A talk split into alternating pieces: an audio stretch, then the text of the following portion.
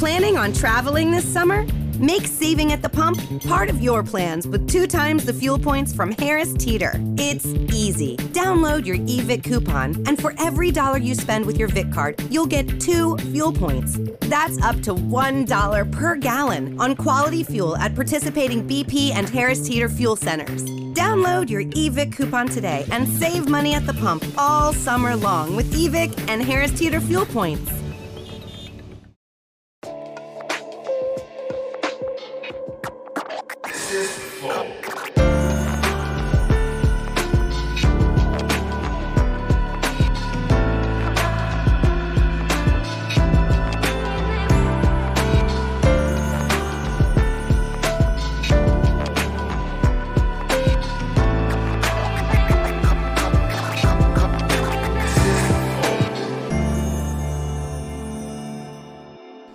Salve, salve família, estamos começando mais um Flow. Eu sou o Igor, aqui do meu lado tem o Monarcão. Presente. Hoje vamos conversar com Glenn Greenwald. Falei O certinho? amigo do programa. É, o amigo Foi do... muito bom. Você estava praticando também no semana toda como o Monark fez. Óbvio, muito bom. 8.5. Tá bom, Glenn Greenwald. Melhor ainda. Tá. E David Miranda. Estamos. Obrigado pela presença, gente. Obrigado por virem trocar Ah, essa ideia com a gente. Obrigado a vocês pelo convite. Beleza. É, antes gente começar esse nosso papo foda, a gente precisa falar rapidamente sobre os nossos patrocinadores, que hoje é a LTW Consult, que é uma empresa de consultoria financeira. Então, se você tem ah, dinheiro guardado na poupança, é um erro tremendo, não vale, não vale nada lá. Você está perdendo dinheiro se você tem dinheiro lá. E se você não sabe onde investir, por isso que está na poupança, entre em contato com a LTW, é arroba LTW Consult no Instagram ou ltwconsult.com.br, que é o site deles, tá? Eles vão te apontar os melhores lugares para você investir e, inclusive, você pode aprender a investir com eles. No Instagram deles tem, desculpa, pior que tá no, no modo mudo aqui essa porra, era pra tá mudo. é, e você tem lá no Instagram deles, no perfil, um link de um e-book que dá os passos básicos de você começar a aprender e se inteirar nesse mundo de investimento, tá bom? Então vai lá, entre em contato com eles e mude de vida financeira agora. Outra coisa, se quiser virar membro do Flow, é possível e você ganha acesso aos nossos concursos de sorte. Todo dia a gente co- coloca uma coisa nova pra vocês. Tem um voo aí, um, um voo do indoor do iFly, pra você sentir sem gravidade, sentir que tá pulando de paraquedas, só que na, na- no chão, quase no chão. E tem aí o headset da, da Razer Kraken. Quiser, é só clicar em participar que você tem a chance de ganhar. E hoje a gente colocou também uma NFT da Mutante Croc. E essa é a versão Igor 3K. Essa NFT tem um valor estimado de 500 dólares. E se você quiser ter a chance de ganhar, é só clicar em, participa- em participar. Você pode depois vender quando valorizar. Esse eh, Mutante NFTs é, um, um- é uma iniciativa de NFTs brasileiras aí. Então vai conhecer os caras, tá bom? Esse É. voo indoor aí eu quero fazer, hein? Olha lá, é? a gente pode passar o contato da iFly aqui em São Paulo. Boa. E- e- eles, eles com certeza vão querer você lá. E parece ser bem da hora. Eu também tenho vontade de ir, na real. Pular de paraquedas é maneiro demais. Isso daí eu nunca fiz, não. Mas pular de... Tu nunca pulou de paraquedas? Não, tá na minha lista de fazer. É maneiro. A gente morou ali perto do no Alto da Boa Vista, onde pula ali. Fui várias vezes lá, só que aí, tipo, faltou... Cinco anos morava- morávamos lá, ele estava falando o tempo todo, ah, vou fazer cinco minutinhos. Eu admiti, nunca vou fazer, mas ele negou que ele tinha medo. Não, uma dia vou fazer. Finalmente, depois de cinco anos, mudamos. Ah, infelizmente ele nunca tinha deu tempo, mas tempo. queria muito. Eu ainda quero muito estar na minha lista pra poder fazer. É, bom, então é isso. Quiser ir testando, vai lá no iFly. É, e se você quiser mandar mensagem pra gente, manda aí. São 10 mensagens o limite. São 400 Sparks o preço pra comprar Sparks no nosso site. Você pode mandar áudio e vídeo até 20 segundos. é, Você vai aparecer na tela aí, tá? Então, se quiser também mandar uma propaganda, é 40 mil Sparks. E você também pode mandar áudio e vídeo, só que até Mudou? um minuto. 50 mil, na verdade, né? Desculpa. Vamos dar uma promoção. Hoje é 40 mil. Pronto. O patrão ficou louco. Black Friday. Black, é Black Friday, pô, total. Então, vai lá e é isso. É, tem emblema? Deixa eu ver o emblema de hoje. Ah, que fofinho. Oh, meu Com Deus. quem com ainda? quem? É, nossa cachorra que ele estava internado na última oito dias, mas melhorou bastante, está muito pronto para sair. Então, é um, muito inspirador Que ver é, um- é isso. um, um mini Rottweiler ou um Pinscher? É um, Miniature pi- é, um, é, um, é um Rottweiler, só que em miniatura. Ele acredita que é- na cabeça dele é o Ele é. Bom, mas é isso aí. É muito lindo. Muito é, lindo. tá Eu ótimo. vou querer isso aí depois. A gente manda pra vocês. E se você quiser resgatar pra ter no nosso site, pra ter este emblema, o código é, não consegui ler direito. BRS2EUA.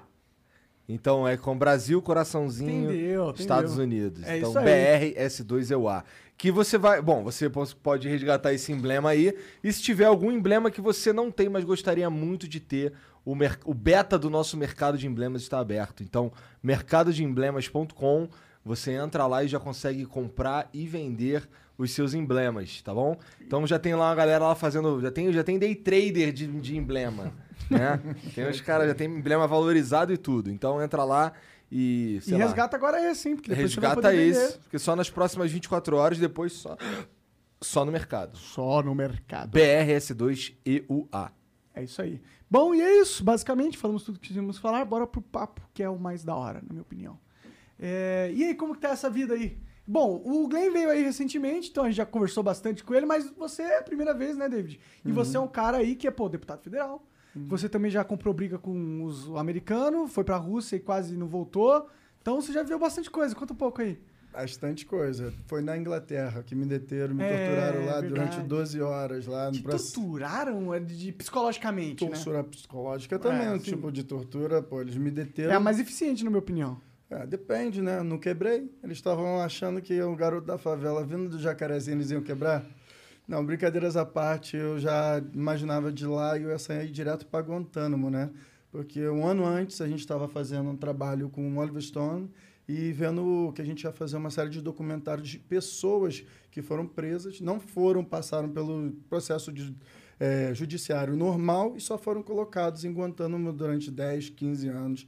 E no momento que a gente estava fazendo as publicações, só para resgatar aqui, do processo do Snowden, que a gente demonstrou para o mundo inteiro que os Estados Unidos e seus aliados estavam fazendo espionagem de massas, inclusive do nosso povo brasileiro, Petrobras, ministro da Minas e Energia e toda essa situação, enquanto eu estava visitando uma das jornalistas que trabalhou com a gente, a Laura Poitras, ah, eu estava voltando com uma documentação, eles me pegaram, me deteram lá com uma lei de terrorismo 2000, que modificou agora e eles colocam lá o caso Miranda, porque a gente ganhou o processo contra eles lá, que eu fui à justiça e eles não podiam ter parado um jornalista com material jornalístico eh, naquele momento. Cara, então tem uma lei com o teu nome lá na gringa. É, ela foi renomeada por, pelo movimento jurídico porque a gente Entendi. conseguiu ganhar. Que foda, mano. Que da hora. Caralho, caso Miranda. É. Foi interessante porque naquele dia eu lembro muito bem, eu estava muito preocupado.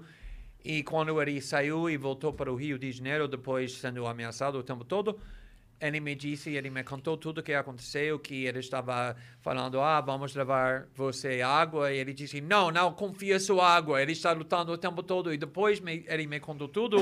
eu senti pena para eles, não para David. Porque foi muito pior 12 horas lutando com David. Não, não. E essa lei, assim, só para vocês saberem, assim, eu fiquei 8 horas e 15 minutos sem poder ter acesso a ninguém do lado de fora e sete agentes diferentes me interrogando durante esse período todinho. Eles só podiam me deter durante 9 horas e eu podia ter só uma ligação para um advogado do sistema. Como eu estava com a trabalho do The Guardian, eu pedi para poder falar. Eles trouxeram um telefone com um advogado, achando que eu era leigo, que ia pegar e ia perder minha ligação. E eu falei, não, eu quero falar com o meu advogado. Você tem noção? O Glenn entrou em contato com a nossa amiga Sônia Bridge, que é a jornalista da Globo, e a gente entrou em contato com a embaixada. A embaixada brasileira não conseguiu entrar em contato com. para você ver o, qual era o level alto do que eles estavam fazendo ali naquele sistema.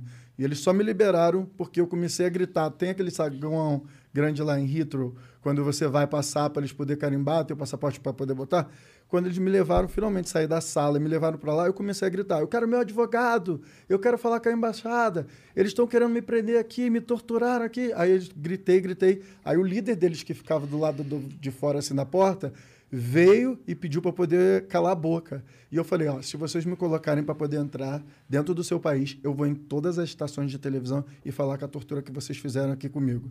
Aí eles foram, tentaram de todas as formas conseguir uma última passagem para eu voltar para o país. E eles ainda pagaram minha passagem em business. A rainha ainda teve que pagar minha passagem em business, porque eu falei, não vou voltar na economia. E eles pagaram minha passagem ainda para voltar em business pro Brasil. Porra, Imagina pura. tal feliz, eles estavam para ele finalmente ir embora, que eles pagaram. Não, tudo bem, business class. É, a gente torturou 8 horas, mas as outras 8 horas você vai na business class. É, foi um pouco difícil, mas a gente conseguiu recuperar. E aí, é, ali teve uma grande mudança de toda aquela situação, né? Você se sentia um espião, mano? Você sentia tipo um agente secreto? Porque pô, você fez algo que mudou o mundo ali, vocês fizeram, né? E naquele momento, literalmente, o Estado estava querendo caçar vocês. Não, eles estavam caçando a gente, literalmente. Sim. Assim, eles estavam espionando, espionaram. Eu lembro que dois dias depois, quando eu tinha voltado para o Rio de Janeiro, a gente estava sentado lá de fora com o nosso amigo jornalista, ah, o Jeremy, e eu entrei no Skype. É porque eles, no final, dentro dessa lei, se você não cooperar, ele é muito branda. Se você não cooperar, eles podem te dar ordem de prisão. Então, no final, eu tive que dar as senhas do meu computador, do meu celular, para eles. Então, imagina, eles olhando minhas fotos particulares, minhas mensagens com a Só minha família e toda. É, os nudes também.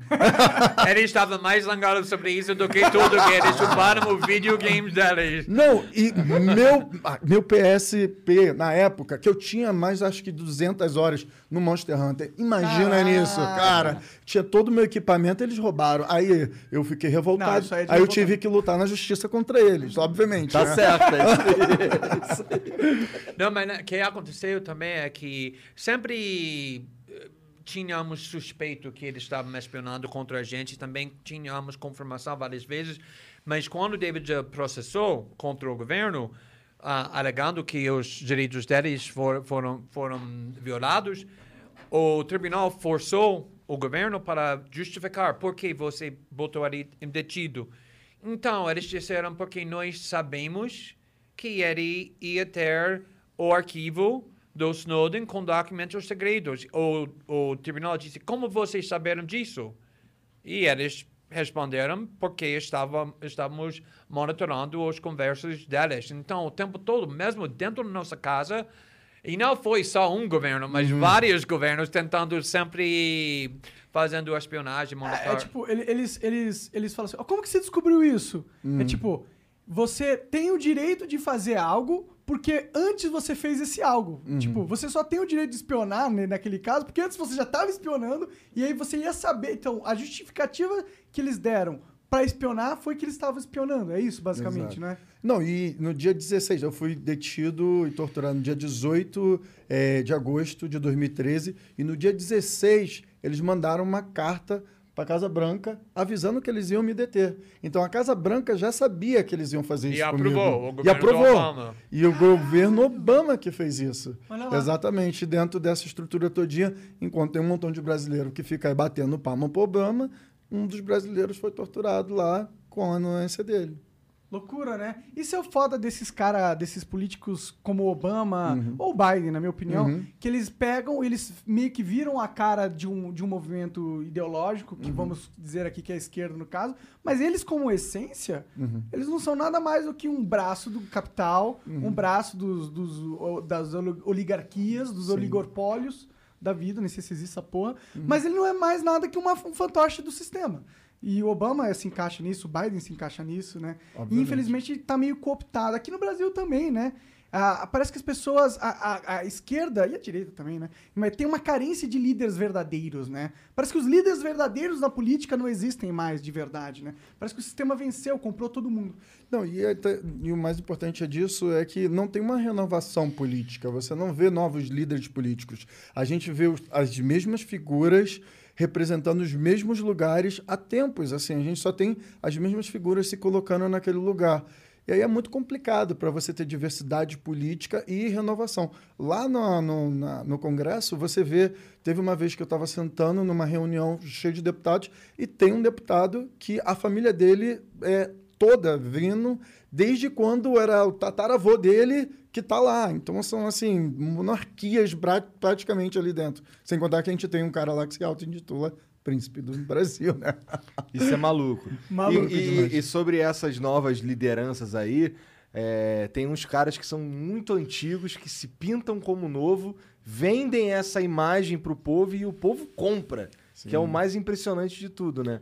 Que é o Mas isso é uma presidente. tática que acho que está sendo usada muito, primeiramente nos Estados Unidos e depois em vários lugares. Por exemplo, obviamente foi uma coisa histórica quando o presidente Obama foi eleito, a primeira negro, o homem negro que é presidente dos Estados Unidos, que obviamente foi um evento muito inspirador. Todo mundo estava É um aplaudindo isso. né? É, mas nada mudou depois disso. Tinha uma outra cara em cima do mesmo sistema. E, além disso, eles saberam que o fato que Obama era tão popular na Europa, nos Estados Unidos, no mundo todo, significa que ele tinha um, uma maior capacidade de vender as mesmas políticas ou guerra do que o George Bush, sendo um homem branco que ninguém gosta muito.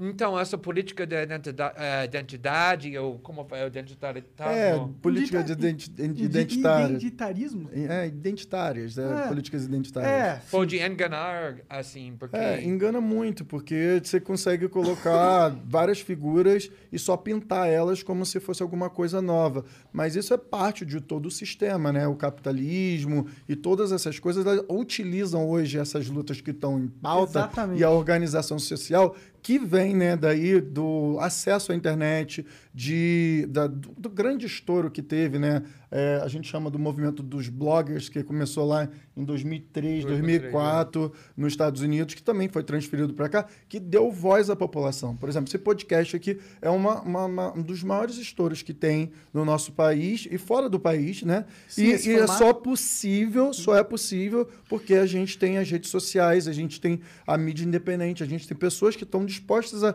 não ter o mesmo debate dentro daquele escopo das grandes mídias que a gente consegue hoje combater essas narrativas. Sim. Mas ao mesmo tempo são captados para esse movimento. É uma faca de dois gumes, né? É. Ela, ela permite a gente se organizar muito mais facilmente. Uhum. O que é bom, porque a gente se organiza e fica mais forte. Mas ao mesmo tempo, muitos grupos vão se, for- se formando e esses grupos eles vão sendo cooptados. Uhum. Né? Tipo, você pega um sentimento da população, de, ou talvez um sentimento de, ah, de injustiça que, é, que, a, que a população sofre, você coloca isso, você cria um produto que vai é, falar com esse sentimento da população, você joga ele para a sociedade, esse, pro- esse produto ele capta essas pessoas, aí você utiliza esse produto não para ajudar as pessoas que você se propôs a fazer no produto, mas sim para ajudar a própria pessoa que criou o produto para fazer as, politicagens que, ela, que elas querem. Infelizmente a gente vive nisso, né?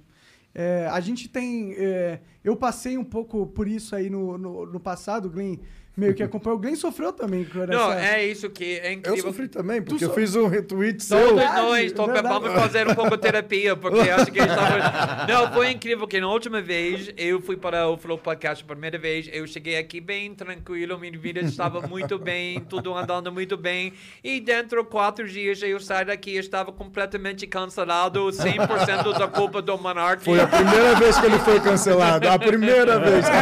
É, não é exatamente a primeira bom. vez, mas David dizia, meu Deus, o que vai acontecer? Essa vez, quando saímos, vamos ser assaltados, cancelados, matados. é, Não, a gente já está sendo cancelado. Eu, assim, você estava falando sobre aquela situação todinha, sobre o YouTube, né, e como eles estão fazendo a censura.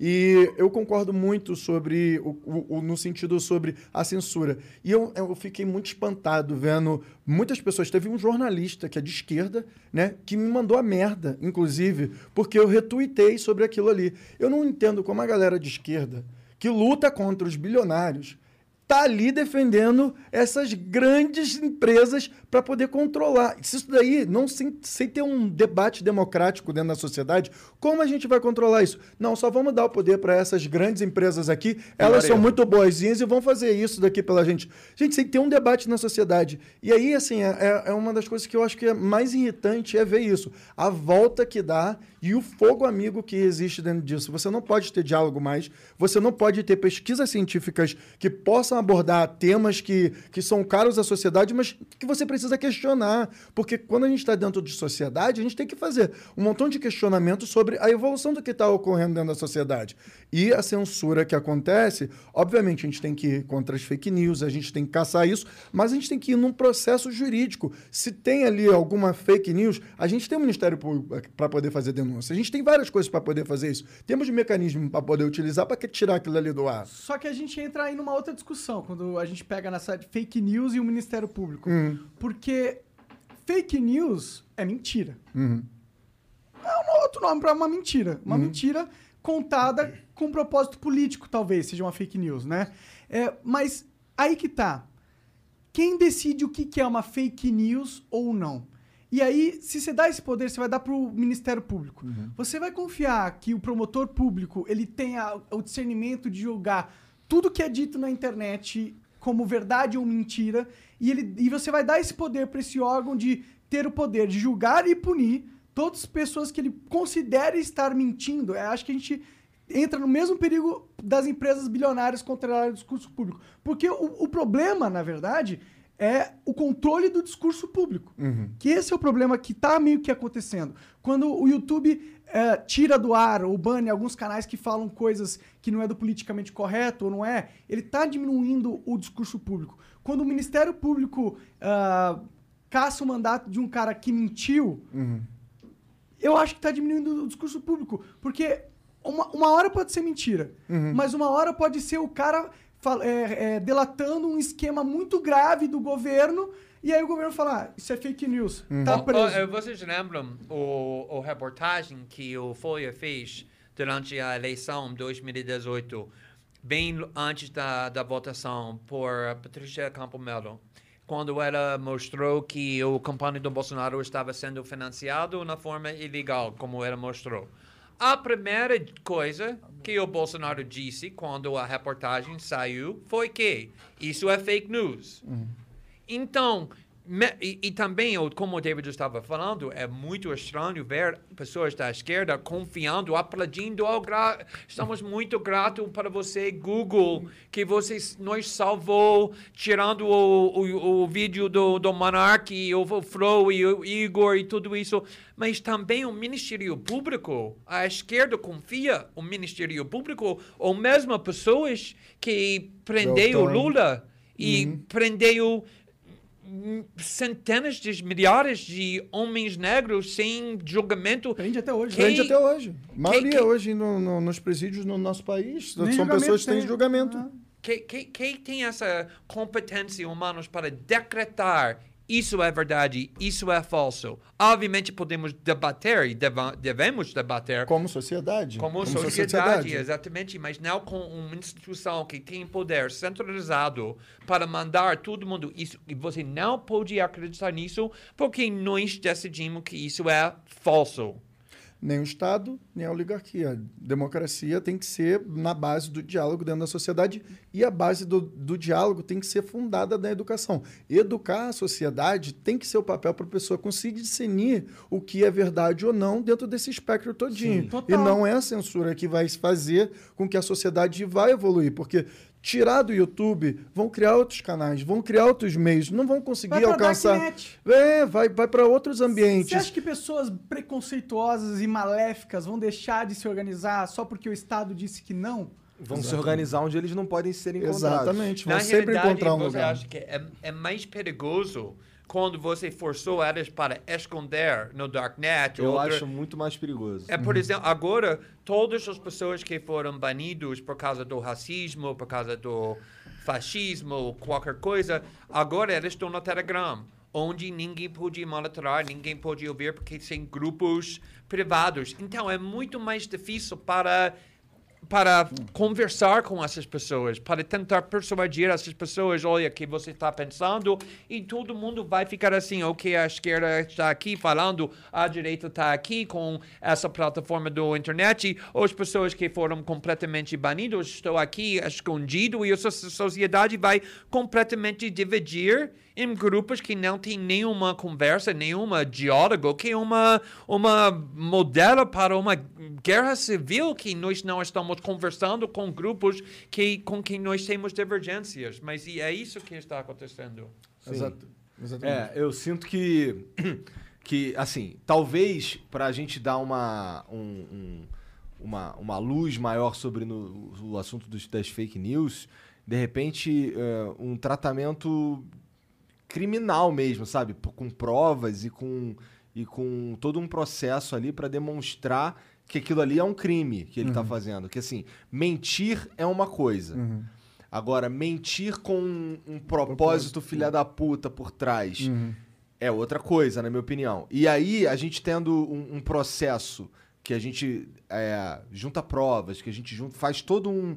Uma, faz Levantamento bonitinho. De, de evidência. Um, né? Exato. Quando a gente faz bonitinho, a gente diminui, por exemplo, o, o, o poder do promotor que vai estar só. Mas mesmo assim eu acho que é perigoso, cara. Não, mas- Passar qualquer lei que dá o poder das pessoas analisarem o que foi dito.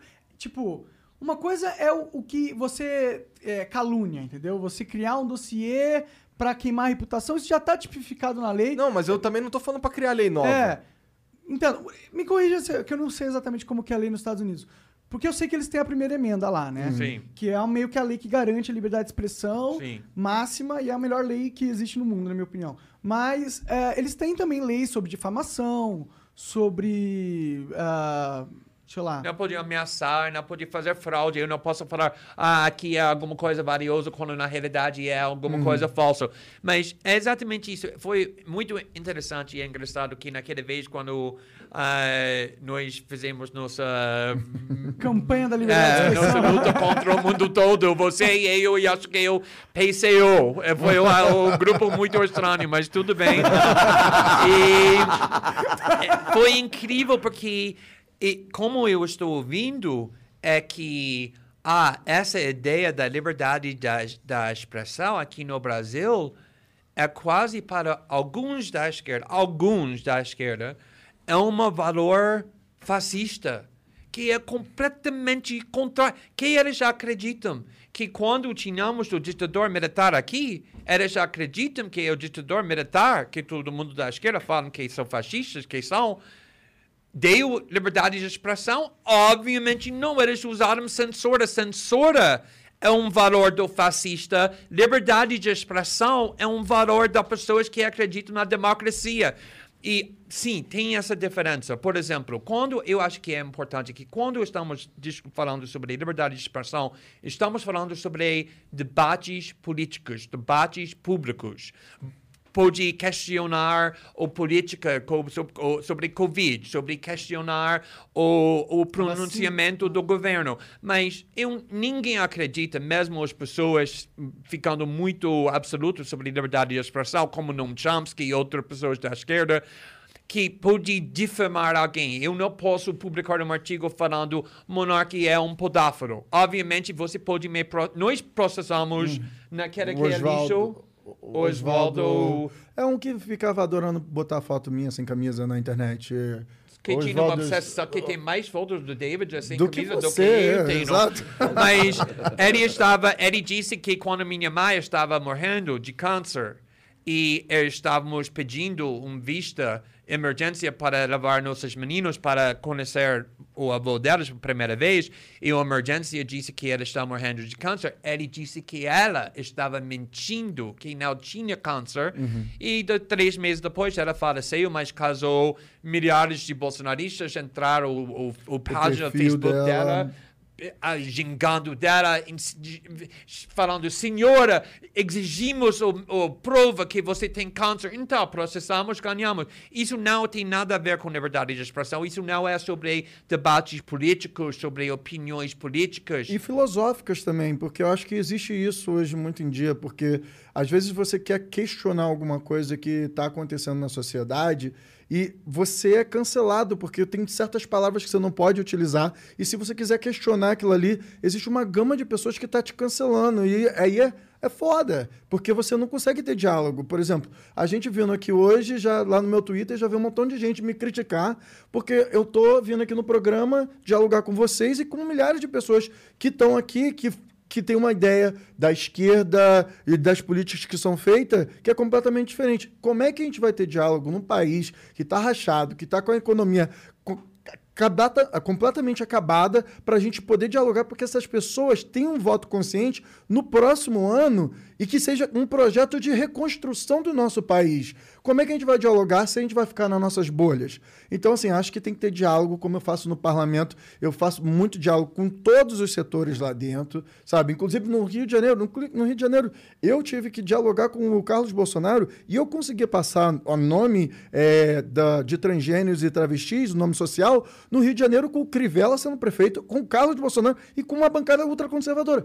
Por quê? Porque eu tive diálogo com todo mundo ali, explicando o que era aquele, o nome social, que significava para aquelas pessoas, entendeu? Então eu consegui passar aquilo lá. Então aí hoje em dia, se as pessoas. Não, tem umas três semanas que me cancelaram, hum, eu já fui cancelado também, por incrível que pareça, não só vocês, porque eu estava tendo diálogo com a Aliança Nacional LGBT, que fala, por exemplo, com a Damares. Os caras têm que ter diálogo em todos os setores, porque no final do dia, quando a gente está falando da vida dos LGBTs, porque estamos no país que mais mata LGBTI mais no mundo, e a gente tem- não tem sentença de morte, tem outros países que tem.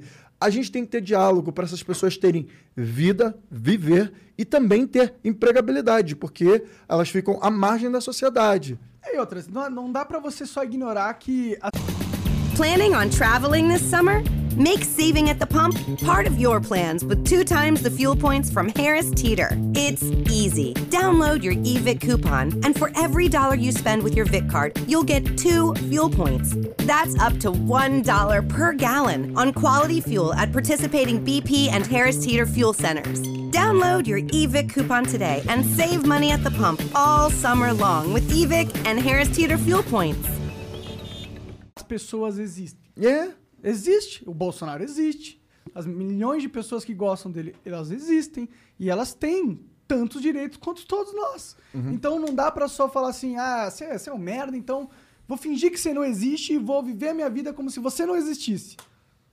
Você não vai, você não tá vendo a vida real. É, você tá vendo uma ilusão da sua cabeça que é mais confortável pra você. Mas infelizmente isso não, não consegue mudar o mundo.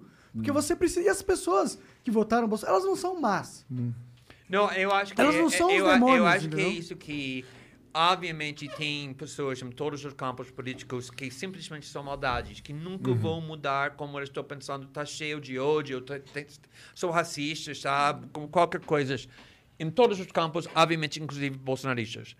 Mas nós conhecemos amigos da, cri- da infância do David que cresceu na favela, que são negros, que são LGBTs, que votaram em No Bolsonaro. Bolsonaro. Vamos falar que todas as pessoas, os 55% dos brasileiros que votaram no Bolsonaro são Fascistas. ruim, racista, fascista, que ninguém pode fazer diá- diálogo com ninguém assim. Como vai mudar o, como pessoas estão pensando?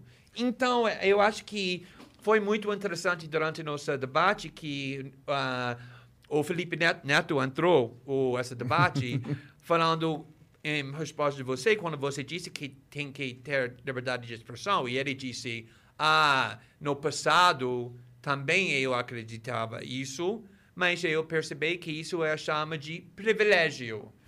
E, olha, Felipe Neto é um amigo nosso, o David já escreveu o artigo quando ele foi nominado, ou Nomeado. indicado para o melhor 100 do... 100 do- pessoas mais influentes da Time, eu escrevi, foi eu que escrevi sobre ele, tenho um, um grande respeito por causa do trabalho dele. Sim, mas naquela época foi muito estranho porque com, pa- para mim e para David, que nós discutimos isso muitas vezes, eu não cresci como Felipe Neto. Eu cresci como um, um criança gay nos Estados Unidos, uma criança judeia na bairro onde não tem. O David cresceu como ele cresceu, como todo mundo sabe. E para mim, quem é privilegiado é para falar que ah, não precisamos de liberdade de expressão, porque isso é alguma coisa que você pode pensar quando Para você quem está está no maioria. topo, quem- pra quem já tá no topo da, da, da cadeia, Ele pode não pro- se preocupar não com precisa isso. se preocupar, não precisa se preocupar com isso. E aí algumas pessoas também fazem um argumento, ah, várias pessoas morreram por causa da- das fake news. Eu acho que isso daí a gente tem que ver o processo que a gente tem que analisar e quais pessoas que foram seguindo aquilo ali. Mas a realidade é que a gente vive numa sociedade plural e diversa. E, E a gente vive numa sociedade com responsabilidade individual. Exato. Se eu, se eu sou um cara que acredita em qualquer besteira que eu escuto na internet, a, a culpa é minha, porra. Eu que sou burro. Tipo, a gente parece que. A gente quer esquecer que na vida você pode se fuder por sua culpa. E o Estado, ele não é responsável por garantir que a sua vida vai ser 100% segura. É impossível. É impossível. É- cara, você pode sair na rua, tropeçar e cair de cara no chão e morrer. Aí, não, não, vamos ter que calçar- criar escadas à prova de queda. Ou calçadas à prova de... Não dá. Não dá. A gente tem que aceitar que, infelizmente, a gente vive num mundo cruel. As pessoas vão morrer e não sei o quê. E a gente não consegue impedir que todo mundo sofra. Mas a gente consegue criar um ambiente que todo mundo tenha liberdade máxima, que é o que a gente, o máximo de liberdade possível. Que é isso que a gente, a gente não pode escolher o máximo de segurança possível. Se a sociedade escolher criar uma sociedade mais segura possível, a gente vai criar uma sociedade totalmente sem liberdade. E, e eu acho que esse tipo de Todo sociedade mundo vai ficar trancado na casa. E agora estamos vendo, não sei se vocês ah, viram, mas lá nos Estados Unidos, no ano passado, tinha muito mais pessoas que morreram por causa da overdose de drogas. Por quê? Em parte porque tem um, um, um, um substância nas drogas, fentanol, que é muito mais fa- fatal e perigoso, mas também é porque todo mundo estava completamente isolado, separado, proibido de sair da, da casa.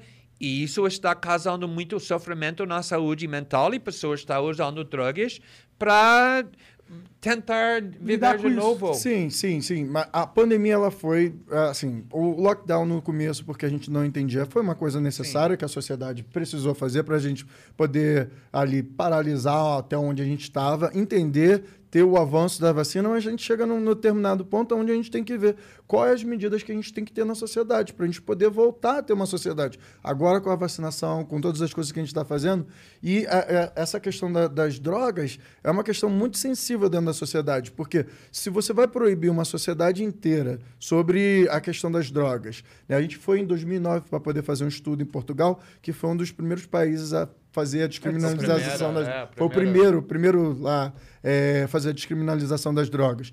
E o approach que eles têm lá é completamente diferente com um usuário do que aqui. Aqui você pega um usuário, por exemplo, na zona sul do Rio de Janeiro, fumando maconha ali, se você for branco, se você até às vezes assim, muitas das vezes ali, eles não são presos, são repreendidos, então são só usuários. Mas se você pega o mesmo moleque na zona norte, ele vai ser preso e vai estar preso até hoje sem passar por um processo judicial, porque também a gente tem que falar sobre a diferença entre os usuários de, de, de drogas das classes médias altas e dos usuários de classe pobre. É. Então aí tem uma, uma, uma linha que é, é essa. É estrutural, é um problema de economia e, e, e também racial dentro do sistema que a gente tem hoje em dia. Aí você vê o como é perigoso você dar o poder do, pro Estado te prender ou não se você faz alguma coisa que em teoria não era pra ser pre- prendido. Porque aí você vai prender e aí quem que vai ser preso? Os mais vulneráveis. Exato. Por isso que quando o Felipe Neto fala de ah, não tem problema tirar a liberdade de expressão, quem que vai se fuder? Quem que vai se fuder? São os mais. Vai se fuder Exato, o não, cara na é, exa- é exa- exatamente isso que eu estava falando que é, é incrível que é, é- é quase uma forma de propaganda que o Google e Facebook e o Estado conseguiu con- persuadir pessoas como o Felipe Neto, pessoas que querem um regime de censura, que, ah, não, nós co- confia em nós. Dá a gente o poder para controlar que vocês podem falar e que nós não podemos Vocês falar. confiam no e nós Bolsonaro. vamos te É isso. proteger. Nós vamos te proteger. Nós vamos, nós vamos Criar um proteger seguro os marginalizados. E é. sempre o contrário. As pessoas que vão sofrer no regime do censura são as pessoas que são dissidentes. Uhum. Não as pessoas que é um partido maioria. É um poder do, do, do maioria para ter censura. O ferramenta contra isso é, é a liberdade de expressão. Então, o Felipe e muitos outros tinham isso exatamente ao contrário. Que o poder que eles têm, quer, o poder da censura, é isso que a gente quer quando a gente é privilegiado. Porque não vai ser você que vai ser censurado. Vai ser pessoas como David conhece na infância, como ele cresceu. Ou pessoas que têm opiniões da dissidência. É isso Sim, que... ou pessoas que querem levantar debates filosóficos e Exato. aparecer. Ou questionando as autoridades. Exato. É, é, é problemático, mas a gente tá vivendo nesse mundo. Essa, esse tipo de censura tá sendo implementada já. E é louco, né? A gente meio que tá vivendo isso. Não, é assim, hoje no Facebook e no Instagram, é um, é um- Deus nos acuda. Para você escrever um texto, para você não ser banido durante 30 dias, se você colocar gay, se você colocar viado, em qualquer sentença, o algoritmo já te tira dali, sabe? Tem palavras que você não consegue utilizar. E aí a gente está deixando uma empresa norte-americana bilionária, trilionária, já está chegando agora, né? Já está trilhões já. Sim, quase. É, é, tá quase em trilhões, para poder tomar as decisões do que é feito, da fala, da cultura de outro país. E a gente entra em vários aspectos diferentes. e, assim, é, é- é uma problemática muito grande que a gente tem na sociedade. É bizarro. O- bizarro, E é a gente bizarro. já tá vendo os efeitos disso. Por exemplo, na Twitch, até pouco tempo atrás, eles mudaram isso, que eu acho que foi graças a, a toda a comunidade ficar puta com isso. Não podia falar mongol. Se Não, você a- a- falasse mongol, não importava o contexto, mas falou a palavra mongol, você era, era ca- caía do ar a tua, tua transmissão. Ah, não, a esquerda fala o tempo todo, estamos completamente contra imperialismo. Que é mais imperialismo do que implorando empresas baseadas nos Estados Unidos, liderados pelos bilionários norte-americanos, por favor, por favor, controla nosso discurso aqui no Os Brasil. brasileiros não sabem conversar sem vocês. Não, não, Sem não, o Mark Zuckerberg ajudando a gente. Nós, nós salva, nós salva, por favor. É É inacreditável. inacreditável, é inacreditável. Mas é isso que tá acontecendo, bizarro. Não, E não, tem o e- Lula aí que falou que quer regulamentar as mídias. Né? E ele, pra mim, é o cara que vai ganhar, provavelmente. É, ele tá, ele tá aí na disputa na frente. O Lula é um político nato, né? Um dos maiores políticos que a gente tem no país. A gente dá para ver aí a- todos os acordos que ele está fazendo e a sinalização para o mercado, né? Você sabe que eu sou do PSOL, que nasceu de uma disputa que ocorreu lá em 2002, daí aí teve um racha e nasceu o PSOL. E aí é incrível, hoje em dia, eu tá vendo até parte do meu partido, não todo o partido, que já está pulando, não querendo ter candidatura própria, não querendo ter discutindo o que a gente precisa discutir de debate sobre o que a gente quer de futuro, no primeiro turno querendo apoiar já o Lula. Assim, o Lula e, é, em 2018 ele fez uma estratégia para manter o partido dele. Isso aqui, assim, eu vou falar de forma muito tranquila. O Lula, ele manteve a, a candidatura dele até o final para que ele pudesse manter a maior bancada, a segunda maior bancada, ele conseguiu eleger e que o partido dele ficasse. Agora, eu quero saber, se tivesse feito uma movimentação diferente, a gente não teria o Bolsonaro, mas o PT não estaria exatamente com tantas cadeiras como teve né, nesse período. Então, assim, a tática para o PT funcionou. Mas a tática para o Brasil não funcionou, porque a gente tem um Bolsonaro, a gente tem mais de 600 mil pessoas que morreram aí, famílias devastadas por causa de uma política de partido, mas não uma política de nação. Assim, eu tenho todo o meu respeito, conheço Lula pessoalmente, tenho todo o meu respeito, mas qual vai ser a diferença agora para esse próximo período? Para 2022. A gente precisa pensar em como a gente vai sair desse, desse meio caminho. E aí a gente tem que analisar quem são os candidatos que podem ter um programa econômico que possa estar falando da realidade da vida dos brasileiros. E dos brasileiros que eu estou falando, que são os mais de 20 milhões que estão na linha da miséria. Que aqueles que não têm comida. Que agora a, a, a gente tinha que ter parado o Congresso todinho. Acabou o Bolsa Família e ele vai implementar essa, esse novo auxílio, Auxílio, auxílio Brasil, que ele vai colocar só no ano eleitoral e acabou. E é só para poder ele ganhar voto de 400 reais para essas famílias, para ele ganhar e poder utilizar isso no WhatsApp. Por que, que todo mundo do campo, de todos os campos ali, principalmente da oposição, simplesmente não parou, sentou lá na cadeira do Lira e tirar o Lira? E isso também me lembra outra coisa, que aí eu, tenho que tirar do meu peito, porque esse ano, estrategicamente, né, eu e alguns deputados da bancada do PSOL é, a- apoiamos a candidatura do Baleia Rossi. Não tenho nada em comum com o Baleia Rossi, mas ele é um político mais parecido com o Rodrigo Maia. Rodrigo Maia ferrou pra caralho a, população brasileira com a reforma da Previdência, passou o teto de gastos, fez um montão de caralho a quatro. Mas você tinha diálogo. E quando o Bolsonaro falava as merdas que ele continua falando e, e- e fez todas as coisas que ele estava fazendo, ele era um cara que estava ali se posicionando, pelo menos mostrando que tinha um impasse ali. E aí teve uma galera, e principalmente o Juliano, né, o presidente do partido, que foi me criticar pela posição que eu queria ter de tática e foi me comparar a Tabata Amaral. Cara, e aí Eu- me lembra em- também em 2018, quando eu mais duas deputadas, eh, a Sâmia Bonfim e a Fernanda Melchiona, O fomos o- tá aqui, não? Tava Samia aqui. já, Já veio veio aqui. aqui, já veio aqui. A gente foi, teve um diálogo com ele, com a bancada, sobre a gente fazer uma apresentação do pedido de impeachment. Fomos os primeiros do Congresso a fazer a, a- a apresentação do processo de impeachment do Bolsonaro.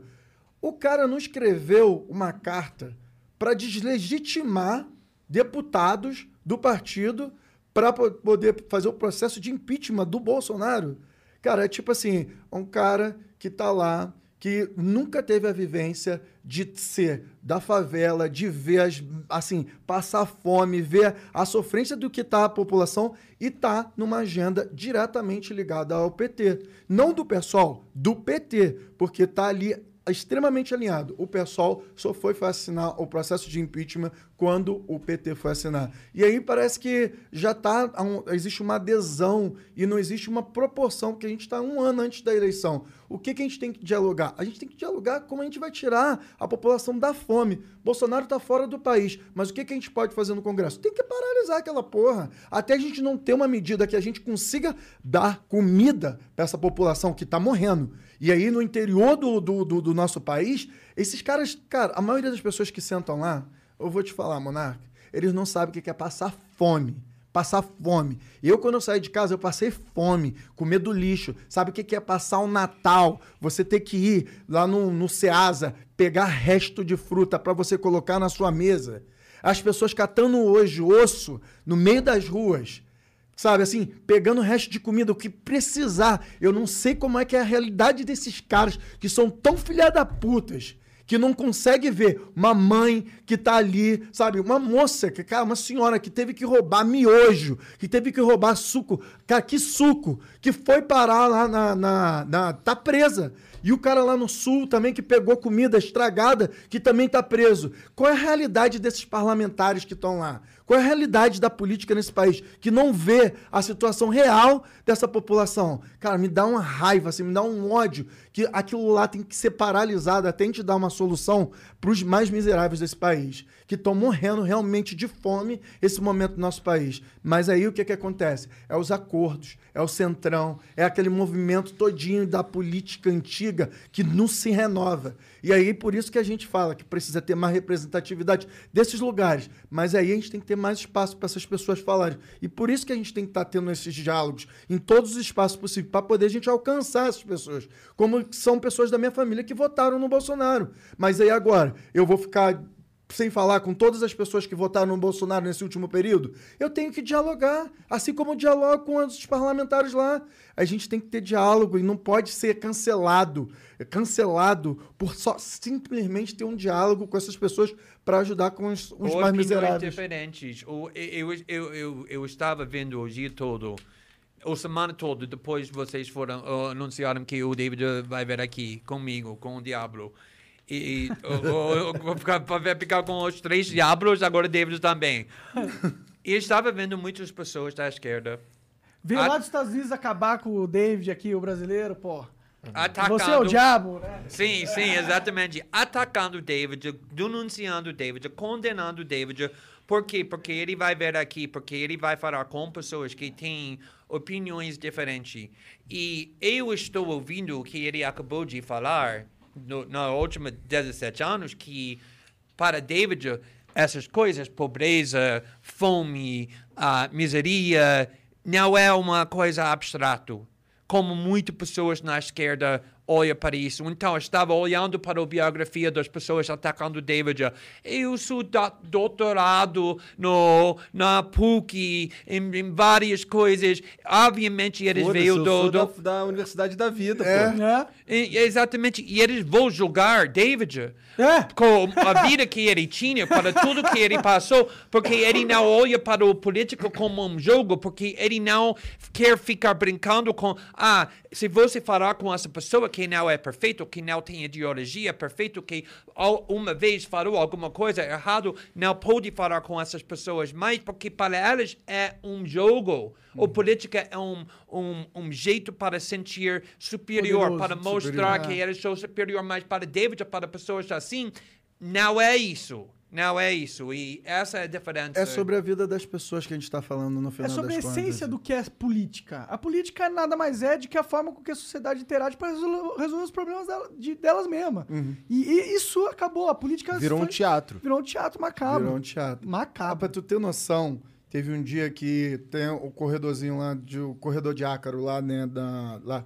Eu me encontrei com o Daniel Silveira, ele passando por mim, aí veio falar assim, ei, David, que não sei o que, que não sei o que, queria te falar contigo que não é nada pessoal, aqui a gente tudo personagem, você sabe disso? Eu falei, pô, não sou Caralho. personagem não, cara. Eu lembro exatamente o que, que tu fez quando você rasgou a placa da Marielle. Aquilo ali machucou não só a mim, a família dela e todas as pessoas que seguiam o trabalho dela e que amava ela. Aí ele, não, cara, nem isso não, eu te peço desculpa e tal. E voltou a ser o mesmo personagem. Tem muitos ali que são personagens. Muitos personagens que vivem aquilo ali. E a política, pra mim, é uma coisa. Eu podia estar muito bem, confortável na minha vida, trabalhando com grandes empresas, junto com meu marido, como eu sempre trabalhei, ganhando meu dinheiro que eu ganhava, mais do que eu ganho, ganho meu salário hoje de, de deputado federal. Cara, eu podia estar muito tranquilo. Mas sabe o que, que é? O choque da realidade, de ver os meus os meus, quando eu falo assim, que são as pessoas que passaram e passam hoje em dia pela situação que eu já passei, eu precisava fazer alguma coisa na movimentação do que eu tinha. Quando me colocaram na frente, depois do caso do Snowden, quando me botaram ali na frente e me deram um holoforte, então eu fui lá, mesmo falando às vezes errado com linguajar, porque eu tive que trabalhar a maior parte da minha vida para depois estudar. Eu entrei na faculdade com 24 anos. Hoje eu tenho dupla graduação. E aí tem um montão de jornalista que já teve jornalista que veio falar comigo no Twitter porque eu escrevi alguma coisa numa sentença errada. Obviamente, eu passei parte da minha vida sem conseguir estudar. Eu tinha que trabalhar, andar com sapato rasgado. Não tinha um real e cinquenta para poder comprar é, um salgado e tinha que comer arroz, feijão e às vezes se sobrava 25 centavos, mortadela, uma fatia de mortadela em cima para poder complementar. Porque essa é a realidade dos brasileiros. A, ma a maioria dos brasileiros vai sofrer muito até a gente conseguir estagnizar e melhorar a economia do nosso país, que eu não estou vendo, assim, vários dos candidatos tendo um plano para isso. O plano é, vamos acalmar o mercado, vamos falar com a burguesia, que aí a burguesia vai fazer isso. Isso, eu, sinceramente, eu não consigo compactuar com esse pacto que eles estão fazendo. Meu pacto é com a- o povo que está sofrendo dentro desse país. Parece que tem muito dos políticos que eles acham que o país e bem é a bolsa de valores ao valorizar. Mas eles não entendem o quão burro é isso, porque a bolsa de valores eh, vai valorizar muito pela especulação do dinheiro gringo entrando.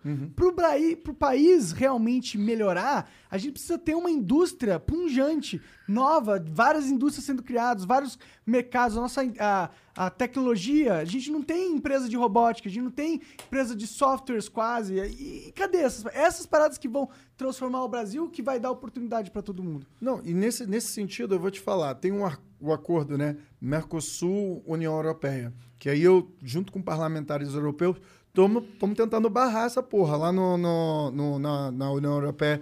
Os parlamentares né, de esquerda, radical mesmo, que são de esquerda, que não são esquerda caviar, estão lá na luta, na linha de frente. Por quê? Porque eles querem fazer um acordo tecnológico que a gente vai conseguir comprar lá, os, né, todo mundo quer ter computador, quer ter celular, ótimo, a gente quer ter isso, mas a gente vai virar fazenda deles aqui, porque vai botar tudo no agronegócio e a gente vai ficar fazendo exportação de comida para lá enquanto tem livre mercado aqui. Vai acontecer o mesmo problema que aconteceu entre os Estados Unidos e o México. O México está completamente fodido, mas sabe quem vai se estar sempre ganhando com isso? São os grandes políticos que estão lá trabalhando para o agronegócio, que aí vai fazer a gente regressar muitos, muitos anos. E aí eu estou conseguindo vários parlamentares aqui do Mercosul, porque eu estou na Comissão de Relações Exteriores e Defesa Nacional, para a gente conseguir paralisar isso. Porque a gente tem que evoluir a indústria nacional, cara. A gente tem muita gente boa aqui. A gente tem faculdades de ponta que consegue fazer um montão de coisa. Mas a gente não tem incentivo à educação, a- a- a- ao doutorado, à, à- à ciência aqui no nosso país. Eu acho que o problema Pelo não é- contrário, né? é- Pelo um- contrário. A gente tem cortes nessas áreas. Muitos Exato. cortes. E eu acho,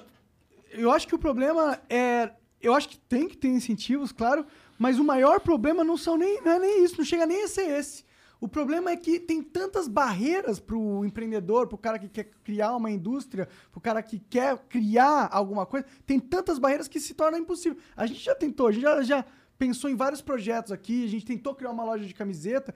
São tantas leis que te fodem que, que esse é o problema. Essas leis têm que ir Mas embora. É, mas é, é isso, mas para mim a, a barreira principal é que todo mundo sempre me perguntando por que você quer morar no Brasil. E nós discutimos na última vez. Sim, verdade. É sobre o potencial do, do povo. E que me que eu aprendi uma lição muito para mim profundo quando adotamos nossos dois filhos, que foi o seguinte, que ah, adotamos os dois, nossos dois filhos quando ah, tinha 10 e 8 anos, 10 e 8 anos.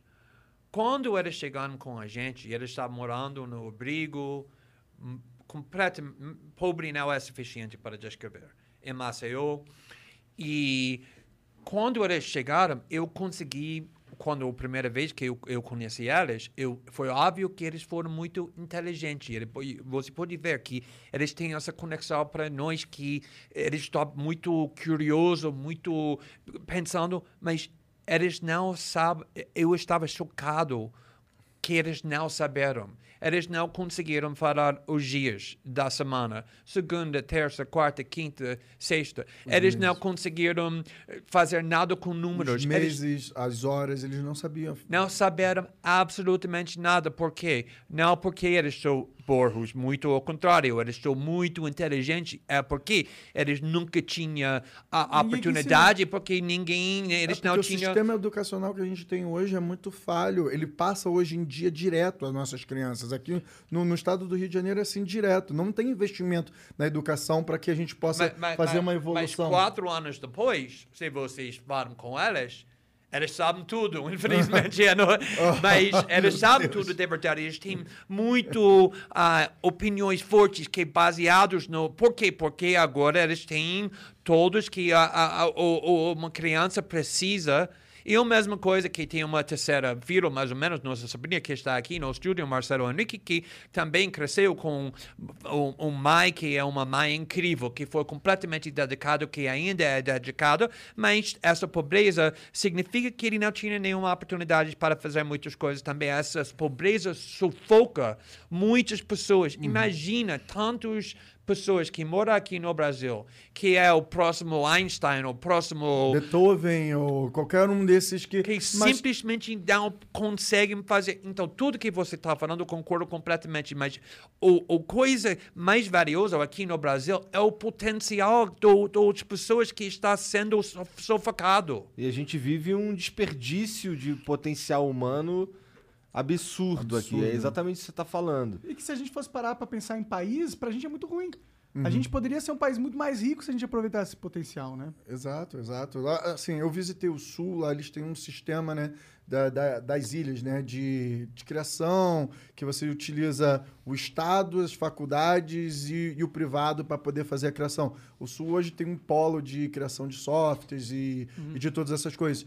Cara, se- imagina se a gente tivesse investimento real e essa conexão entre as faculdades e a oportunidade de criar esses micros, pequenos empresários e dar incentivos de, de verdade. Porque na pandemia, todo o dinheiro que a gente utilizou foi para poder pagar os grandes milionários, os bilionários desse país, que ficaram mais ricos, para poder pagar banco, enquanto a população está ainda continuando na, na miséria, sabe? Assim, as políticas, elas têm que mudar, mas ao mesmo tempo, os políticos têm que mudar também. Então, a gente só consegue fazer isso tendo oportunidade de falar assim em shows como o de vocês aqui, em outros lugares que a gente tem a oportunidade de ter diversidade dentro do debate. Não que eu concorde com todos os pontos de vocês, nem vocês vão con- concordar com os mesmos pontos que eu, mas que a gente possa ter esse diálogo e as pessoas possam ter um pensamento crítico, que elas vão poder finalmente chegar a um momento que ela vai conseguir votar e ela vai estar se sentindo representada ali, porque ela vai obter esse tipo de conhecimento. E aí a gente modificar esse sistema de educacional que a gente tem, que vem da ditadura militar, sabe? Assim, a gente precisa modificar urgentemente o sistema de educação no nosso país. Porque os filhos e essa galera da burguesia sempre vão estar nos lugares onde vão estar de ponta. Eu lembro quando eu entrei na faculdade, eu passei para duas faculdades e eu entrei para a faculdade, cara, eu não sabia fazer a porra de um PowerPoint. No primeiro período. Bom, eu também todo não sei até mundo- hoje, então eu não vou te julgar. E foi muito difícil, assim, pra mim, porque todo mundo que entrou lá, e eu estudei pra caralho pra poder entrar na faculdade. Aí hoje eu tenho dupla graduação, eu tenho um artigo na Rolling Stone, eu sou colunista do The Guardian, sabe assim, o moleque que veio da favela de Jacarezinho conseguir fazer isso, irrita muita gente, sabe? É, Um olhar pra mim. Cara, quando eu entrei no congresso lá, eu passei duas semanas sem conseguir ir no microfone. Eu tremia, chegava, eu não conseguia ter voz. Porque aquele espaço ali foi feito para pessoas não como eu, para chegar ali. É intimidador, e né? É, assim, mas eu, ao mesmo tempo que eu via meus outros colegas que já estavam ali, e assim, que não vieram da, da, da, da- da mesma raiz da onde que eu vim, assim, é- é- era um sonho para mim conseguir transcrever essas barreiras. E hoje, quando as pessoas param na rua, quando tem gente que me abraça e chora de molhar minha camisa, falando que eu sou uma pessoa representando eles lá, é o que me dá a força para levantar. Depois das ameaças de morte, depois de ser confinado praticamente, porque não pode visitar certos lugares sem andar com segurança armada. Sa- Sabe, assim, é, existe uma prisão que eles vão minando ao mesmo tempo, não só a gente, a nossa família, todos os sentidos, assim, para que a gente não consiga fazer isso. O assassinato da Marielle é uma prova disso, porque eles acharam que não ia dar nada, porque era uma mulher negra, lésbica da favela, igual eles matam a baldes em Caxias, lá no, no- no interior do estado. Só que a Marielle é muito grande, muito grande. Ela era em vida, assim como ela é em morte, entendeu? Então, assim, é, é a oportunidade de dar para essas novas pessoas, novas figuras, para poder modificar a cara da política hoje em dia que a gente está Mas você precisando. tá vendo essa renovação acontecendo?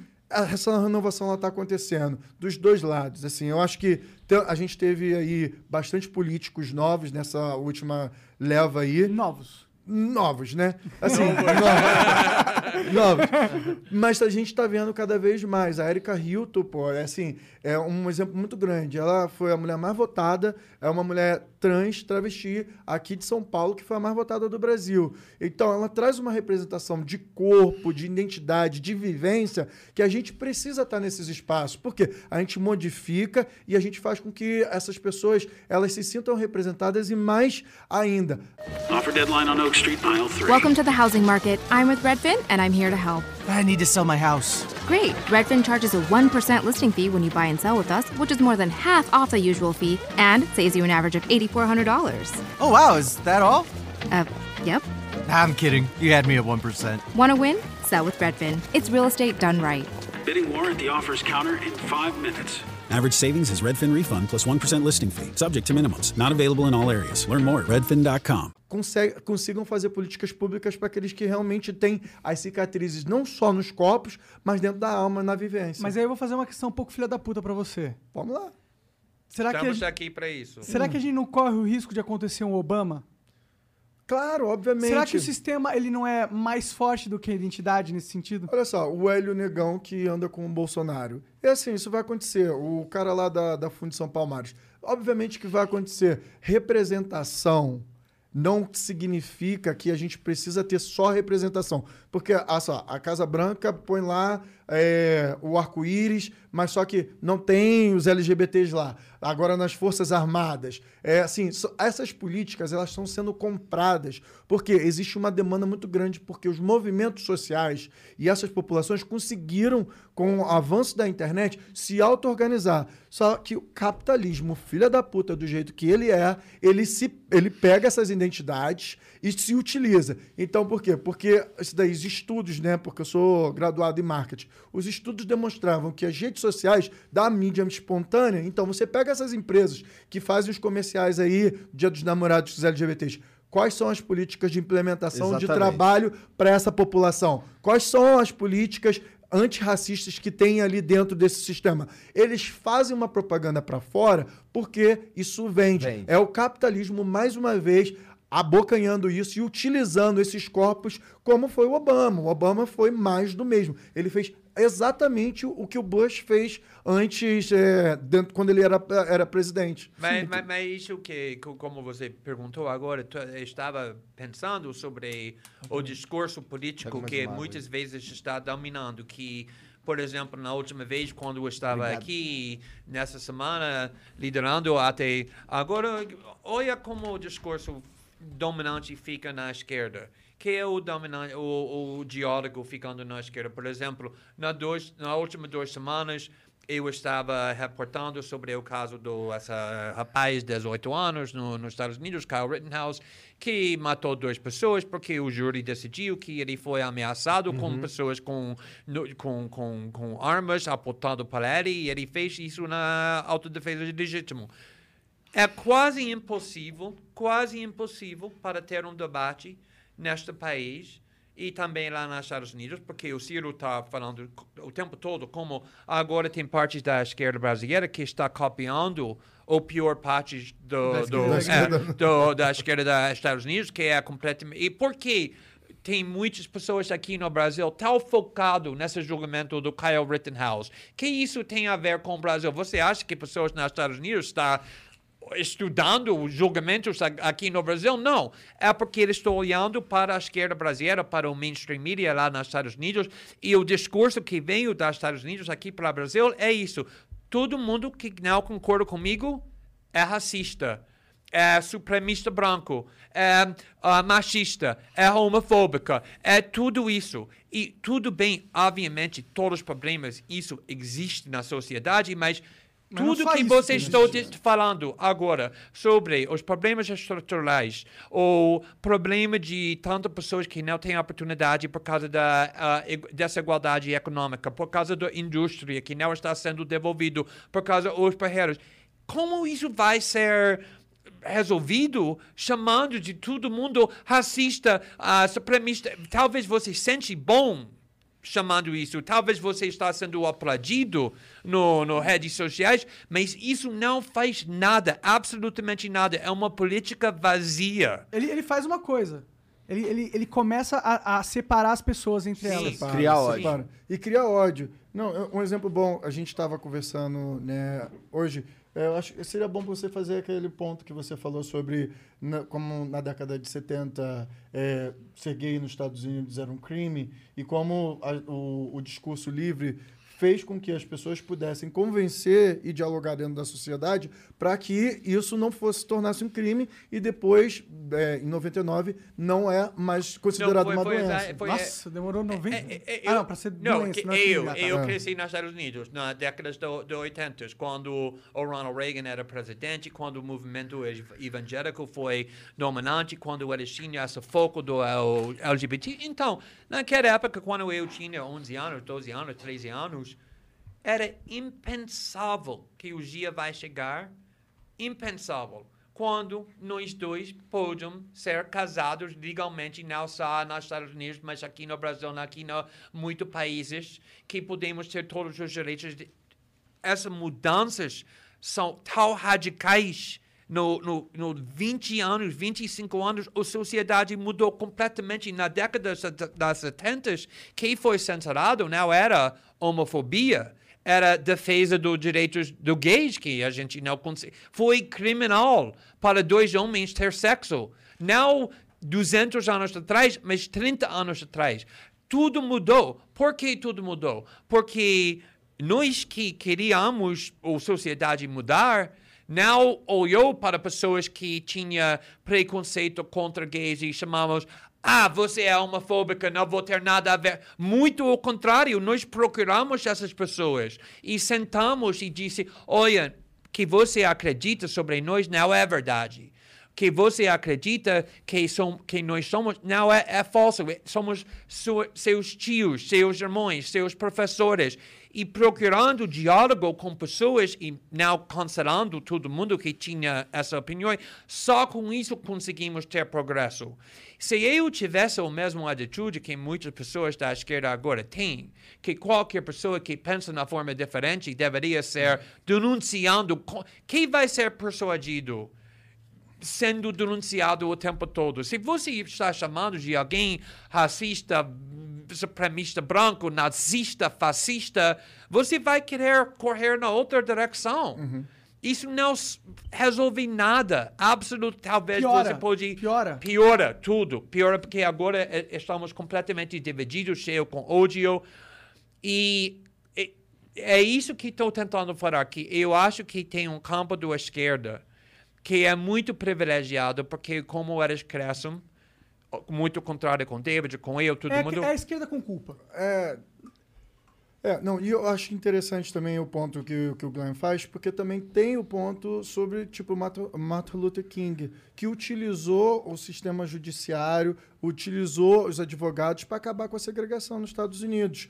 Com diálogo, discursos, discurso, discursos. e falando sobre qual era a importância daquilo ali para a comunidade. Então, assim, existem as camadas dentro da sociedade, e eu acho que dentro do campo, tanto da direita e da esquerda, tem algumas coisas que se perde. E aí tem a, a- o, o que, que é mais importante nas lutas hoje em dia? As lutas identitárias, né, das lutas das mulheres, dos LGBTs, dos negros e negras, elas têm que estar completamente ligadas, voltada à realidade para a luta de classe. A luta de classe, da classe trabalhadora, é a luta mais importante que a gente tem hoje em dia. Não diminuindo todas essas lutas, elas têm que estar interligadas. Porque os negros, as mulheres, os LGBTs, a- a- os indígenas, as pessoas com, com, com deficiência, estão dentro dessa, dessa margem. E se a gente consegue fazer com que a luta de classe ela seja uma luta prioritária, a gente consegue salários melhores, espaços melhores, melhores condições de trabalho para toda essa população. Então a gente tem que estar tendo esse diálogo como base e colocar todos os outros diálogos para poder as pessoas poderem comer, ter moradia, poder ter trabalho, entendeu? Então, assim, acho que tem que a gente saber também quais coisas a gente precisa priorizar. E também tem o fogo amigo. O fogo amigo é uma coisa horrível que eu vejo hoje em dia. Eu fui cancelado várias vezes. Teve uma vez, por causa da Vaza Jato, é, que é, teve uma fake news que eu tinha, eu ia deixar o Glenn para ficar com o Alexandre Frota, para vocês verem isso. Olha Puta essa. que pariu. Eu sei, eu sei. E aí o Frota veio. Caraca, David, você já viu isso aqui? E aí Então, tal. Ele disse que ele descobriu que estava com essa, fazendo sexo com a, e ele me deu o ultimato. Se você não parou com Freixo, eu vou te divorciar. Foi um site do fake Ah, foi- news. E exato. estávamos rindo muito. E naquela aí- época o- você o- estava aí- trabalhando com frota. E o- aí, o tipo, e aí, tipo, eu tirei uma foto com Frota, e assim, porque o Frota pediu, né? Aí ele falou só pra tirar uma foto, no meio da conversa ali eu tirei. E aí, tipo assim, eu não tenho o currículo da pessoa que tá ali que pede pra tirar foto comigo. Eu não sei lá quando que ele falou o negócio lá de, de estupro, o caralho, quatro. E aí todo Você mundo me, foto, cara, mano, tirou uma foto pra pessoa. cara. Aí me cancelaram naquela época. Eu falei assim, caralho, eu tô sendo cancelado. E aí um bom- bom exemplo é você, cara. Vocês aqui com o programa de vocês. Vocês têm uma plataforma que é enorme. E aí, se todo mundo cancela vocês, vocês só vão chamar a gente aqui no programa que vai ser do outro campo. E como é que vai ter diálogo? E aí vocês vão estar acabando sendo realmente abraçado por uma galera que é totalmente reaça. E aí, tipo assim, como é que vocês vão estar tendo um diálogo com uma outra população? Como é que faz o contra ali? Sabe? Como é que a gente consegue fazer com que a população veja os outros lados? Porque tem milhões de pessoas assistindo esse programa. Total. Entendeu? Ah. Então, assim, não dá pra gente não ter diálogo dentro da sociedade. Não dá. Isso foi uma coisa que eu senti muito nesse episódio aí do iFood, dessa porra toda. Eu falei assim, mano, os caras estão empurrando aí. Eu- cara, eu não sou de direita. Também não sou de esquerda, mas eu não sou de direita, tá ligado? E os caras estão cada vez empurrando o flow pra só atrair a direita. Entendeu? É, Ele aí- está quase forçando para ser de direita, porque É. ele- é- é- imagina tal borro, vocês têm milhões de pessoas assistindo, a, ouvindo o seu programa. Como eu disse, eu estava quase pronto para matar pessoas. Na próxima, pessoas que me dizem, oh meu Deus, você está indo para o Flow Podcast, ou eu estou muito animado. Eu quase, eu, na época, eu, meu Deus, esse programa tem muita influência. Ok, você é uma pessoa que tem ideias fortes sobre política. E você quer, eu acho, ganhar o debate e persuadir o mais pessoas possíveis para concordar com seu ponto de vista, mas você vai criar uma, uma regra que ninguém como eu, ninguém como David, pode ver aqui e falar com vocês e falar com sua audiência, porque tem uma regra que só podemos falar com todo mundo que concorda com a gente sobre tudo. E, e, e quem vai acontecer? Isso vai se tornar um programa só para a direita e eu, sua audiência, milhões de pessoas, vai ouvir só pessoas da direita. Como isso, como pode ser mais burro do que isso? Mas o ponto é que eles não querem ganhar. Tem muitas pessoas que não querem ganhar politicamente. Eles usam política quase como uma religião para mostrar que eles são Bom, bom. pos- Exatamente, exatamente. Eles não têm nenhuma interesse de melhorar a é só sociedade. pessoal, é só pessoal. É, interesse, tipo, primeiro. É ó, egocentrismo. É muito bom você se coloca num grupo. É muito poderoso estar num grupo. Você vai ter pessoas que vão te defender. A única coisa que você precisa fazer é se conformar em falar apenas o que esse grupo já entendeu que é o caminho correto para ser dito. E se você se conformar com isso, ser um ventrílogo desse grupo, eles vão te proteger. Eles vão te dar dinheiro, eles vão te dar fama, eles vão é, te cumprimentar na rua, eles vão atacar quem te ataca. E, pô, isso é muito gostoso. Se eu sou uma pessoa na internet que quer ganhar dinheiro, eu quero ter uma base me protegendo. Eu só preciso falar o que eles querem que eu ouvir. Moleza. Ah, onde eu assino? Não, é, é interessante que. eu vou, que- vou falar. Não, não, não. Eu, eu- eu ia falar de um outro ponto um pouco diferente. Só que eu, eu só sobre isso que o, uma causa que muito importante para eu e David é o caso dos direitos dos animais. Hum. E temos 26 cachorros resgatados na nossa própria casa, que eu sei é louco, mas nós somos loucos. É, tá- E Não, temos são nossos mesmo. São nossos mesmo. Tem, e, é, na realidade, ele é muito, mu- é, é hipocrisia enorme, porque quando eu pego um cachorro na rua e volto para casa, ele disse: se você pega mais um cachorro na rua, eu vou te divorciar. Quatro semanas depois, o David volta com, para casa com quem? Um cachorro resgatado. Oh, mas ele estava sofrendo, ele é diferente. Então, Nós assim a gente tem que hipócritas com isso. Então- Porque não dá pra poder ver um animal Sim, sofrendo. então, finalmente abrimos um abrigo que é lá na Maracá com centenas de cachorros, administrar pe- pessoas na rua, mas também eu sou vegano, os, o, os nossos filhos estão sendo o, o vegetariano, os- o ca- carne sem... sem Segunda sem carne, a gente faz carne. segunda sem carne. Então tem a opção de comer carne se eles quiserem. Não, é, Não, segunda-feira são sem Só, carne. só, só, sem- Só segunda-feira. Ah, tá. Então- É o- tem um projeto que você pode ver online. Quem tiver aí, vocês podem ver. Segunda Sem Carne é um projeto excelente que você vê os impactos de um dia só, só fazer uma alimentação só de base de planta. Pode É crer. Mas, incrível. então, essa, essa causa não é o caso de esquerda. Era o caso de esquerda. Mas agora aqui no Brasil tem, por exemplo, o deputado estadual aqui, que era o policial, não, eu não lembro o nome dele, mas ele é muito da direita, ele é bolsonarista, mas muito dedicado ao caso do animais. Também tem outras pessoas bolsonaristas também, porque eles amam cachorros e se tornou... Então, quando eu penso sobre essa causa, que é essa causa? Eu quero proteger animais de sofrimento, porque animais, porcos, os cachorros são muito inteligentes e sofrem muito. Eu vou me limitar para pessoas que são da esquerda e falar, ah, eu não vou trabalhar com Seria um essas pessoas da... Isso é loucura. Então, David está fazendo o diálogo muitas vezes com deputados do bem da PSL, direita. de outros, de, de outros partidos.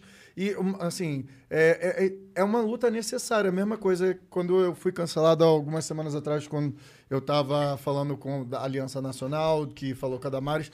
É a mesma coisa. Se eu tenho diálogo com esses parlamentares, as pessoas já começam a me taxar que eu estou tendo diálogo com pessoas nesse campo. Mas eu estou tendo diálogo para causa, para causa. E aí também tem uma coisa assim muito que eles utilizam muito popular, que existe a criminalização é, assim, das pessoas que têm animais, só que são pessoas na pobreza. Então eles vão lá prender um montão de gente que tem um animal que está ali realmente debilitado, fazendo isso. Mas o mais engraçado é que esses caras eles não vão em cima das grandes empresas de carne, que colocam todos os animais confinados, sem poder caminhar, sem ter uma, nenhum tipo de, de, de, de, de- espaço para poder viver. Eles só ficam ali confinados 24 horas, com luz na cara. Então, assim, é um processo todo que você tem que pensar que não é só, é uma criminalização da pobreza, mais uma vez, sendo utilizada como holoforte por essa galera. Então, assim, eu tenho diálogo para poder também modificar e falar assim: vamos em cima das empresas, vamos em cima da- da- do- do- das empresas que estão fazendo isso. É claro, tem uma população enorme que come carne, está acostumado, é, é, a gente vive com isso, mas está acabando com o planeta. O que, que a gente pode fazer? Qual é o, o- o caminho? É diálogo, a sociedade ela tem que estar dialogando, sabe? E aí, se você não consegue dialogar com esse, com esse campo que é diverso, você não vai conseguir fazer mudanças estruturais dentro da Se sociedade. você quer fazer política, você tem que seguir aí, você tem que. ah, vamos lá, você tem as suas convicções. Uhum. E você quer fazer política, você quer trabalhar a favor das suas convicções. nada mais natural que você vá em pessoas que possam ser aliados daquele, daquela pauta específica, né? E não necessariamente pessoas que, que concordam com você em tudo. Ó, deixa eu te dar um exemplo muito, muito importante. É, a Polícia Civil do, do Rio de Janeiro, em 2019, eu trabalhei com a Polícia Civil do, do Rio de Janeiro para poder conseguir emendas para eles, né? Foi a primeira vez na história que a gente conseguiu levantar aí, acho que foi 20 milhões de, de reais. Só que o que eu fiz? Em vez da gente passar para PM, que ia comprar arma, colete, eu fui, dialoguei com Daniel Silveira, com, com, com todos eles que queriam colocar dinheiro, e eu peguei os projetos da Polícia Civil para inteligência, para um novo prédio de Florence, é, para equipamento, para você é, fazer mais software para poder pegar é, crimes de colarinho branco, para ajudar com um ônibus, para ter atendimento para crianças e adolescentes. Para isso, Aí a gente conseguiu fazer esse trabalho todinho com a Polícia Civil lá do estado do Rio de Janeiro. Infelizmente a pandemia veio, a gente teve que realocar.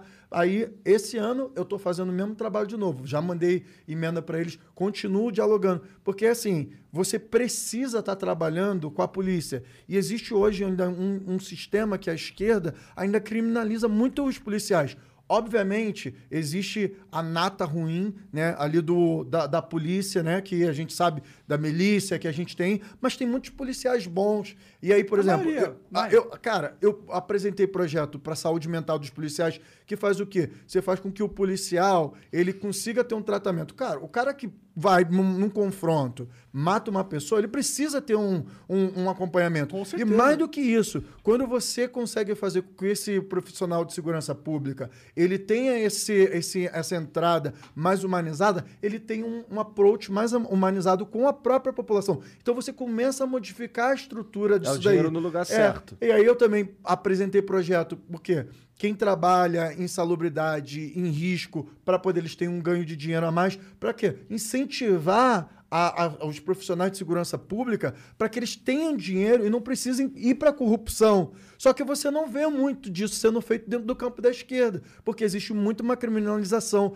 Por exemplo, teve o caso lá em 2019, que foi no, na semana foi a semana do, da, da, da, negritude, que foi do, do dia 20, né? A gente fez uma exposição e tinha lá um cartaz com um, um policial saindo e um jovem negro no chão. Os caras foram lá e rasgaram aquilo lá. E aí eu fui lá ter um diálogo com Maia e com o capitão Augusto, que é aqui de São Paulo, né? Capitão, capitão Augusto, que é um, um parlamentar lá. E eu dialoguei com ele, olha só, que a gente vai colocar nem todos os. Aí eu botei um papelzinho do lado falando assim: nem todos os policiais compactuam para essa estatística. Foi um diálogo. Os caras rasgaram, a gente botou no lugar, mas só que a gente complementou. Porque eu acredito nisso, eu acredito nessa, na força da segurança pública. É, tem que. Não dá pra alienar toda a força não policial. Não dá pra alienar. Você tem que traz, trazer para poder dialogar e dar melhores condições de trabalho para esses profissionais. Porque no Rio de Janeiro, aonde foi que eles aprenderam a maior quantidade de armas? Foi no condomínio do Bolsonaro, porra. Foi lá, sabe? Eles aprenderam só Polícia Civil, trezentos e poucos milicianos sem atirar, sem uma bala, sabe? Aí eu te levo pro que aconteceu lá no Jacarezinho. Teve aquela chacina lá, aí o Glenn tá falando do que aconteceu lá nos Estados Unidos, tá todo mundo parado lá. Teve a chacina lá e a polícia lá falou o quê? Não, a gente tá indo para poder não deixar eles aliciarem os, os jovens pro tráfico. Mas cadê entrando com educação? Cadê entrando com cultura? Cadê entrando com condições de dar curso ali? Aí eu e o Glenn foi, saiu né, aqui do país, porque a gente não tem condições de, de fazer as coisas fomos atrás de recursos no privado. A gente conseguiu montar um projeto lá no Jacarezinho um para milhão, reformar. Um milhão, em 200, um milhão de 200 reais para renovar. Para renovar Mas... centros de esporte lá, campo de futebol. Que massa, mano. Quem a ajudou gente... vocês? Jack Dorsey, o dono do Twitter. Ah, é? é o Jack. Estamos pegando mais para a Rocinha, para, para Vidigal. Rocinha, Mas, Vidigal. olha só, é isso ah, que, que... Que, é porque que, a gente não dá para só fazer com, com, com o Estado que não está fazendo. o Estado eu vai lá e impõe a bala. A gente não consegue fazer com o Estado, quem vai mudar a porra do mundo somos nós. Yeah, e a gente tem que botar forma. a mão na massa. Então, mas quem, quem, é melhor para resolver esses problemas? As pessoas. Eu vou que... querer sua ajuda depois, porque os, os moleques lá e a, a, galera do Jacarezinho vão querer também ter um estúdiozinho lá de, pra Demorou. poder fazer um podcast Demorou. deles. E aí eu vou contar com vocês também pra gente poder montar isso pra eles. lá. Adoraria. Inclusive, a galera que não sabe o que tá acontecendo, a gente tem um. A gente A tá tá, criando... a gente tá montando um, tamo, tá em obra, inclusive, lá no Capão Redondo. Não, Isso. mas pô, desculpe, eu foda, li hein? na internet que ele é racista, fascista, eles não vão fazer isso. Não, mas, sério, que, que, que, que é melhor para a sociedade? O protestando na rua, falando que foda-se policiais, policiais, todos policiais são racistas, são bandidos, tudo isso, ou fazendo um diálogo, percebendo que obviamente tem problemas com policiais, quem tem policiais corruptos, ah, com, com todos, todos os grupos os que segmentos. Ainda mais um membros segmento que tem a permissão de matar. É, Mas- Imagina se não vai ter problema. Mas Exato. muitas vezes que, é, que acontece isso é que nos Estados Unidos tinha esse movimento depois do ah, assassinato do George Floyd, com esse movimento chama, falando defund the police, ou seja, elimina o polícia, que todo mundo está insistindo. Mas quando e- e isso está sendo feito em nome de quem? Das, das pessoas negras, das pessoas, do- das pessoas latinos, do, dos pobres. Mas se você vai para as comunidades e fazer pesquisas e você pergunta às pessoas que moram Você na comunidade que ah, você está em favor eliminando o policial, todo mundo fala eliminando o policial? Você é louca? Obviamente não queremos fazer isso, é bom? Bastante de contínua isso aqui.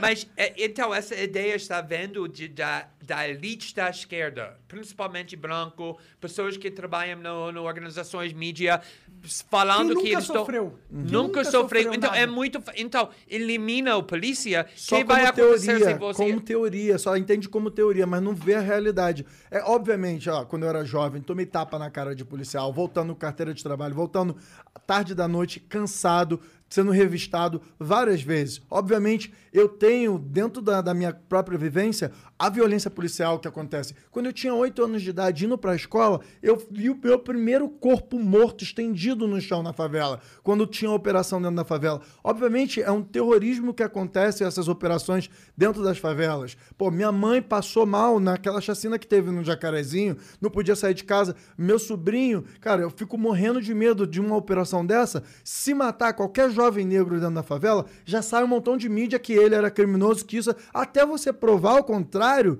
sabe? Assim, é muito complexo dentro da sociedade. Mas ao mesmo tempo que você tem que combater essa casta corrupta dentro da, da polícia, você tem que dar recursos para que eles possam também agir e serem tratados com respeito dentro da sociedade. Então, assim, tem que encontrar um balanço dentro disso. E esse balanço só encontra com recursos para que esteja indo colocar diretamente nos lugares certos para que a gente possa reforçar a polícia, para que a própria polícia acabe com a corrupção dentro da polícia e dentro da sociedade. Aí sim a gente vai conseguir melhorar a sociedade com bastante educação e com bastante recursos para a inteligência.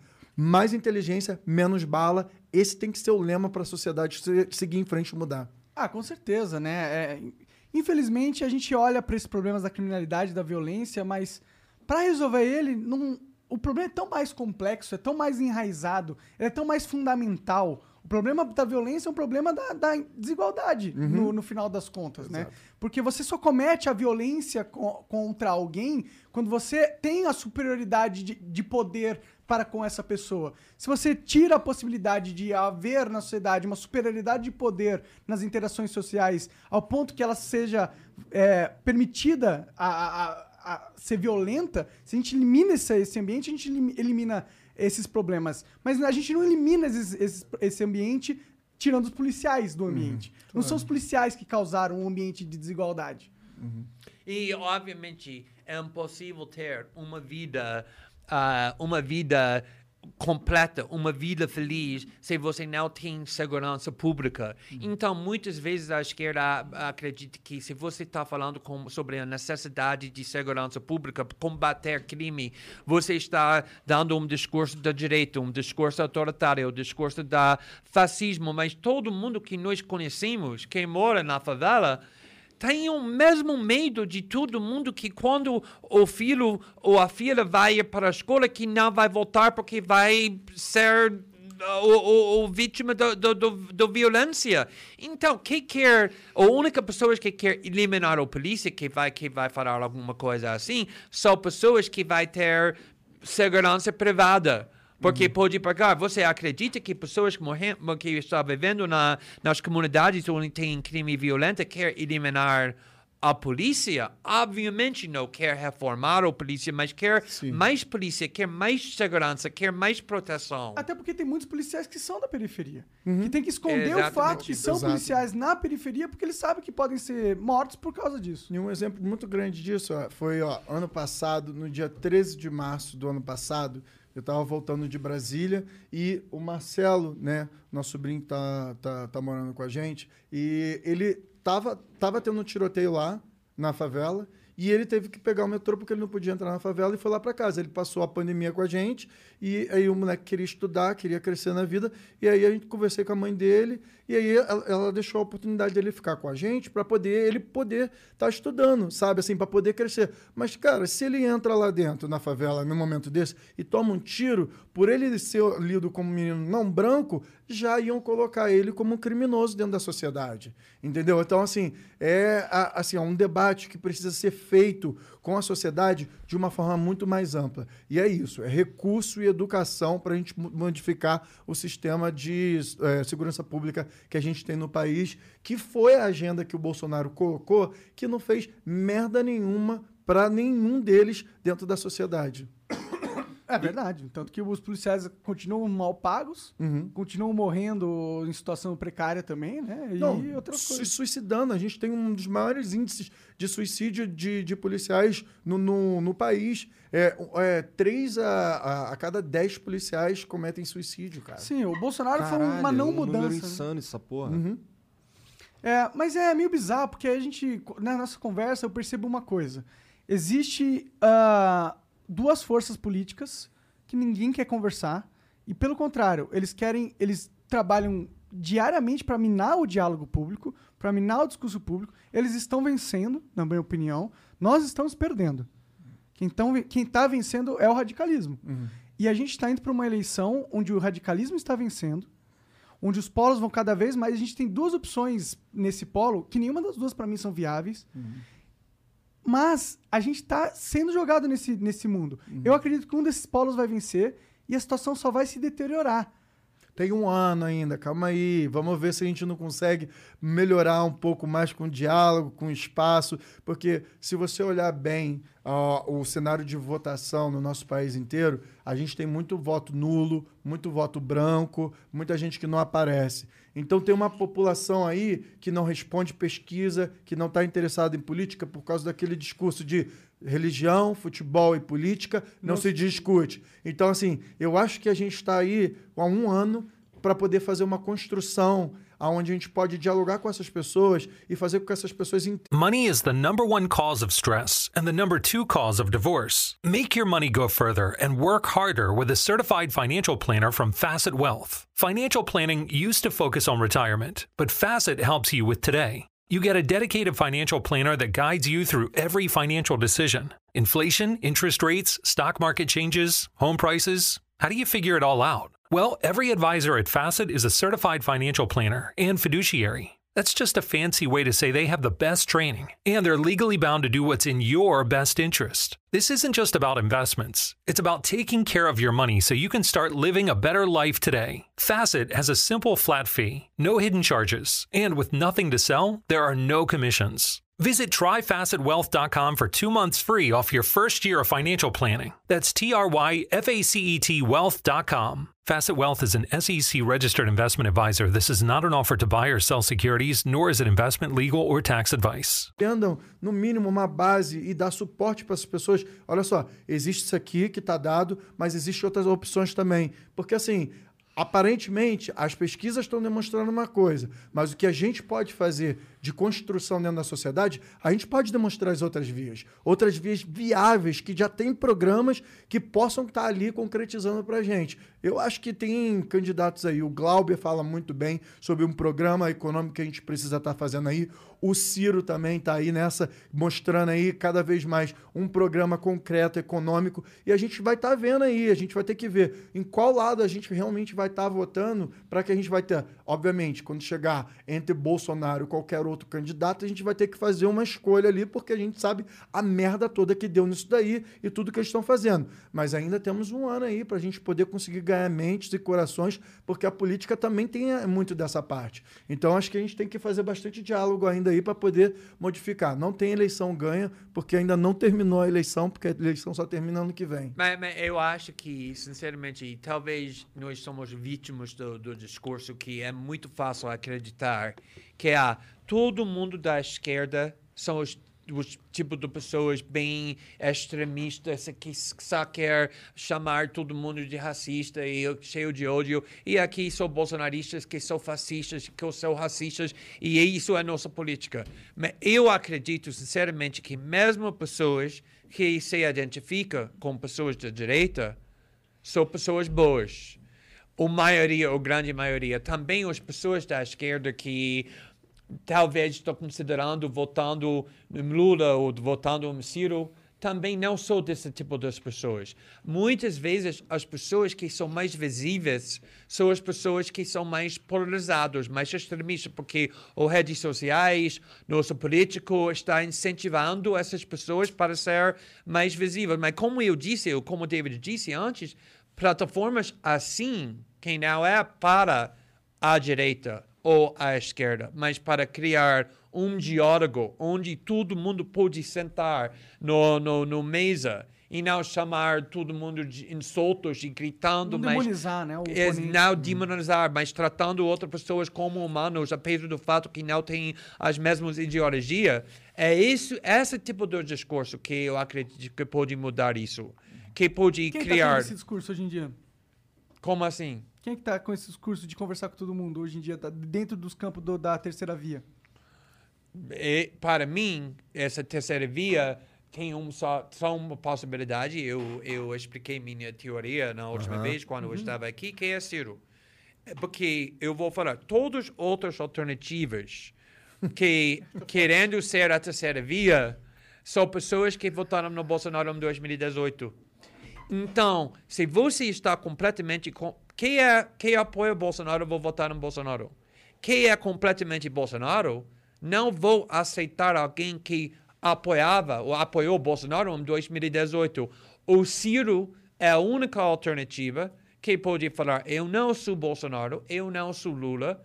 Ele está atacando os dois com muito agressão, chamando de dois do corrupto, lembrando todo mundo o escândalo do PT que eles têm.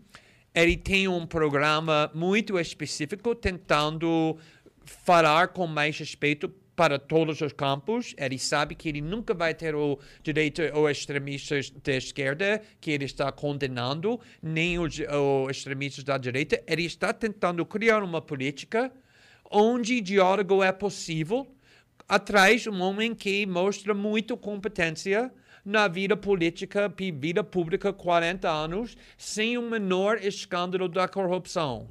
Então, para mim, isso a solução para, para mim politicamente é muito óbvio na nossa frente. Mas Mas é que o, o Ciro ele tem um defeito, na minha opinião, de- de- dentro da sua análise, que é uma qualidade que ele não tem e que eu acho que é uma qualidade essencial para quem quer ser presidente, que é ser considerado antissistema.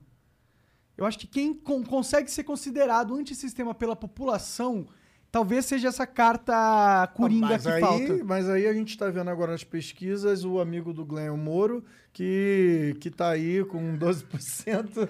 Não, E mas vai ter discussão em inglês hoje. Mas, ô, ô, Monark, eu entrevistei Ciro em 2018, quando ele estava se candidatando. E a primeira questão que eu botei para ele foi exatamente isso. Eu disse, olha, Ciro, agora o Bolsonaro está liderando a pesquisa. Por quê? Porque todo mundo está contra o sistema, contra o establishment. Isso está acontecendo em França, Isso foi como Trump ganhou o candidato clássico que era contra o sistema. Também no, no Reino Unido, quando eles aprovaram o Brexit, que foram um foda-se para o sistema.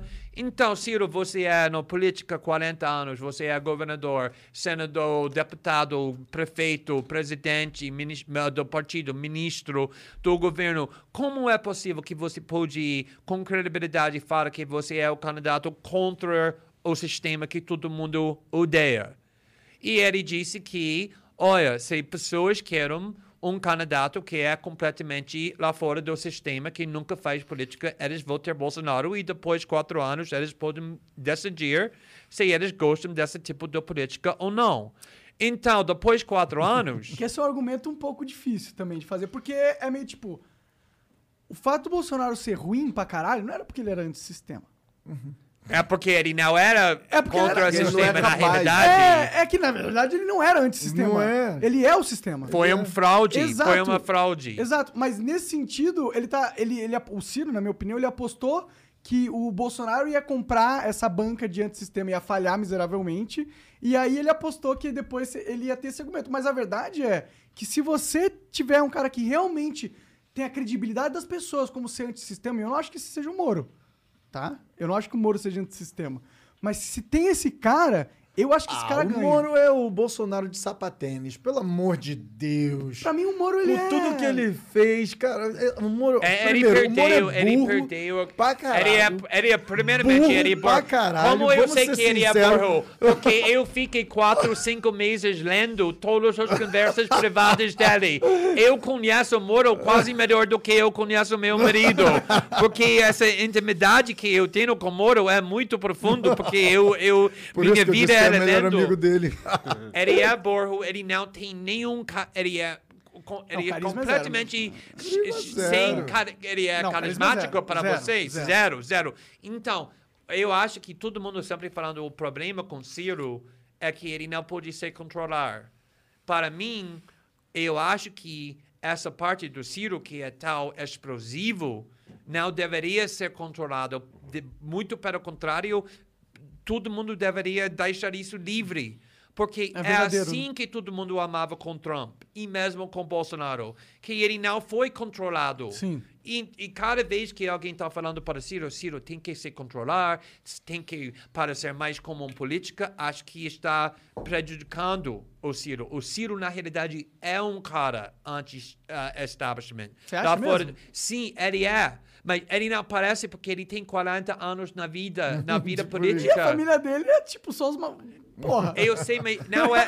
Mas o Bolsonaro era 30 anos do Faz o deputado, aí, Monark. Glenn. Monark, o, o Bolsonaro é Vai, 30 Monark, anos do Monark. O Bolsonaro é deputado. um merda, mano. Quer dizer que o Ciro Gomes seja da hora, tá É, ligado? mas eu acho que o Ciro de verdade Mas é aí o tu acha que o dissidente. Moro é da hora? Não. Mas aí tu acha que o Eu Moro é acho o que a melhor gente tá candidato? fudido pra caralho. Ah, fudido a gente já tá pra caralho, já tem um tempo, Cara, né? eu não acredito em política. Eu acredito em política, mas eu não acredito. Pô, Monark, na achei que a gente política tava tendo sistêmica. uma, uma Não, relação não, eu acredito aqui. em política. Eu acredito que a política é muito importante pra sociedade. É como a gente resolve os problemas. Mas você não gostou de mim? Não, cara. Você, infelizmente, você é político, entendeu? Mas eu não te julgo por causa disso. Mas é isso, eu não acredito que, que a solução vai vir desses caras, mano. Eu acho que, sabe, eu acho que a solução vai vir de um Bitcoin da vida. De, um, de uma iniciativa incontrolável, que ninguém cabeça, não é uma pessoa que é o avatar. Quem que é o dono do Bitcoin?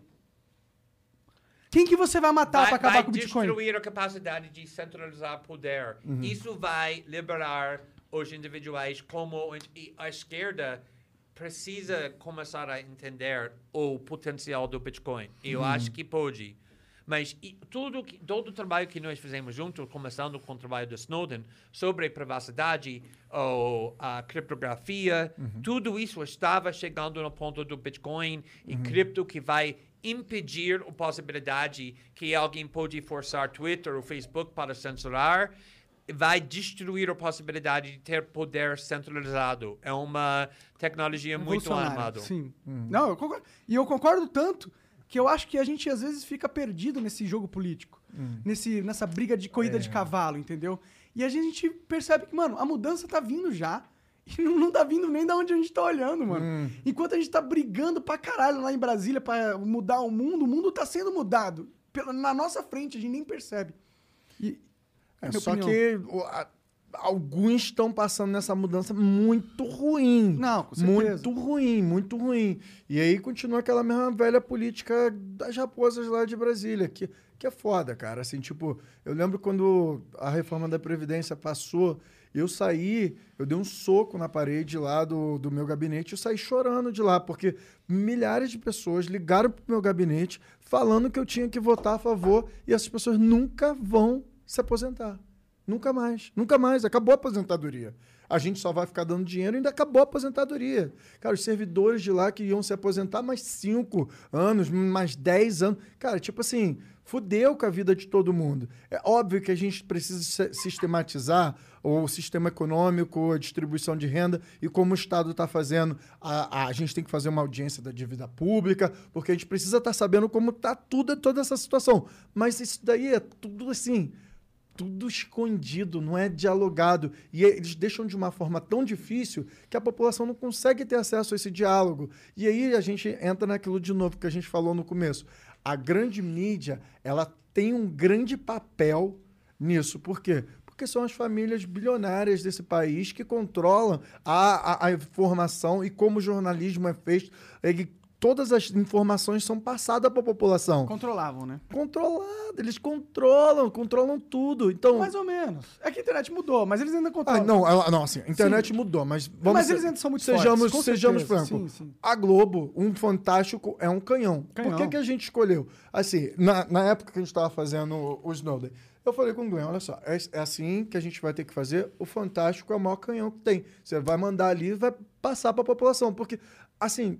Aquela mãe que sai de casa 5 horas da manhã e aí volta 9 horas da noite, ela assiste Globo. Ela assiste o Jornal Nacional. Ela assiste a novela ali. Ela assiste todos aqueles programas que estão tá ali dentro da grade. já, né? Já, e aquilo ali é- vai formando a, a- visão e a opinião política dela, entendeu? E vai aquilo ali. E junta com os grupos de WhatsApp que a gente hoje e aí, querem controlar o que vai estar sendo feito no WhatsApp. Nossa, assim, um- assim.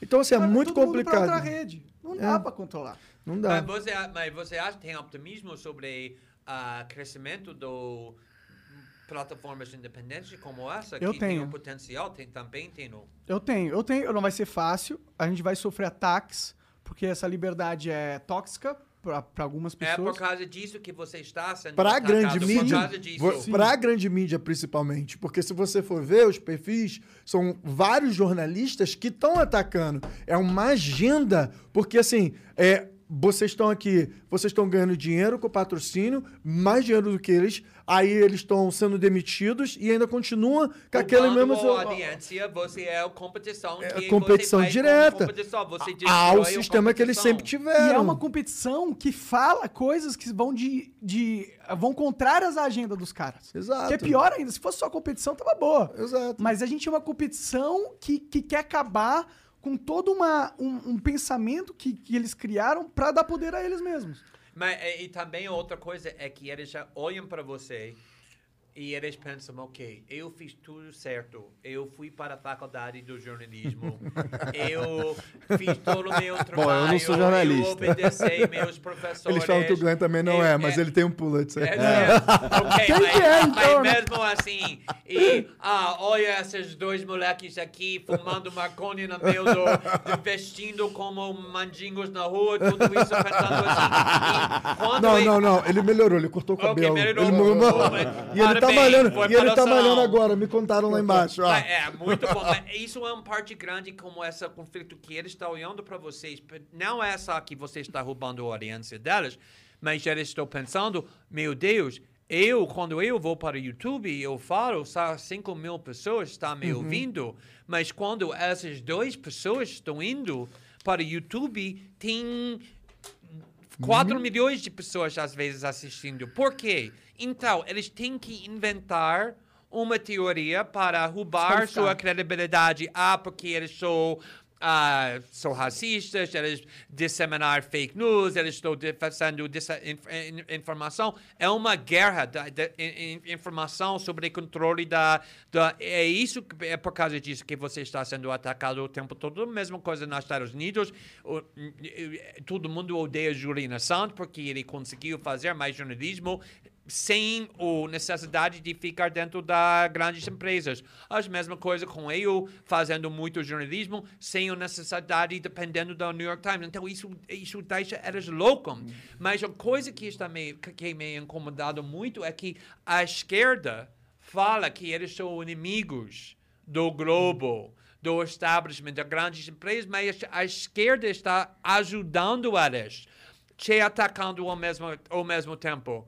Quando a esquerda está falando, ah, Globo são racistas, o Globo são disseminando desinformação que eles estão fazendo o tempo todo, não, eles estão tentando te atacar porque vocês não são parte das instituições. E tem muitas pessoas que acreditam que são anti-establishment, que tudo isso, mas na realidade são autoritários, que acham que você só tem o direito de falar se você é controlado para instituições grandes. Exatamente. É muito irônico. E aí agora eu vou falar uma coisa sobre... Eu vou ser cancelado por causa disso, com certeza. Boa, obviamente. lugar certo. Já, já, já é certo que eu vou ser cancelado sobre isso.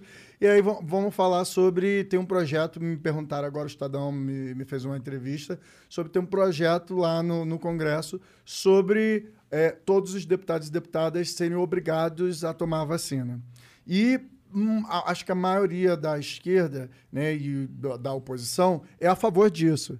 Só que, ao mesmo tempo, a gente entra no debate onde a gente luta para cada indivíduo ter a liberdade do que utilizar no seu corpo, né? A gente luta pela descriminalização, legalização, Aborto. o aborto. E aí, ao mesmo tempo, você fala isso, e aí do outro lado você está falando assim, não, mas você tem que fazer isso. Aonde está a linha que você está fazendo ali? Qual a linha que você está seguindo? Você está seguindo uma linha de raciocínio que é a mesma coisa, porque. A não verdade tá- é que, para algumas, pra algumas coisas, a segurança vale mais do que qualquer liberdade possível. O medo de alguém se contaminar com, com o coronavírus porque ouviu uma fake news é tão grande que vale a pena tirar a liberdade de 100% da população falar o que pensa. É isso, é esse é o pensamento. Infelizmente, são pessoas que têm. Eles aproveitam do medo que a sociedade tem. Eu não acho que eles têm medo, mas eles se aproveitam do medo para impor as suas pautas autoritárias. Porque a partir do momento que ele convence a sociedade que ele tem a, a gente já falou isso, mas é isso. A partir do momento que ele convence a sociedade que ele pode ele tem a autoridade, o discernimento de escolher quem tem a- ó, uma opinião válida que deve ser exposta para a sociedade e não. A partir do momento que ele te convence que você dê essa credibilidade para ele ser esse juiz, fudeu. Ele conseguiu o poder que ele queria. É Não, sempre- só para deixar claro, eu, o Glenn, meus filhos, todo mundo tomando Ah, vacina. Não somos, não somos contra a vacina. Só Sabe? contra é só que eu, a obrigatoriedade do Estado. Só contra o poder do Estado te obrigar a colocar algo no seu corpo que você não quer. E, e- e é sempre é, é sempre sobre poder e sempre sobre controle. Eu, a coisa que mudou minha perspectiva política mais do que tudo era o ataque do 11 de setembro, quando todo mundo era com medo muito alto por causa desse ataque do terrorismo. E agora, e o que aconteceu? Por causa desse medo, eles conseguiram explorar a população para. Aumentar muito o poder que eles tinham. Eles podem fazer tudo para controlar nossa vida, espionar, todas as coisas que eles queriam fazer, porque a população tinha tanto ah, medo, ah, por favor, nos, nos, prote nos proteja e pode ter todo o poder. A mesma coisa acontecendo agora, que botou todo mundo em muito medo de Covid, muito além quando é racional. Agora todo mundo está vacinado que quer ser vacinado, ou muitas poucas pessoas morrendo sendo vacinado, mas ainda assim eles estão implorando ao governo, por favor, continua a nos controlar, roubando nossa liberdade para decidir que podemos botar no nosso corpo, apesar do fato que não é racional. Porque uma pessoa que não é vacinado, que não quer ser vacinado, é um perigo para mim, ou para o David, ou para vocês, sendo vacinado. Somos vacinados, que significa que somos protegidos. Então, por que vou, eu me importo se alguém é Quer correr o risco. Se Quem alguém quer quer correr risco? o risco, a gente não É pode... para a pessoa decidir. Existe, aí dentro desse debate aí, existe, claro, as pessoas que não se vacinarem, pode ter a mutação e aí vai prejudicar a sociedade, mas a gente vive em sociedade. E aí você tem que fazer escolhas dentro da sociedade. Qual é são- o mal menos nocivo? O que que é tem, melhor? Tem, tem, tem um argumento que o Glenn sempre usa sobre é, a, limida, a, a- a- a limite de velocidade. Se a gente colocasse um limite de 30 km por hora, a gente teria menos acidente de carro. Só que a gente não coloca um limite de 30 km por hora porque as pessoas estão dispostas a ter um limite maior porque elas querem chegar no lugar há mais tempo. E a gente tem milhares e milhares de acidentes de carro o tempo todo e a gente, como sociedade, aceita isso.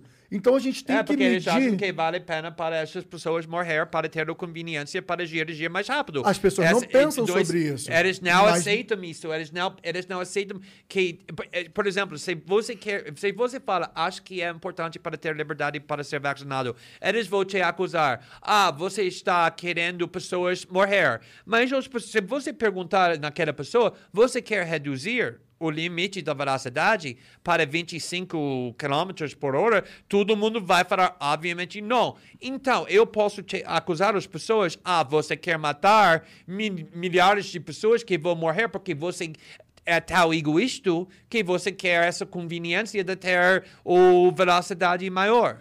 E outra coisa, só para poder colocar e terminar nesse assunto da vacina, a gente não fala o quanto que as farmas estão faturando com isso. Então, assim, a gente foi muito rápido a vacinação. Assim, temos que tomar. Funciona a vacina. A gente está vendo aí que o número de casos caíram. Aí funciona. Isso é uma coisa que a gente tem que colocar. Realmente funciona. Só que aí agora vem uma terceira dose, talvez uma próxima quarta dose, e por aí vai. E o quanto que essas farmas vão estar ganhando em cima de um discurso de que ah, você precisa tomar porque só funciona seis meses. E se você tiver Covid, você não tem anticorpos, não é suficiente. Até quando a gente vai ficar refém disso. E aí, se você fala disso num debate, filosoficamente, só para poder falar sobre economia, sobre tudo, não, aí você é antivacina, você já é cancelado. Você não pode ter esse debate dentro da sociedade, porque você não tem espaço. E esse é o ponto. É. Esse e é esse é o ponto, acabar com o debate. Acabar. Porque se não se, se acaba o debate, o que, que você E tem quem que fazer? vai acabar com o Aceitar- debate? São aqueles que estão ganhando, aqueles que estão lá na estrutura de É, e cima. é, é muito irônico, não, que, de novo, a esquerda, exatamente como eles querem, confia Google e Facebook, quer confia Pfizer e Moderna. Não é permitido questionar Pfizer. Quando Pfizer manda alguma coisa, você obedeça. Deus Pfizer. É foda, cara. A gente vive num mundo. Mas isso é meio que um fruto da, de uma ignorância política da sociedade brasileira, né? Eles não Acho que da o jogo que sociedade eles no jogando. geral. A gente está vendo isso um movimento no mundo inteiro. Mas, por exemplo, na, na França, é, eles já são um pouco mais céticos com o governo, tá Uhum. ligado? Não, Ah, não- eles queimam o carro toda hora, Então. porra. Fudeu alguma coisa, eles queimam o Mas carro. é bom, esse espírito é, sim, bom. Claro. Mas tem algo que é ruim Queria também, um pouco exemplo- mais o espírito do- do- dos franceses aqui pra queimar carro nessa porra. Cara, as pessoas Mas estão morrendo de fome, por que a gente não tá queimando carro? Hã? Mas eles também foram, é, são um dos países com maior a taxa de pessoas que não querem se vacinar. Entendeu? É tá isso, vendo porque eles o não número de confiam no casos governo. a- a- aumentando cada vez mais. Então, mas, é isso que eu tô falando. A- sempre tem. Sempre tem dois lados da A história. gente tem que escolher o mal menor. A gente tem que escolher liberdade, na minha opinião. Entre todas as respostas, as respostas que eu escolho sempre é liberdade. Tipo, se a minha liberdade não vai causar um mal imediato a ninguém, eu tenho que ter essa liberdade, porra. Não dá pra você tirar a liberdade de alguém que faz, vai fazer algo que pode causar um prejuízo. Você tá virando aquele, aquele filme lá, o Minority Report. Minority Report. Minority Report. Que você começa a aprender as pessoas da, da intenção do crime. Entendeu? Então, se eu falo alguma coisa que dá pra entender que talvez eu quisesse que parecer politicamente não correto, crime. Prende. Esse é o tipo de sociedade que a gente está criando, mano. Mas às vezes a esquerda entende isso. Por exemplo, em debate sobre li- legalização das drogas. Que E é o aborto. argumento? Se um adulto quer usar cocaína na privacidade da casa, ou us- usar maconha ou qualquer outra droga. MD, Que é o ar- LSD, é, MD, qualquer coisa. to- cocaína. to- todo, e, o- obviamente você conhece todas as drogas.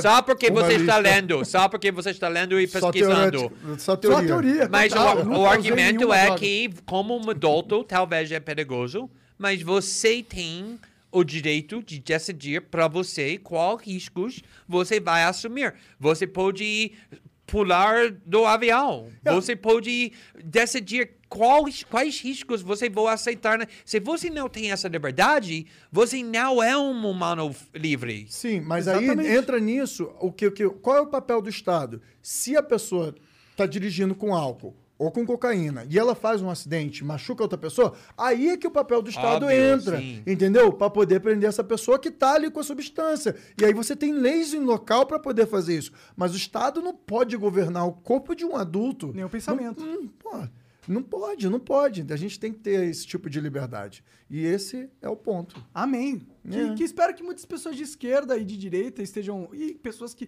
Que eu acho que é a maioria das pessoas que não se identificam com nada, sabe? Porque esse negócio de direita e esquerda, um negócio de quem estudou política e se importa demais. A maioria das pessoas tá querendo ir na feira, quer assistir o filme, ficar com a namorada, tá cagando pra Bolsonaro, pra Lula, pra não sei o quê, pra esse mundo louco que ele não controla e que nunca muda a vida dele, só pra pior. Então a gente tem que entender que e esperar que essa nossa conversa acaba chegando. Porque, querendo ou não, vocês são pessoas totalmente politizadas, né? E vocês têm um público que mais de esquerda, eu imagino, e que são politizados pra caralho. Então é muito importante que vocês digam essas coisas. Porque eu não vejo na esquerda vozes como vocês. Poucas são.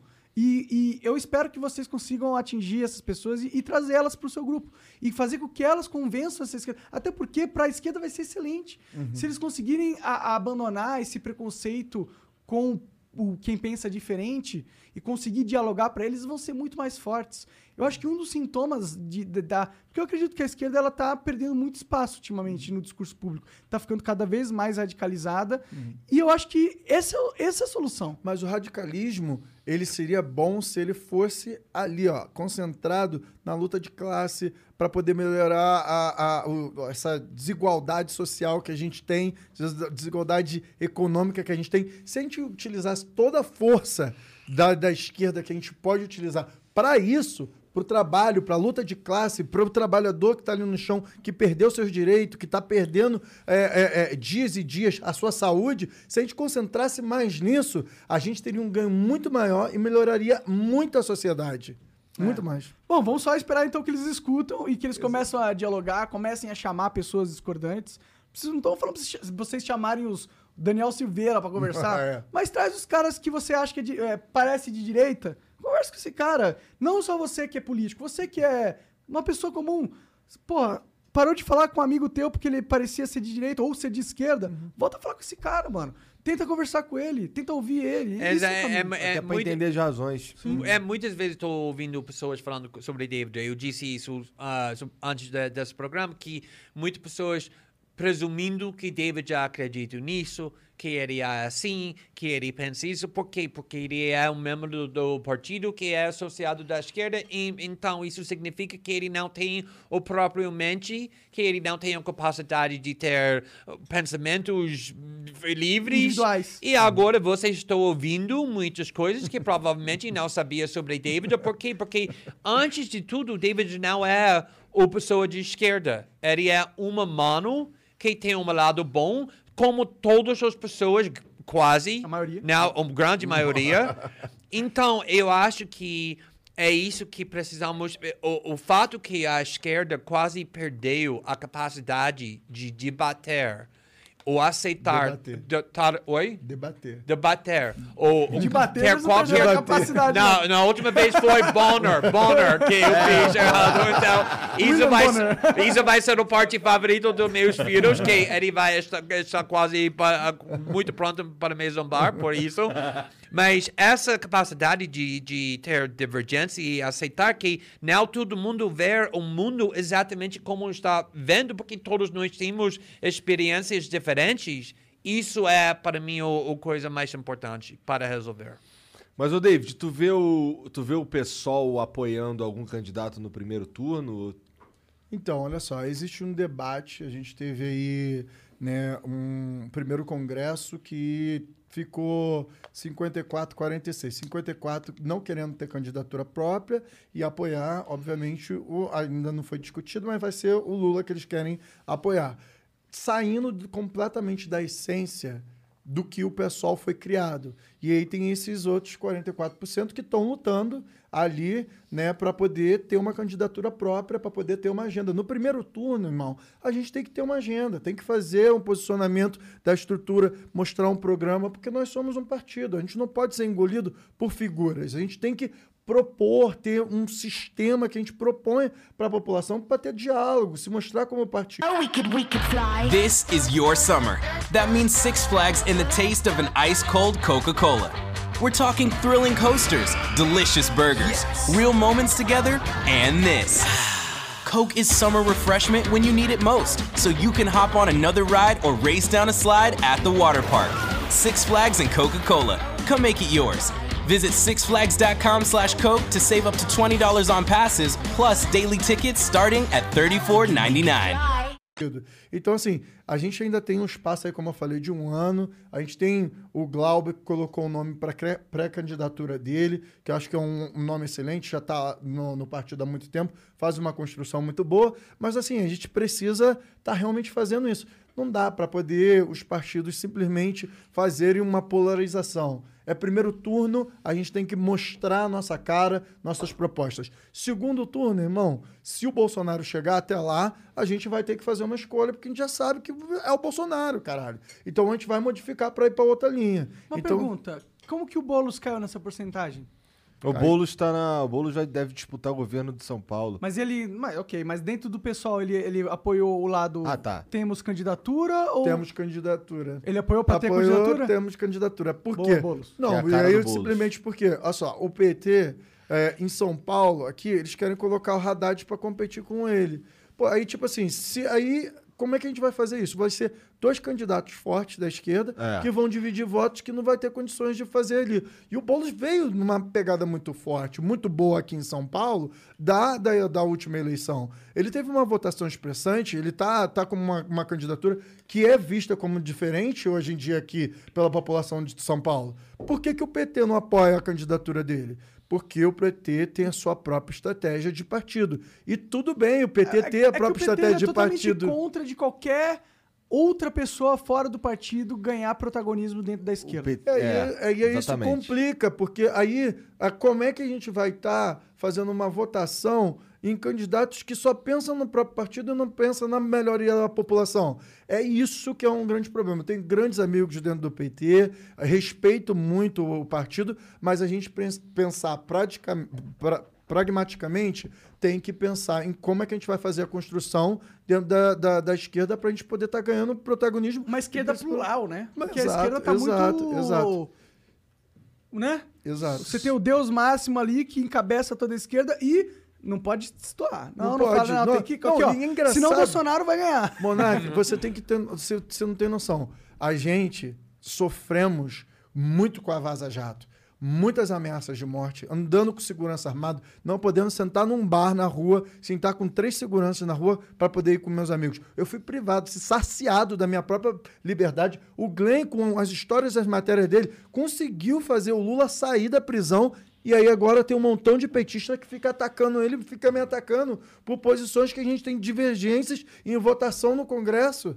Sabe, assim, as pessoas parecem que Isso estão é, fora da isso, realidade. é, isso é um culto. Isso é um culto. Eu fundei The Intercept Brasil em 2016 porque estava completamente contra o impeachment da Dilma. Uhum. Depois disso, eu quase fui para a prisão para fazer reportagem mostrando que a condenação do Lula era injusta. Em 2021, de repente, eu tinha uma opinião que o monarca deveria ter liberdade de expressão, mesmo sendo nazista como ele é. E, de repente, eu sou o inimigo do PT. A mesma pessoa que tem Lula livre, Lula 2022 no biografia que eles podem votar agora por causa da nossa reportagem, agora está me chamando o tempo todo nazista, fascista, inimigo do, do povo brasileiro, tudo isso porque eu tenho uma, A divergência. gente Oh, arriscou, David tem uma divergência. Arriscou. A, a, a, a- ele tá indo pra cadeia. N- nós fomos ameaçados, nossos filhos foram ameaçados, sabe? Andando com segurança até hoje. Ou seja, não importa quem você é, o que você fez pela esquerda, a luta que você, o sacrifício que você fez. Se você tiver uma opinião própria, É, exatamente.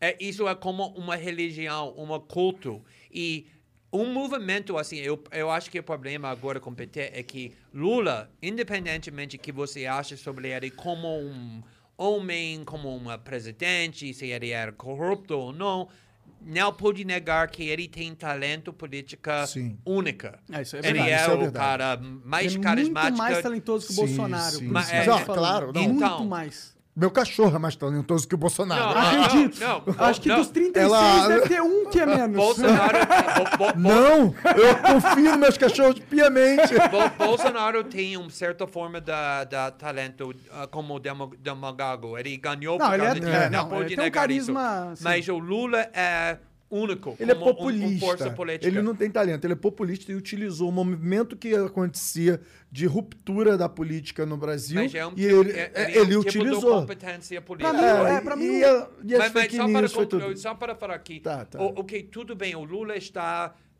liderando todas as pesquisas porque ele é Lula. Vamos ver daqui a seis meses, quando tu, o, Quando o- tiver os candidatos fortalecidos. quando o mesmo. jo, João Sant- ah, Santana e todo mundo está lembrando o país, tudo que aconteceu com Mensalão e tudo isso, vamos ver com se ele está liderando com essa margem. Vamos ver, mas por Esse enquanto ele está. ficado puto, né, mano? Então o PT tem, então o PT tem muito confiança, ó, estamos acima do mundo.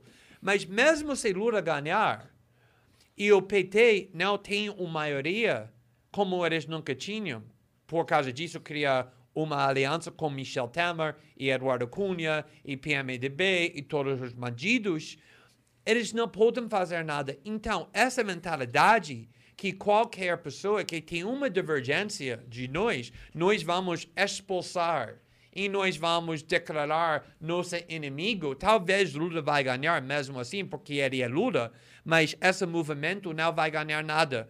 Porque quem quer ser um parte do movimento onde você precisa obedecer todas as opiniões do- dos líderes? Ninguém quer isso. Não, tem muita gente que quer. Não, e aí Tem al- al- algumas quer. pessoas que querem, mas a Idealmente, maioria ninguém- das pessoas não querem isso. ah, não sei, não. o brasileiro é um. Cara, o brasileiro é um povo que às E vezes tem dá- um ponto também interessante que eu acho que, assim, é, o Lula, mesmo o Lula ganhando, né, e tal, a gente tem que ver como é que vai ser a governabilidade do Lula, porque a gente teve esse problema com a Dilma em 2014, quando ela ganhou e o Congresso foi contra ela. Porque vamos ver como é que o outro campo vai conseguir e aí como é que vai ser a governabilidade dele também. Mas longe de querer elogiar o Lula e tal, mas, pô, Lula e Dilma é outro bicho, mano. Outro bicho político ali. A Dilma é completamente incompetente, politicamente falando. Não, não acho. Ah, pra ter sofrido aquele impeachment do jeito que ela Não, é porque foi, assim, foi um movimento que foi é, concretizado vindo desde as É movimentações que de se, se ela fosse um 2013. animal político foda, ela teria ganhado como senadora, entendeu? Não, ela, mas- não é, ela não é uma boa política. Ela Não, não, é. O antipetismo em 2018 era muito ainda vivo. Por causa É, do Lava Jato, por do- causa do Lava... É, muito política é sobre sorte. Muitas É, vezes o presidente é. considerado um sucesso grande por causa de coisas que não tem Eu não nada a ver a com Dilma ele. A mesma coisa foi com completamente Dilma. incompetente. Eu acho que a Politicamente, eu, é tipo, eu não tô falando que ela não fez coisas legais e tal. Ah, Pode não, assim, eu feito, tenho mas várias é- críticas. Como eu, eu fiz críticas a Dilma, e eu fiz críticas a ela pessoalmente quando eu tive com ela, assim, mas eu não acho que a Dilma, ela foi uma, uma, uma política mal. Ela, ela foi uma onda de antipetismo que foi muito grande de que aconteceu naquele movimento ali. Tem, tem que respeitar a vida dela também. Também, ela a foi uma grande também, mulher, como- continua sendo. Uma mulher com 22 anos que foi Sim, torturada porque levou armas para lutar para a democracia contra Não, a perfeito. Não, ditadura. você vê ela da, da forma do, do impeachment, como a gente encontrou com ela. Ela é uma mulher de fibra que esteve ali. A gente não, não fala, não tem nenhum movimento de corrupção envolvido a ela, atrelado a ela, em todo esse sistema todinho aí. Você não consegue falar, puxar um montão de coisa contra a Dilma. Então, assim, tem, tem, tem coisas que as pessoas vão Vamos falar, lutar não para. Dilma, desculpa. A Dilma merece e sempre vai merecer o meu respeito. Dilma, co- cola aí no Flow, vamos conversar. Queria muito saber aí como que foi esse negócio de ser presidente do Brasil. Presidenta. É, bom, bora abrir a pergunta pra galera? O que vocês acham? Bora. Ah, só antes, deixa eu mandar um salve Manda. pro João Vitor, meu filho, um ótimo jogador de Call of Duty, que Opa. ele me pediu. E o Jonatas também, e o Marcelo Henrique, porque senão eles depois vão me matar. Salve, filho. Bom, bom, bons kills aí no Warzone. Tem algum vídeo aí, Jean? Algum, alguma, algum áudio? Pior que não. Tudo Tá. com vergonha. Então eu tô abrindo aqui. Você não tem uma aí, Janzão? Rápida? Tem uma aqui. O Jorge Underline Hill 2054 mandou. David, queria agradecer por você ter dado visibilidade ao que rolou com a minha esposa em 2018. Você compartilhou a agressão que ela sofreu ao ser confundida com uma trans por estar careca em razão, em razão da quimioterapia. Caralho, Obrigado pela bad de força. vários níveis. E Glenn, o que acha da deportação do Alan dos Santos? Queria a primeira?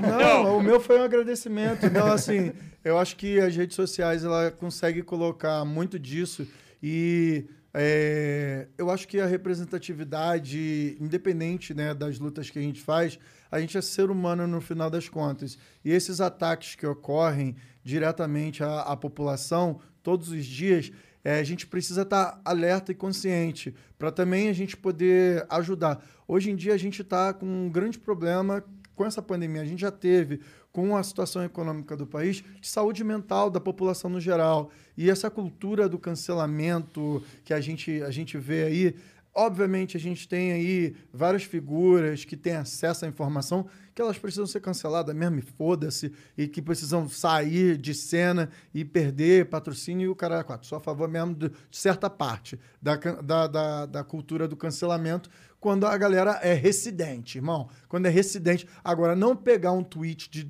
like, de 2012 para isso. Eu acho que você precisa rechaçar a pessoa que tem um comportamento que Mas é assim. Eu concordo com você, mas eu discordo de você de certa forma.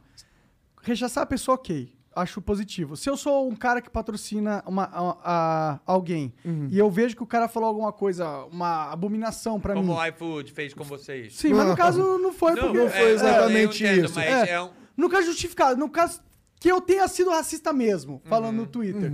E se o iFood quiser desassociar a minha imagem por causa disso, porra, total válido. Mas aí é o capitalismo, Não, é o total capitalismo. válido, isso eu acho ótimo. Tem um direito, mas não é uma crime Sim, boa. o, o ruim, o ruim é você criar uma cultura onde existem grupos que caçam essas pessoas, vão atrás dos patrocinadores. Acabam a- a- com a saúde é- e- e mental. esse- é o problema de você apoiar, de certa forma, a cultura do cancelamento. Não apoio. Eu falo apoio de certa forma quando você precisa, assim, estabelecer regras, porque tem gente que tem uma plataforma e essa plataforma ela pode ser uma plataforma muito ruim. Se você prega um ódio contra uma população, pô, se o discurso do Bolsonaro de que tem que bater mesmo no filho acaba fazendo com que um pai bata no filho até ele morrer, esse discurso, esse discurso ele precisa ser rechaçado. Sim, se- mas como que ele é rechaçado? O problema é, é como é recha- é rechaçado. Eu Se for concordo. pela sociedade. É, e, e se for de uma forma orgânica. O problema é quando você tem grupos politizados que, uma forma inorgânica, aproveitam do- desse fenômeno do cancelamento Uhum. pra ganhar ganho político. O problema da gente dar força pra uma sociedade que permite esse tipo de movimento acontecer, de, de caça às bruxas, Uhum. é porque a caça às bruxas vai acontecer. E ela nunca vai acontecer sempre de forma justa. Sim. Então não dá pra apoiar a caça às bruxas de nenhuma sim, forma. Sim, sim, a cultura do cancelamento ela é uma cultura ruim ao mesmo tempo. Porque, assim, você acaba tirando as pessoas. Por exemplo, uma família. Você tem um tio lá que é reaça. E aí, se você começa a não. a- você cancela seu tio, você não tem diálogo nenhum. Desde, que- desde o primeiro momento que a gente sentou aqui, a gente está falando sobre diálogo com essas pessoas. Mas, por então, exemplo, você, você acha que você devia, por exemplo, gravar uma. Você tá num, ja- num Natal com o teu tio. Hum. Ele trabalha na IBM, Hum. diretor da IBM. Você acha que tu devia gravar uma conversa com o teu tio, falando umas besteiras que ele fala no teu no, na jantar, mandar pro chefe dele e falar, ó, tá vendo o cara que tu contrata? Não, Aqui no acho Natal. que tem que ter diálogo com o com, com meu tio, por exemplo. E isso acontece em muitas coisas, assim, por exemplo, tem vários artistas que cometem erros, né? Falam algumas coisas transfóbicas, homofóbicas. Aí você vai lá e tem diálogo, assessoria, eles pedem desculpa e modifica o comportamento. Aí sim você consegue fazer com que a pessoa ela consiga ter um diálogo. Porque existe muita coisa dentro da nossa sociedade que é ignorância. Tem, existe muita ignorância. Cara, a gente vem de gerações que, cara, chamar as pessoas de viado, falar um montão de coisa, isso era completamente natural, sabe? Assim, macaco, é, todas. né, viado, é, né? Era, é, assim, é, ah, é, não, no grupo de amigos todo mundo se chama de viado, aquela coisa todinha. Mas assim, existe o viado de que você chama uma pessoa de viado. Qual é, viado? Tudo viado, bom? Qual é, Ou viado? então, Tudo bem? viado, e aí, assim, aí você, É, por exemplo, no Congresso, eu ser chamado de viado, isso daí é uma ofensa à, à minha honra. Mas, entendeu? Mas, mas- mas mesmo assim, às vezes. diferença é, da é- tem uma é- diferença, É baseado diferença. na ignorância, não na Não, maldade não, que tem, significa. tem, às vezes. tem, tem maldade, Tem maldade que, que tem um, um- ódio expressado ali, mas também tem ignorância. A, a população que tem ignorância, você tem que ter espaço para ter diálogo. Exatamente. E aí ter diálogo é você conseguir ter um sistema de educação para poder você conseguir falar sobre é, é, orientação sexual, identidade de gênero, para que não seja uma coisa que digam, por exemplo,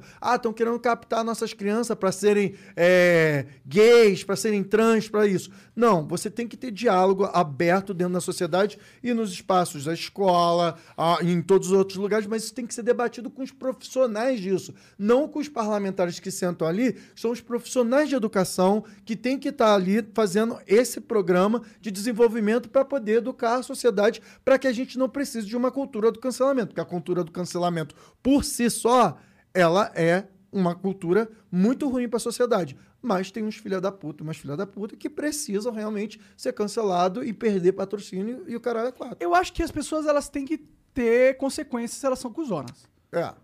Com certeza. E é, é aí que falta, porque é uma linha tão tênue, mano. Uhum. É muito tênue. Tipo, tem que ter consequências, claro, mas não tem que ter uma patrulha. Mas Como que a tem. gente impede tem. que a patrulha aconteça e mesmo assim a gente tenha consequências pra quem fala merda? Educação, irmão. É o único sistema que você vai conseguir modificar. Se você implementa educação dentro da sociedade, você modifica o comportamento da sociedade. É comprovado isso. Os países que têm maiores índices educacionais são os países que lógico. mais respeitam É, a diversidade que existe dentro da sociedade. Sem educação como base da sociedade, já dizia Brizola, sem, sem isso, a gente não consegue modificar a sociedade. Então, isso é. Mas, o problema é que no- também nós não queremos que a iFood manda quem nós podemos falar no nosso discurso. Não, também e também A não pode- ser que seja um discurso de racistas, a não ser que você, não, não, não, foi seu caso. Mas, assim, se você tem uma pessoa que é abertamente racista, por exemplo, é, o Siqueira Júnior, que foi homofóbico, que eu fiz um processo com ele, falando de todas as formas que do, do- do- da população LGBTI+. Então, ele estava sendo abertamente, e isso é um crime hoje no Brasil. Mas tem que ser orgânico, orgânico exatamente como o Monark disse. Todas as sociedades têm limite. Posso falar sobre Orlando Santos, tá? Claro, Rapidamente, claro, para claro. acusado Claro. de fugir. De fugir da Porque- eu sei pessoa bolsonarista falando, ah, porque ele não, ele não tinha coragem para falar sobre isso. Eu acho, na última vez, quando eu estava aqui, que nós discutimos os perigos desse processo. Se não me engano, tá certo? Vocês não lembram? Então, Eu acho que sim, acho que do eu STF tenho tal. problemas com esse processo porque é muito interessante porque mi- meu princípio durante a Vaza Jato, a reportagem da Vaza Jato que estava fazendo, não era uma defesa do PT nem Lula. Eu não estava ah, levantando uma bandeira da Lula inocente.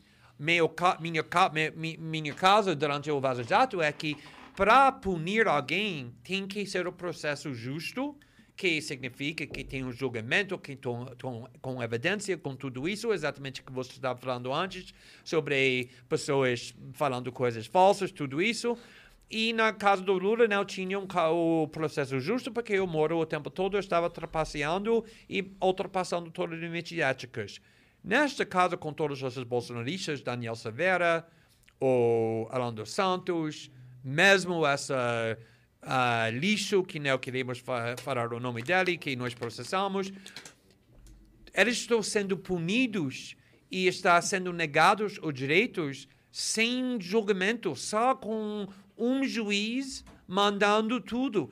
Na, na realidade, você pensa só um minutinho sobre Daniel Severa, que eu fiquei muito perto dele, acho que ele é um psicopata. Ele acha que eu acho que ele é falou muito última perigoso. vez. É. E, e, mas mesmo assim, ele foi eleito democraticamente no mesmo Câmara onde David senta.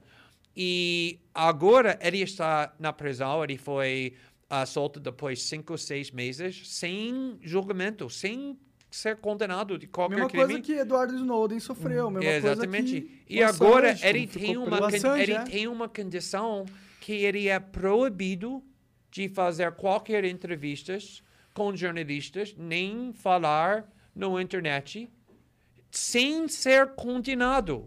E agora, fa- fazendo a mesma coisa com o Orlando Santos, falando que ele não é jornalista, é a mesma coisa que com fake news, com o discurso Então do é ódio, quem que decide decide quem é quem é jornalista, não jornalista, quem não. Porque Ah. as pessoas que a esquerda acreditam no Jornal Nacional, o Globo, porque eles são jornalistas, mas Orlando Santos não é. Quando eles queriam ah, processar e ah, prender Julian Assange, o argumento que eles usaram é que ele não é jornalista, ou jornalista de verdade. Quando o governo, o Ministério Público tentou me processar criminalmente, o argumento era que, ah, não sou jornalista, eu estou um aliado dos hackers. Então, essa padrão, ele é jornalista, ele não é, ou podemos prender alguém que é um membro do Congresso sem julgamento e depois proibir ele de ser entrevistado, eu acho que é muito perigoso. Perigoso pra caralho. Que para caralho. Ah, principalmente porque o governo Bolsonaro vai botar né, mais gente lá no STF e eles podem fazer isso com vocês, com a gente, com Com, qualquer um. com petistas, foram um, com qualquer um. É um precedente. E pessoas não pensam assim. Eles só pensam, eu gosto de, do Daniel Silveira, não, odeio o Daniel Silveira, então vou aplaudir. E se eu falo, ah, eu acho que isso é perigoso, todo mundo agora no Twitter falando, ah, agora Glenn Greenwald defendendo mais um fascista. Não estou defendendo o Daniel Silveira, defendendo exatamente que eu não princípio. estava defendendo o Lula durante o Vaza Jato. Estou defendendo o princípio. E para ter um princípio, tem que eh, ter aplicação para todo mundo, não só para pessoas que nós gostamos. É impressionante como as pessoas não conseguem perceber a diferença tão clara. Né? Tal clara, mas pessoas não pensam assim. Eles, eles, eles pergun se perguntam: eu gosto dessa pessoa ou não? Se eu não gosto, isso é o fim do debate. Ele deveria ser preso, deveria ser deportado, deveria ser punido. E se você defender o princípio que ele não deveria ser punido sem processo justo, eles não podem entender que você não está defendendo a O pessoa cara, nem a a, ideologia. Exatamente. A mesma foda. coisa que se você fala essa pessoa não deveria ser censurada, não significa que você concorda com a opinião que está sendo censurada. Você está defendendo a liberdade de opinião. Muitas vezes, quando você não concorda com a opinião, mas essa, eu não entendo essa, essa formulário, esse princípio, esse É raciocínio, um é, tão serrote, um básico. serrote, um serrotinho na, na democracia. Isso é, É um um instrumento. corte, é um você vira um instrumento. Você vira uma marionete. Eles querem isso. Que você Sim. vira um gado que aceita apenas uma linha que já foi escrita. E é isso. pô, Não tem mais discussão. Não tem mais evolução. Não tem mais descobrir coisas novas. Já todo já tá. Tipo, parece que uma parte da esquerda e da direita já descobriram a roda da, um- do universo e não precisa mais discutir mais nada. Acabou, já entenderam, são os deuses. Temos mais perguntas? Tem um montão aqui, Ah, cara. muitos. É no Twitter agora.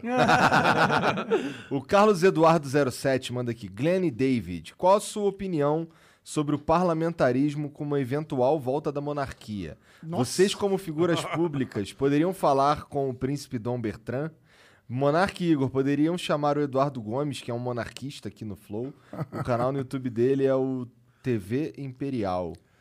Ó, Ah, eu acho isso um pouco de Bom, viagem. Não, é cringe pra caralho. É, claro, pelo amor de Deus, né, Você tá em gente? 2021, quase 2022, você quer a volta da porra da monarquia, mano? Caraca, pelo amor de Deus, né? Pelo amor de Vamos Deus, ser, velho. vamos ser sinceros. Vamos ser mais futuristas. Vamos ser sinceros. cara muito Não, eu, dia- eu dialogo, eu dialogo com o príncipe, porque ele tá lá na comissão.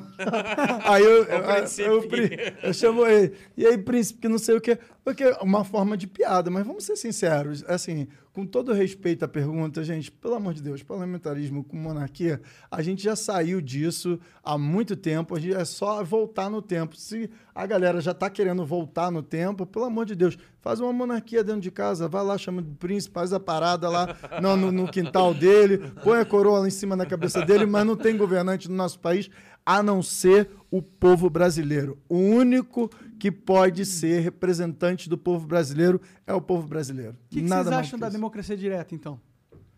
Como assim? O que, que você acha de um aplicativo onde você decide tudo o que acontece no público? É impossível. É impossível, não dá pra Não poder é fazer. impossível. Não, Ah. não, não. Tecnicamente não é impossível. Não, não, não, Não. Nem, nem praticamente. Não. E eu explico como e o porquê. Por quê? Por quê? O que, que a gente faz hoje pra acabar com o problema que as pessoas não conseguem tomar todas as decisões do que acontece na política porque elas têm que viver a vida delas? O que, que elas fazem? Elas, elas elegem Representantes. representantes. Mas por que, que esses representantes eles não podem estar eleitos dentro de um controle digital, onde você pode tirar o poder da eleição dele a partir do momento que você quiser, instantaneamente. Por que, que a gente tem que ter quatro anos deste mandato? Por que, que eu não posso pegar uma lei que está sendo votada na Câmara e o meu deputado que eu, eu escolhi no aplicativo como meu representante, ele está votando contra o que eu quero? Por que, que eu não posso ir naquela lei específica e mudar o peso do voto dele? Primeiro, que você não tem como comprovar. Então, a maioria das pessoas que podem eh, ligar ou pedir para mim, não, não, você não tem como comprovar que essa pessoa votou em mim. Tem sim. Não, Como? como assim? Com- Votar, que votou em mim. Aí, como é que ela. sim. Como? Porque você cria um software, um aplicativo com a tecnologia de blockchain, onde ca- cada um tem um, um, um- um poder, tem o seu CPF. Aí você está falando de uma sociedade que está muito evoluída, que todo mundo tem acesso à internet e tem. Mas eh, pensa, o que, que é mais fácil? Você garantir um celular na mão de cada brasileiro com conexão à internet? Não tem. Ou é fácil resolver isso? Não, é fácil, Monarca. A gente tem no interior do país. A gente tem aí. hum, Você já ouviu falar de mais Starlink? 40%. Já falou de- do- Mais de 40% da população não tem Quanto acesso à que custa internet. um assim. celular? Um barato com acesso à internet? Depende. Custa uns Qual- 300 reais, se o governo quisesse fazer. Vai, Hum. eu tô chutando. Hum. Um celular legal que, que tem tudo. Tem uma tecnologia nova que está sendo inventada que é o Starlink. O Hum. que, que é o Starlink? O Elon Musk está jogando foguetes, é, satélites no espaço, mais de 20 mil satélites no espaço, e eles vão garantir internet 24 horas por dia em todo o globo, não importa onde você esteja, Hum. interne- internet de qualidade. Então, se- a gente já tem tecno- tecnologia. É muito mais barato para a gente dar um kit democracia pro cara que ele vai ter internet e, e- e- e celular do que você mudar todo, tudo Aí, o que ele ter mais voz. Deixa eu entendeu? te falar. A milícia no Rio de Janeiro está tomando o estado do Rio de Janeiro. Como é que acontecem as eleições dentro dessas áreas onde as pessoas recebem 50 reais para poder fazer uma votação? Quando tiver uma votação importante na Câmara, como é que vai ser feito isso? Vai dar 50 reais para cada um para poder forçar um deputado ou uma deputada para poder votar de acordo com aquela agenda. Esse sistema é um sistema um pouco falho, porque Mas é que esse problema já acontece no sistema atual, entendeu? Ele acontece, mas, isso é só- Isso são os diferente. problemas logísticos. Tem problemas mais profundos também que, para entender uma lei, uma nova lei, na sociedade complexa, tem que estudar, tem que entender. É, é muito difícil. Como jornalista, eu com- posso Quantas entender dois, três, quatro dia? assuntos Monarca, no mesmo quantas tempo. votações tem por semana? E olha só, e o Mas presidente da casa o decide. O presidente Porque- decide quem- na, como- da Mas você não iria dele. acabar com o representante. Ainda existiria o deputado. A única diferença é que o mandato dele não é de quatro anos. Entendeu? O, de- o mandato dele é quando você quiser. Você pode escolher quem você quiser. E você pode, inclusive, escolher deputados para assunto específico. Esse é meu deputado da ciência. Esse é meu deputado da segurança. Esse é meu deputado de não sei o quê. Ele vota nos. É, dar, é descentralizar o poder do voto. Porque o poder do, do voto hoje ele é ultra centralizado. Você dá para 400 pessoas sendo deputadas, para 80, 90 pessoas sendo, não sei quantos, sendo senadores. É 513. E é um- isso é uma ultra centralização do poder do voto. Como que você quebra isso? É, mas olha só, você, aí é um debate que você faz de uma forma filosófica para poder tentar é, utilizar a tecnologia para poder sanar alguns dos problemas que a gente tem hoje. Mas na técnica, os projetos que estão ali, eles passam durante várias comissões, existem vários estudos, a gente tem equipe técnicas para poder se abordar e debruçar dentro deles para a gente poder fazer a votação. Você escolhe um representante de acordo com o que você conhece da ideologia que aquele, eh, aquele deputado ou senador que estejam ali para te representar e você acredita. Às vezes você vai ter deputado que ele vai conseguir olhar aquilo ali e vai fazer as coisas. Mas ao mesmo tempo você vai ter o centrão que vai ter o presidente que compra ali o centrão todinho e vai conseguir modificar aquela quantidade de votos. E é por isso que é bom esse sistema. Mas Porque se tiver um, um Só é centrão mu- num Tem um voto só, exemplo- você como cidadão pode ir naquela votação específica e mudar o peso do teu Aí voto. Tem um acha que esses tá milicianos que estão em. Brasília vão respeitar Mas os alguma coisa milicianos dessa? não comandam o Brasil inteiro, mano. Mas A tem gente um não pode impedir a evolução tem tecnológica onde- baseada na, na, na dificuldade de certas pessoas. Mas tem Ah, um mas a gente ainda não chegou num, num ponto onde a gente pode ter a tecnologia Mas suficiente a para gente chegar chegou, lá. esse é o meu ponto, entendeu? Quanto que a gente deu de, por mês para as pessoas nesse auxílio emergencial? A gente deu 600 reais. Quanto que custaria para comprar um celular e dar internet para as pessoas? Mas isso está funcionando na, na parte Mas do... as pessoas do- estão preocupadas tem- em comer, cara. E Mas as isso pessoas- vai trazer a comida para eles mais uma, rápido. uma- uma senhora que sai de casa às 5 horas da manhã, volta às 9 horas da noite, ela não vai conseguir entender aquilo ali. Você Mas só sabe vai é o colocar. problema desse argumento? Não, É, calma, tem deixa eu terminar. problemas. Não, Vamos deixa eu terminar, Monark. melhores. Não, vou, vou te- você vai conseguir colocar a elite do país a, a acesso e a par do debate e essa elite do país que vai decidir o que, que vai estar sendo votado ali. Porque o Mas é trabalhador. acontece? o trabalhador. Não, hoje em dia a gente está tendo mais diversidade. Ainda é- hoje a gente consegue cada vez mais ter diversidade, porque a gente está conseguindo eleger mais pessoas que vêm desses lugares, oriundos que eu vim da favela, como Marielle veio da favela, como várias outras pessoas que têm essa essência, que têm a vivência para poder votar e consciência naquilo ali do povo. Mas esse, esse, esse, esse método, eu acho que as pessoas iam ter mais essa oportunidade. Eu realmente É não- utópico, é utópico. Oh, me mas desculpa. onde Mas está, desculpa. onde isso o está que que- funcionando? mas o que- On- a gente não tem, que um buscar alguma exemplo. revolução, porque se a gente for buscar só um, uma- um melhoramento incremental da realidade, a gente vai ver o que a gente está vivendo. Mas Mas tem um exemplo onde isso está funcionando? Tem, tem um exemplo na... tem algum exemplo de onde isso foi tentado?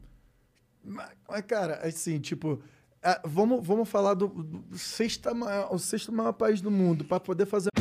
Hurry in to Mattress Firm's July 4th sale. Get a king bed for the price of a queen or a queen for a twin and save up to $500 on Sealy. Plus, get a free adjustable base with qualifying Sealy purchase, up to a 499 value.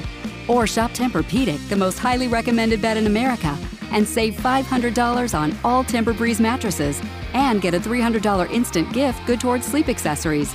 Only at Mattress Firm. Restrictions apply. See store or mattressfirm.com for details. Uma implementação dessa com uma, uma jovem democracia, com um sistema corrupto, com uma, com uma assim, com famílias que vêm de votação, com milicianos que controlam a região. Assim, sinceramente, no país que a gente tem hoje, é inviável, cara. Ah, eu, Teori- concordo que não vai acontecer teoria- hoje. Inviável. em teoria é a teoria pode ser é muito, muito, interessante, muito é mas é. É inviável no sistema que a gente está hoje. A, a sociedade vai evoluir para esse lado. Pra, eu, eu, eu, eu- cara, podemos fazer uma aposta aqui nós, aqui. Mas eu aposto que um dia, quando a gente tiver uma evolução política, ela vai para esse lado. Vai ir para descentralização do poder do voto, vai para o controle da população para o que é decidido dentro do Estado e do, e do sistema. É, mas aí qual população? Porque aí Todo a gente... mundo. Mas não vai dar para todo mundo, Mas isso é hoje já não dá para todo mundo. Isso é a dá. Sabe o que, tecnologia que é verdade? do- do Sabe o que, que hoje acontece? As pessoas, é, os políticos, os milicianos, eles- eles já compram voto hoje. Já. Eles já ganham as Sim, eleições. sim. E eles agora são muito mais poderosos do que eu acredito que eles seriam se esse sistema fosse implementado. É, Eu entendo a- a- o medo que você sente. Não é medo. Ou, ou- é racionalidade não sobre a situação. seja, porque você não pensou é, em todos os, os, os fatores. benefício. Não, os, e- fatores, os fatores que estão jogados na mesa, Monarca, é que hoje, na implementação disso, é impossível por, por vários fatores. É impossível o Estado comprar 200 milhões de celulares Hoje em dia, a gente precisa comprar 200 milhões de pratos de comida. É, que. É, desculpa, eu, eu realmente discordo de você nesse sentido, entendeu? Porque. Não, não, eu com certeza acho que é, é- é imprescindível Existe alimentar pri- as pessoas. pri- prioridades. Ah, ok, a prioridade, mas o Estado é muito grande, a sociedade é muito grande. A gente não ataca um problema só, Não de uma vez ataca, só. não. A gente quer evoluir tudo. Hum. Dentro de tudo, tem a fome, tem não sei o quê. Tem o sistema político. Qual a evolução desse sistema? É isso que eu estou propondo aqui. Ah. Eu não estou querendo solucionar a fome aqui. Esse não é um sistema que soluciona a fome. Ele é um sistema que soluciona o nosso problema de representação política atualmente, na minha opinião, entendeu? A questão é, como que a fome vai ser solucionada se os políticos que a gente tem hoje, eles não nos representam? Então, mas aí a gente tem que ter debates maiores dentro da sociedade, como a gente está fazendo aqui, para a gente poder conseguir ter representação. Como eu falei para você, pessoas oriundas que vêm dessa vivência, que chegam nesses lugares de poder, vão estar pensando nessas pessoas e estão fazendo as votações de acordo com essas pessoas. Não, tem vários deputados que vão ter uma agenda e depois lá vão mo- modificar. A gente já teve casos de outros deputados que chegaram com uma agenda lá e modificaram, que eu não maioria. preciso citar Todos, aqui, a- que eu não preciso citar Aham. aqui, alguns que você provavelmente já sabe quem eu estou falando. Mas é, é impossível a gente fazer isso. Eu acho que é, a gente tem que educar a sociedade politicamente. E existe um gap enorme quando você vai falar sobre isso, porque as pessoas que estão trabalhando, que estão na linha de frente, que estão ali não tendo nenhum tipo de momento de lazer, elas não terão tempo para poder se focar nas 5, 15 matérias que vão estar ali. Elas não vão conseguir ler. E quem vai conseguir vai ser a galera privilegiada que está podendo assistir isso aqui, que está usufruindo desse espaço aqui, que é privilegiado suficiente para poder entender o te- debate político que a gente está tendo. E aí a gente vai conseguir simplificar isso dando um celular na mão dessa pessoa, que aí ela vai ser influenciada por outras por causa de grupo de WhatsApp. E eu acho que você é melhor você conseguir reforçar o sistema, onde você consegue colocar mais pessoas oriundas que vêm desses lugares e tirar cada vez mais as cadeiras desses caras que estão aí perpetuados. É que eu não concordo com esse pensamento, mano. Infelizmente. Ué, aí a gente vai Sabe ter que, discordar. Per- Perfeito. Mas que é isso- que. Mas é que. é- sabe o que, que eu, eu acho que leva esse pensamento? Hum. Pensa que tu tá jogando um jogo com os dados viciados. Hum. Entendeu? Aí tu tá lá no jogo. Hoje eu vou ganhar. Aí, puta, tu perdeu. Um Dark Não, Souls da Hoje vida. eu vou ganhar. Souls, que tu não sabe Não, jogar. pior ainda, Que porque joga. dá pra você ganhar no, no Dark Souls. É, claro. No jogo. Eu, eu. Você, é. Você não. Eu não, eu desisto na hora. Mas, tipo, no jogo com os dados viciados, você vai lá, você vai achar que vai ganhar. Fala, puta, perdi. Mas é sorte. Pô, da próxima vez eu vou ganhar. Puta, perdi de novo. Mas é sorte. Da próxima vez eu vou ganhar. Puta, perdi de novo. Eu acho que é isso que acontece. Quando Mas a gente aí é- acredita que esse sistema é elegendo pessoas dentro desse sistema, que esse Aí sistema você tá vai falando do sistema de um cassino. Você tá falando do Mas sistema o- de a cassino. política é um sistema de cassino, na minha opinião. Não, eu acho que a política ela está se transformando com a, com a sociedade se transformando. Porque, assim, assim como a gente estava falando antes do debate sobre a, a gente ter os espaços das representações, o, a, a internet dando a possibilidade da gente poder se organizar politicamente, a gente consegue fazer as pautas. Obviamente, a gente vai ter várias nuances que a gente não vai conseguir controlar. Mas aí, as variantes disso, da, desse sistema, ele, eu falo nesse momento, no país, ele é muito utópico. Porque uma Não, grande certeza, é parcela uma- da população não vai conseguir participar. E outro, os dados que a gente tem de pessoas que não querem participar politicamente, que não votam, que votam nulo, que não votam, que votam em branco, é muito grande. E aí a gente vai estar ali sendo controlado por uma parte da população que é aquela que tem interesse no que acontece politicamente, que vão privatizar todas as coisas, que vão fazer todas essas coisas, que vão ter um ganho dentro daquilo ali. O meu argumento é que isso já acontece. Acontece, mas aí o que, que você faz? Você faz uma luta política e cada vez mais a gente vai conseguindo colocar mais gente que representa de verdade parte dessa, so- dessa, dessa sociedade. Mas no passado isso aconteceu? O quê? É que eu não, eu não vejo isso acontecendo. Em nenhum político, em nenhum mundo eu vi isso acontecendo, mano. Infelizmente Eu vejo. lancei o aplicativo no, no- no Rio de Janeiro. é, foi o primeiro mandato ter um aplicativo para poder as pessoas chegarem e estarem ali Com certeza mandando. tem boas iniciativas, mas, tipo, você vê. O, é que eu acho que o. É tipo, é a mesma coisa que você olhar a montanha e falar, puta, eu vou empurrar essa montanha um O que pouquinho pro lado. acontece hoje? Vou Você te lá, falar você como empurra, exemplo. porra, como exemplo. na montanha. Meus votos lá no Congresso, ele é feito com base técnica e também dos movimentos sociais que se auto-organizam. Né? São os sindicatos que vêm ter diálogo com a gente, são os movimentos sociais que trazem os argumentos para poder a gente poder fazer a votação. Eu não tiro da minha cabeça um projeto. O meu projeto é todo, por exemplo, o projeto dos policiais que eu falei contigo aqui, foi totalmente trabalhado, estudado com a- o pessoal da categoria para poder fazer a apresentação. E todos os meus projetos são feitos nesse sentido.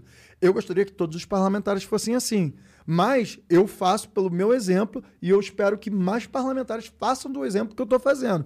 Mas, assim, dessa forma que você está pensando, eu acho que põe uns 30, 40 anos aí, quando a gente tiver uma sociedade que tenha menos desigualdade social, que tenha acesso à internet, que tenha acesso a tempo de lazer e também tenha acesso à informação política, aí a gente pode pensar em implementar um sistema desse. Podia esperar Por só enquanto, 30 minutos, tra- 30, 30, 30 anos, anos, só 30, 40 anos pra gente poder fazer. gente chegar nesse sistema, eu acho que a humanidade vai ter dado um se a salto. gente conseguir chegar lá, porque Mas a é legal gente... que você concorda que esse é um sistema interessante, então. É interessante para a gente poder aplicar se a gente tiver uma sociedade que consiga equilibrar esse desequilíbrio econômico e social que a gente tem na sociedade. Porque é legal ter poder na sua mão, né? Não é muito legal você não, não se sentir refém do, do cara que você votou? Você, ah, o cara tá sendo merda. Pff, Mudei. Pronto, acabou. Porque eu, eu acho que esse é o melhor argumento é que qualquer problema que alguém pode levar sobre esse sistema já está acontecendo agora. Então, qualquer argumento que alguém queira levar, ah, tem milicianos, tem corrupção, tem desigualdade, pessoas... Já Esse é temos um defeito isso. da democracia em si. Sim, É, por causa disso, eu acho que, em teoria, é uma solução bem interessante, mesmo quando tem essa tecnologia que vai descentralizar tudo, essa blockchain, essa cripto que estamos falando.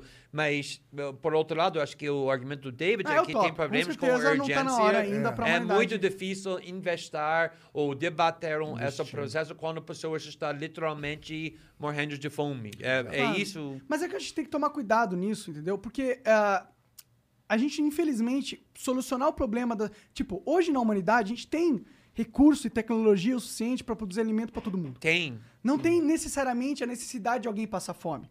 A gente já tem, tecnologicamente, capacidade de produzir alimentação para todo mundo no mundo. É uma questão política. É uma questão política. Exato, É por isso, que, por isso que eu acho que é, é, é ruim usar o argumento que tem gente passando fome, por isso não vamos pensar nesse tipo de mudança. Não, não, não, não tô falando sobre isso, mas é que se a gente não pensa em como a gente vai primeiro conseguir dar acesso a essas pessoas ao básico, à água, saneamento básico, Exato, comida, então, é a trabalho, percepção- tempo de lazer, porque aí Mas eu- o argumento dele é que esse sistema vai, Vai chegar mais rápido isso, se a sim. partir do momento que a gente implementa esse sistema político mais é, é, direto. Porque, para, para pra pensar, por que, que o sistema político atual é do jeito que é?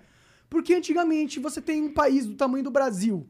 Você tem uma decisão que acontece no Ceará. Você vai reportar essa decisão pro cara que tá em Brasília ou no Rio de Janeiro, onde era capital antigamente. Você tinha que pôr um, um cara no cavalo. Ele demorava dois meses pra pegar a carta do governador do Ceará pra levar pro cara. Tipo, não tinha como ter uma democracia direta. A gente não tinha tecnologia que era capaz de dar esse poder pro cidadão. Mas graças a Deus e aos homens que trabalharam, e Amém. homens e mulheres, a gente tem a- a, Ainda bem que você colocou as mulheres. Claro.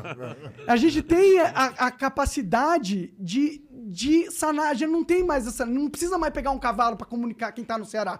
Você manda um texto e capa- você manda um vídeo. Você manda um, um ambiente 3D, você se teleporta digitalmente pra lá. Obviamente, a, a- a tecnologia ela nos proporciona hoje em dia é, a habilidade de conseguir fazer muito mais coisas. Por exemplo, no período da pandemia, a gente conseguiu votar de casa e o Congresso não ficou parado. Isso foi um grande avanço que a gente conseguiu fazer dali. Obviamente, o que você pensa é um passo além disso, para que a, a população esteja mais ativamente na política do que está Mas no acontecendo. controle do poder do no voto. controle do poder do voto. Mas, ao mesmo tempo, existe um sistema que a gente ainda precisa é, sanar antes para a gente dar condições a uma população que ela não vai ter acesso. Porque se a gente implementa isso agora, tem uma população que ela não vai conseguir prestar atenção. E o debate político ele ainda é muito denso, porque tem muitas coisas que as pessoas não conseguem entender. Como que é o processo. As pessoas não conseguem nem entender como é que é, é, votar, o que, que um vereador faz, o que, que um deputado estadual faz, o que, que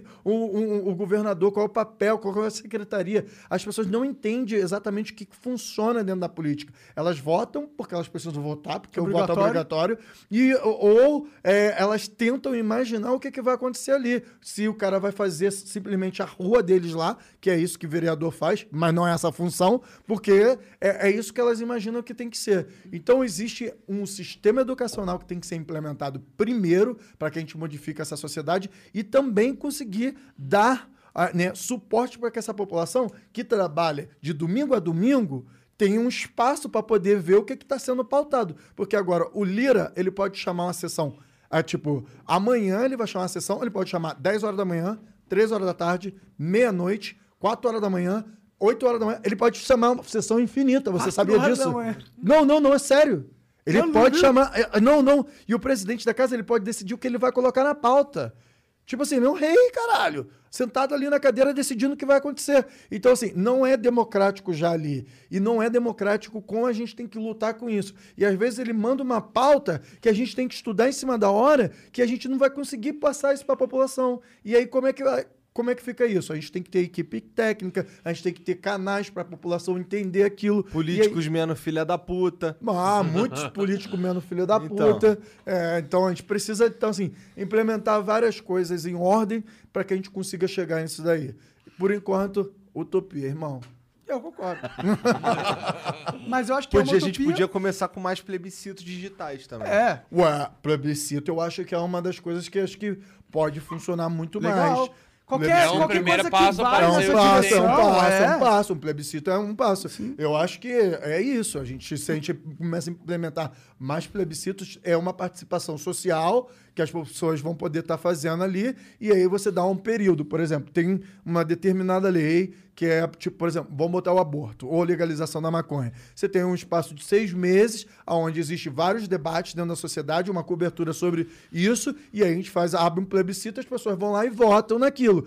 Isso daí eu acho que a gente já consegue implementar. Porque foda. aí as, as matérias que entram todos os dias ali, as pessoas no dia a dia, irmão, não conseguem Não, seguir.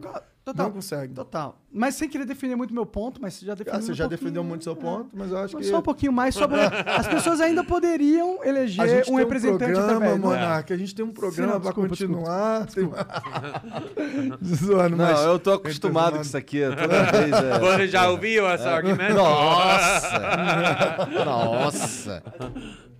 O Gabriel Jacques manda aqui. David, trabalhei na Câmara e ia muito ao seu gabinete. Você foi um dos caras que me motivou a ir pro PSOL e hoje estou em processo de filiação. Um forte abraço, gratidão pela inspiração na luta. Ô, quando o cara vai Obrigado. se filiar no, no PSOL é da hora, porque eu fui me filiar no, P- no PV, eu, eu sou filiado ao PV, não sei se vocês sabem. Não sabia. Eu fui lá em Curitiba. É, e aí eu fui lá e, mano, foi uma merda. Tinha um cara, um velhão lá, cagando horrores pra qualquer coisa que acontecia lá. Falei, ah, assina essa porra aqui, não sei o quê. Eu assinei e tal, me filiei, eu falei, mano, que merda. Aí ele falou assim, tipo, tem o grupo dos jovens, eles vão falar com você. Nunca ninguém veio falar comigo. Aí eles falaram assim, eu perdi... Era uma época que eu tava assim, não, política é foda, vou mudar, vamos, vamos entrar lá. Depois de 2013, né?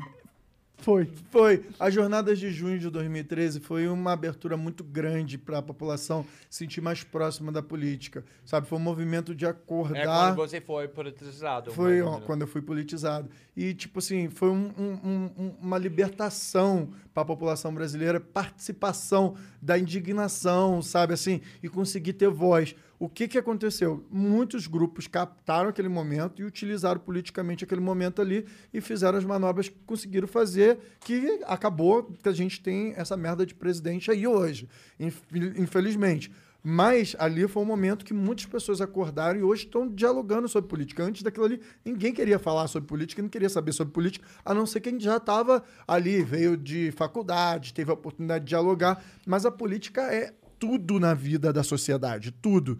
Então, assim, eu acho que é importante. Obrigado aí pela, pelo apoio aí, é, o pessoal que mandou a mensagem de coração. A política, ela transforma a vida das pessoas. E a gente tem que estar envolvido, enganjado politicamente. Seja na sua pracinha, aonde está ali, reunião em casa, no trabalho, dialogar sempre de política com os seus, ou com os diferentes, é sempre importante, porque você sempre cresce, você sempre tem espaço para crescimento. Se você não for um cabeça dura, um taurino, assim como eu sou, que depois de alguns dias você consegue absorver, mas é isso. É sempre na base do diálogo e eu acho que o Brasil, por ser uma jovem democracia, ele está numa escala, assim, ainda com um sistema de corrupção, mas ele está numa escalada para poder subir e ter um debate político cada vez mais melhorado. Apesar dessa polarização, eu ainda acho que vai haver aí essa galera que não votou, que vai fazer um- um- um- uma movimentação de entender mais e pode surpreender muito. Eu, eu confio muito que essas pessoas se decepcionaram, perderam familiares, que vêm perder o emprego, que veem que a política é necessária na vida delas. Então eu acredito que a próxima eleição a gente vai se surpreender muito com a quantidade de votos de pessoas aparecendo. O Poly Opinions mandou Glenn e David. Megan Kelly, que é genial, expôs inúmeros fatos sobre o caso do Kyle Rittenhouse. Por que a esquerda está, por que a esquerda está insistindo em trazer isso como um ato de racismo, sendo que todas as vítimas e o Kyle eram brancos? Claramente foi legítima defesa. Onde isso vai parar? Go, Glenn. Ah, obrigado, David. Não, é, é- é como eu- é, é muito interessante porque, obviamente, essa casa foi uma polêmica enorme nos Estados Unidos por motivos óbvios, porque foi duas semanas depois do assassinato do George Floyd, foi, foi dois dias depois ah, do, do atiro do, do Jacob Blake, sete vezes no, nos costas dele. Isso foi polêmico porque todo mundo está falando que ele era inocente, que ele está sem arma, mas na realidade ah, a, a mulher dele chamou da polícia, alegando que ele estava tentando ah, pegar os filhos, que ele está abusando ela, e na realidade ele tinha uma faca na, na carro. Então tudo foi uma confusão. Eu entendo completamente porque tinha tal polêmica, mas por que essa casa foi tão importante para brasileiros? É isso que não estou entendendo. Que Você entende, você sabe por quê. eu, eu, eu entendo porquê, mas não faz sentido. Vamos falar isso na Sim. realidade. Que o tem- eh, porque eu fiz reportagem sobre esse caso. Eu fiz, ou na realidade, eu estava sendo entrevistado pela Megyn Kelly quando o, o, o, o júri votou com o verdicto e estávamos ao vivo com ela no, no programa dela e separamos e eu fiz me- meu, meu próprio programa. Então, como eu era advogado, eu assisti o julgamento todo, que é completamente necessário ter uma opinião forte definitiva, que tem que ouvir a evidência, que tem que ouvir os testemunhas para avaliar se ele tinha uma atenção para matar pessoas ou se ele estava com medo, sempre tentando se proteger com autodefesa legítima que todo mundo tem o direito de fazer. Eu não consigo entender como tem tantos brasileiros da esquerda insistindo que essa cara é culpado, que ele deveria ficar no, na, na próximos 50 anos na prisão, quando eu consigo ver que eles não sabem quase nada sobre o julgamento, muito menos que eles assistiram ao julgamento. Todos que eles sabem sobre o tribunal vêm do Globo, que eles pegaram essa com CNN e New York Times. E a coisa incrível é que no, na última semana, a Folha, o Globo e o UOL, os três maiores hum, organizações de notícias aqui no Brasil, disseram nas manchetes, não na no corpo do texto. É, não muito abaixo do texto, mas no manchete, jovem branco que matou três, ou que matou dois homens negros, Eles está não eram negros. Não, não. Todos brancos.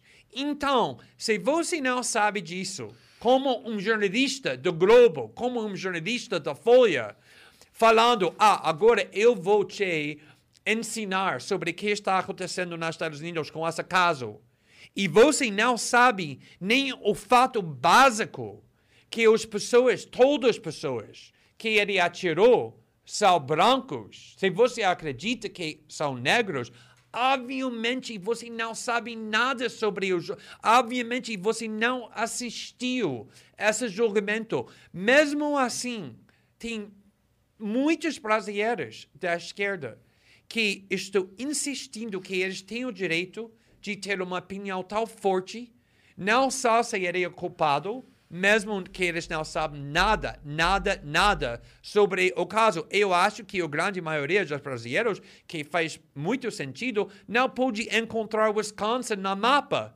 E, de repente, eles são peritos nesse caso até o ponto que, como um advogado que assiste, um jornalista que assiste o julgamento todo, eu concluí que a evidência mostra com tanta clareza que ele fez tudo com autodefesa.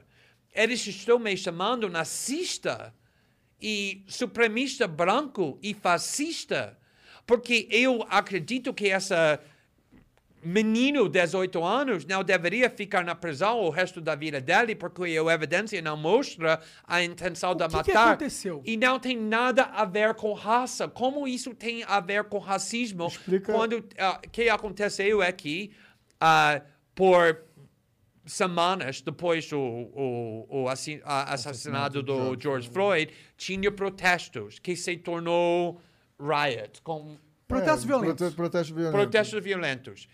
E os vítimas principais dessas violências, dos protestos, eram negros, latinos, imigrantes, porque as empresas delas, os restaurantes, Lojas. foram sendo queimados e destruídos. E eles foram... Contra eles- o racismo. Contra o Em racismo. prol do contra o racismo. Black Lives Matter quando está queimando o restaurante do, do cara negro. negro. Então, Se fosse banco, tudo bem. e, Não tava tudo bem, não. Para Claro de que falar tava, tudo bem. banco Tá, sim. porra.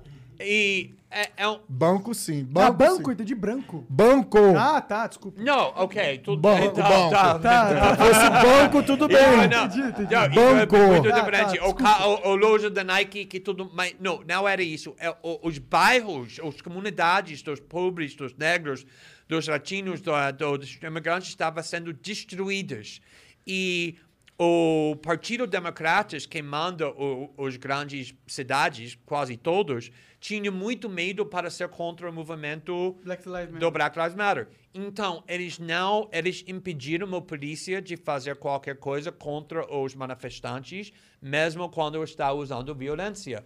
Então, todas as pessoas estão vendo cidades queimando, sendo destruídos. Então, o que você faz quando você é um cidadão que o Estado não está protegendo sua comunidade? Você concluir, ah, eu acho que eu preciso sozinho. fazer. Então, essa essa menino com 17 anos naquela a, a- época pegou uma arma, um fuzil e foi para proteger uma empresa. Se você me, ah, me perguntar que eu acho que isso é uma coisa inteligente de fazer, eu falaria, obviamente, não. Meu sobrinho aqui, meu filho aqui, que tem 17 anos, se ele me fala, ou eu quero ir para um protesto perigoso, vou pegar meu fuzil, você acha que isso é uma ideia boa? ele vai receber uma, não sei, uma mensagem muito forte que ele não deveria. Se você quer fazer isso, vai para o polícia, vai para o militar, ser treinado na segurança, mas tudo bem, ele fez. E eu acho que uma coisa que está causando muito confusão aqui no Brasil é é, um, é chocado ver pessoas andando na rua com fuzis. Mas isso é permitido legalmente nos Estados Unidos. Não, pode, não precisa gostar, não precisa Aprovar. aprovar, mas é, é, É o que a é. realidade. Ali é essa. Tem o direito de andar com fuzis abertos. E ele tinha o direito, ele foi. E, na realidade, o que aconteceu? Ele estava. Ah, quando ele viu o fogo, ele estava sufocando o fogo, ele Apagando está. fogo. Oi? Apagando fogo. apagando o fogo, ele está limpando os prédios quando estava pintando tudo uhum. isso. E com- tinha uma pessoa que a- acabou de sair o hospital psiquiatria naquele dia, tentando se matar, e ele foi completamente descontrolado. desequilibrado. E ele estava ameaçando todo mundo. E ele estava usando o palavra Annie, falando essa, chamando todo mundo essa palavra. Essa at- ativista contra o racismo, falando tudo, chamando isso todo mundo. Essa cara branco. E ele ameaçou essa menino. Se eu te encontrar sozinho, eu vou te matar. Três minutos depois, o Kyle estava sozinho. Essa cara, a mesma cara que estava completamente louco, ameaçando todo mundo, correu atrás dele. Chegou dele e tentou pegar o, o, o, o arma dele. E ele sabia, se essa cara pegar minha arma, ele vai me atirar e me, vai me matar. Então, ele atirou e matou essa pessoa. Então, depois disso, mais dois homens, um que tinha um skate, tentou bater ele na, na cabeça e conseguiu bater ele na cabeça, que pode matar alguém. Ele atirou naquela pessoa. E uma outra pessoa que tinha uma arma chegou em cima dele, apontou a arma dele na, na cabeça dele.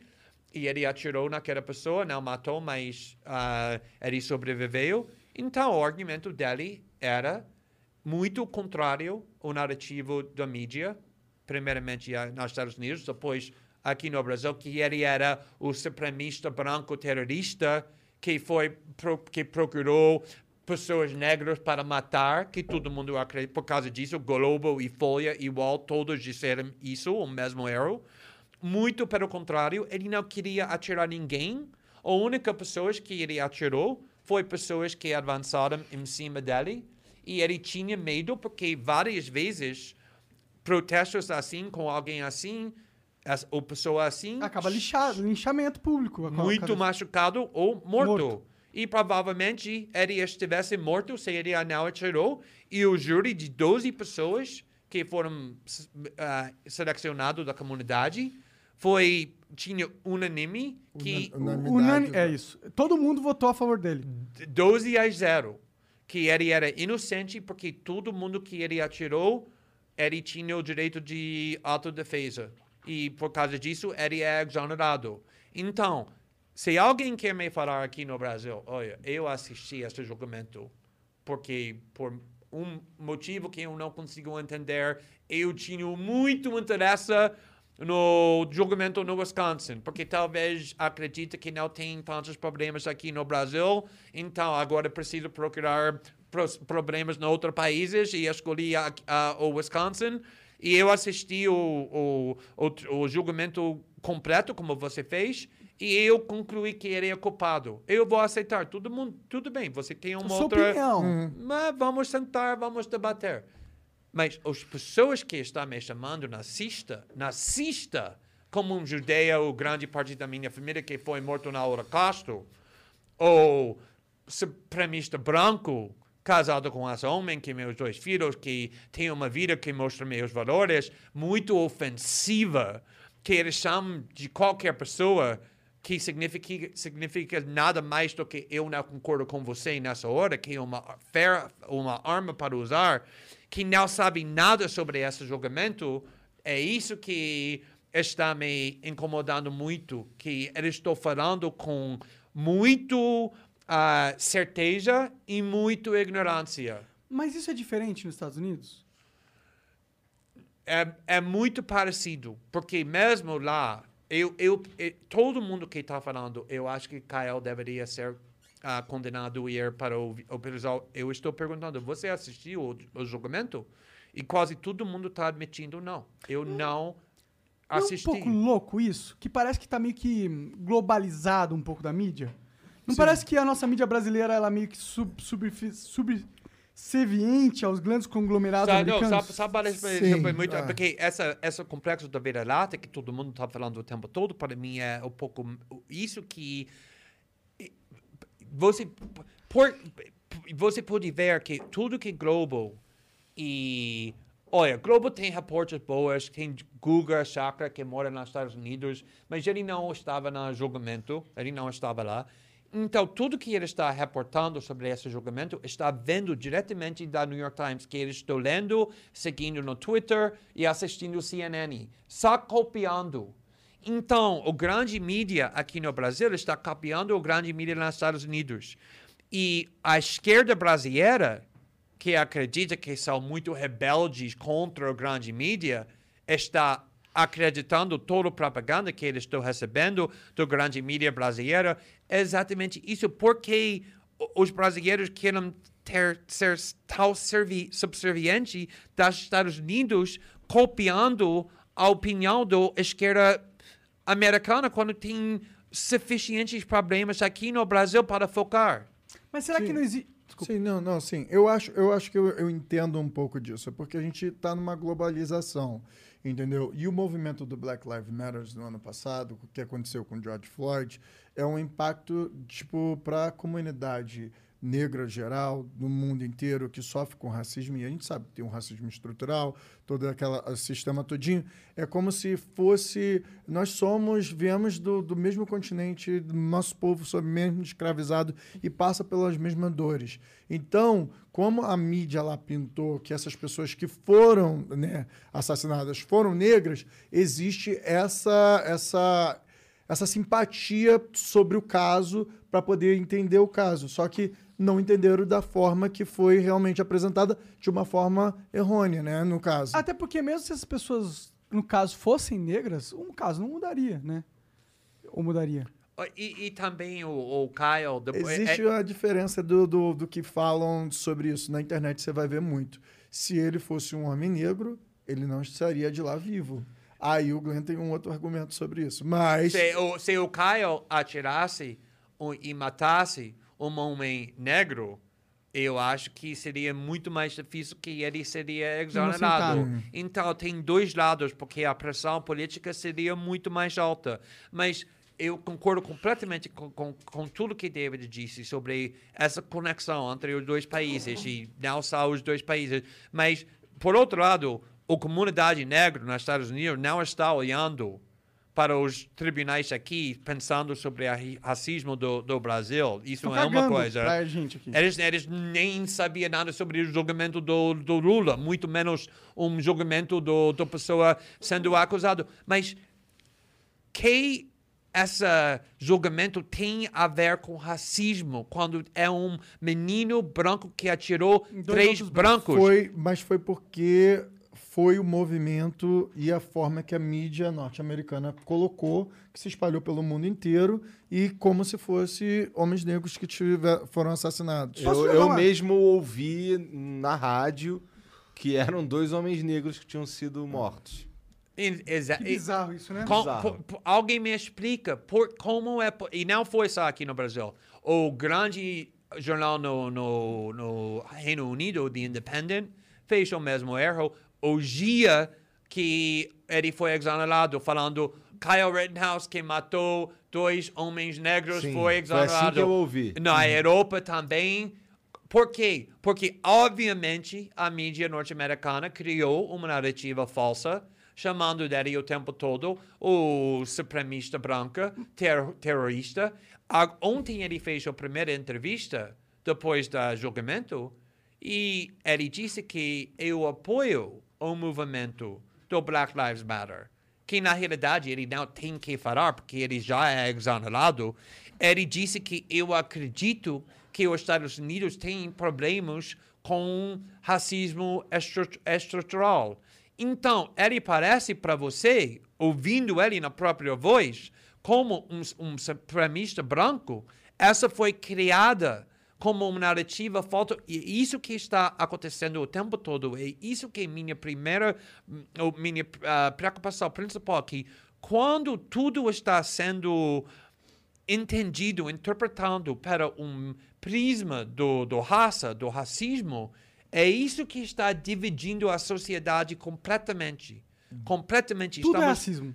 Tudo, Tudo, é tudo a racismo. nossa divisão. Tudo é racismo. Não pode ter Homofobia. divergência sem Ou preconceito, tudo é preconceito. qualquer preconceito. Tudo é, é- tudo é motivado por algum A preconceito. esquerda perdeu da capacidade Não, para debater não, não é coisas bem sem assim. essa Temos acusação. muitos casos, temos muitos casos, a gente também não pode falar tudo generalizado. Temos muitos casos e hoje as pessoas que sempre sofreram esse tipo de, de violência dentro da sociedade, elas estão tendo mais plataforma para pêndulo, poder... né? Oi? É o pêndulo. Cê, é, não, pêndulo não, é, a- é, a, é a mola. Você comprime uma parte da, da sociedade muito forte, que é a comunidade negra LGBTQ+. É, e aí depois você, com a democracia, com as internet e tal, você, essa, essa mola ela é solta.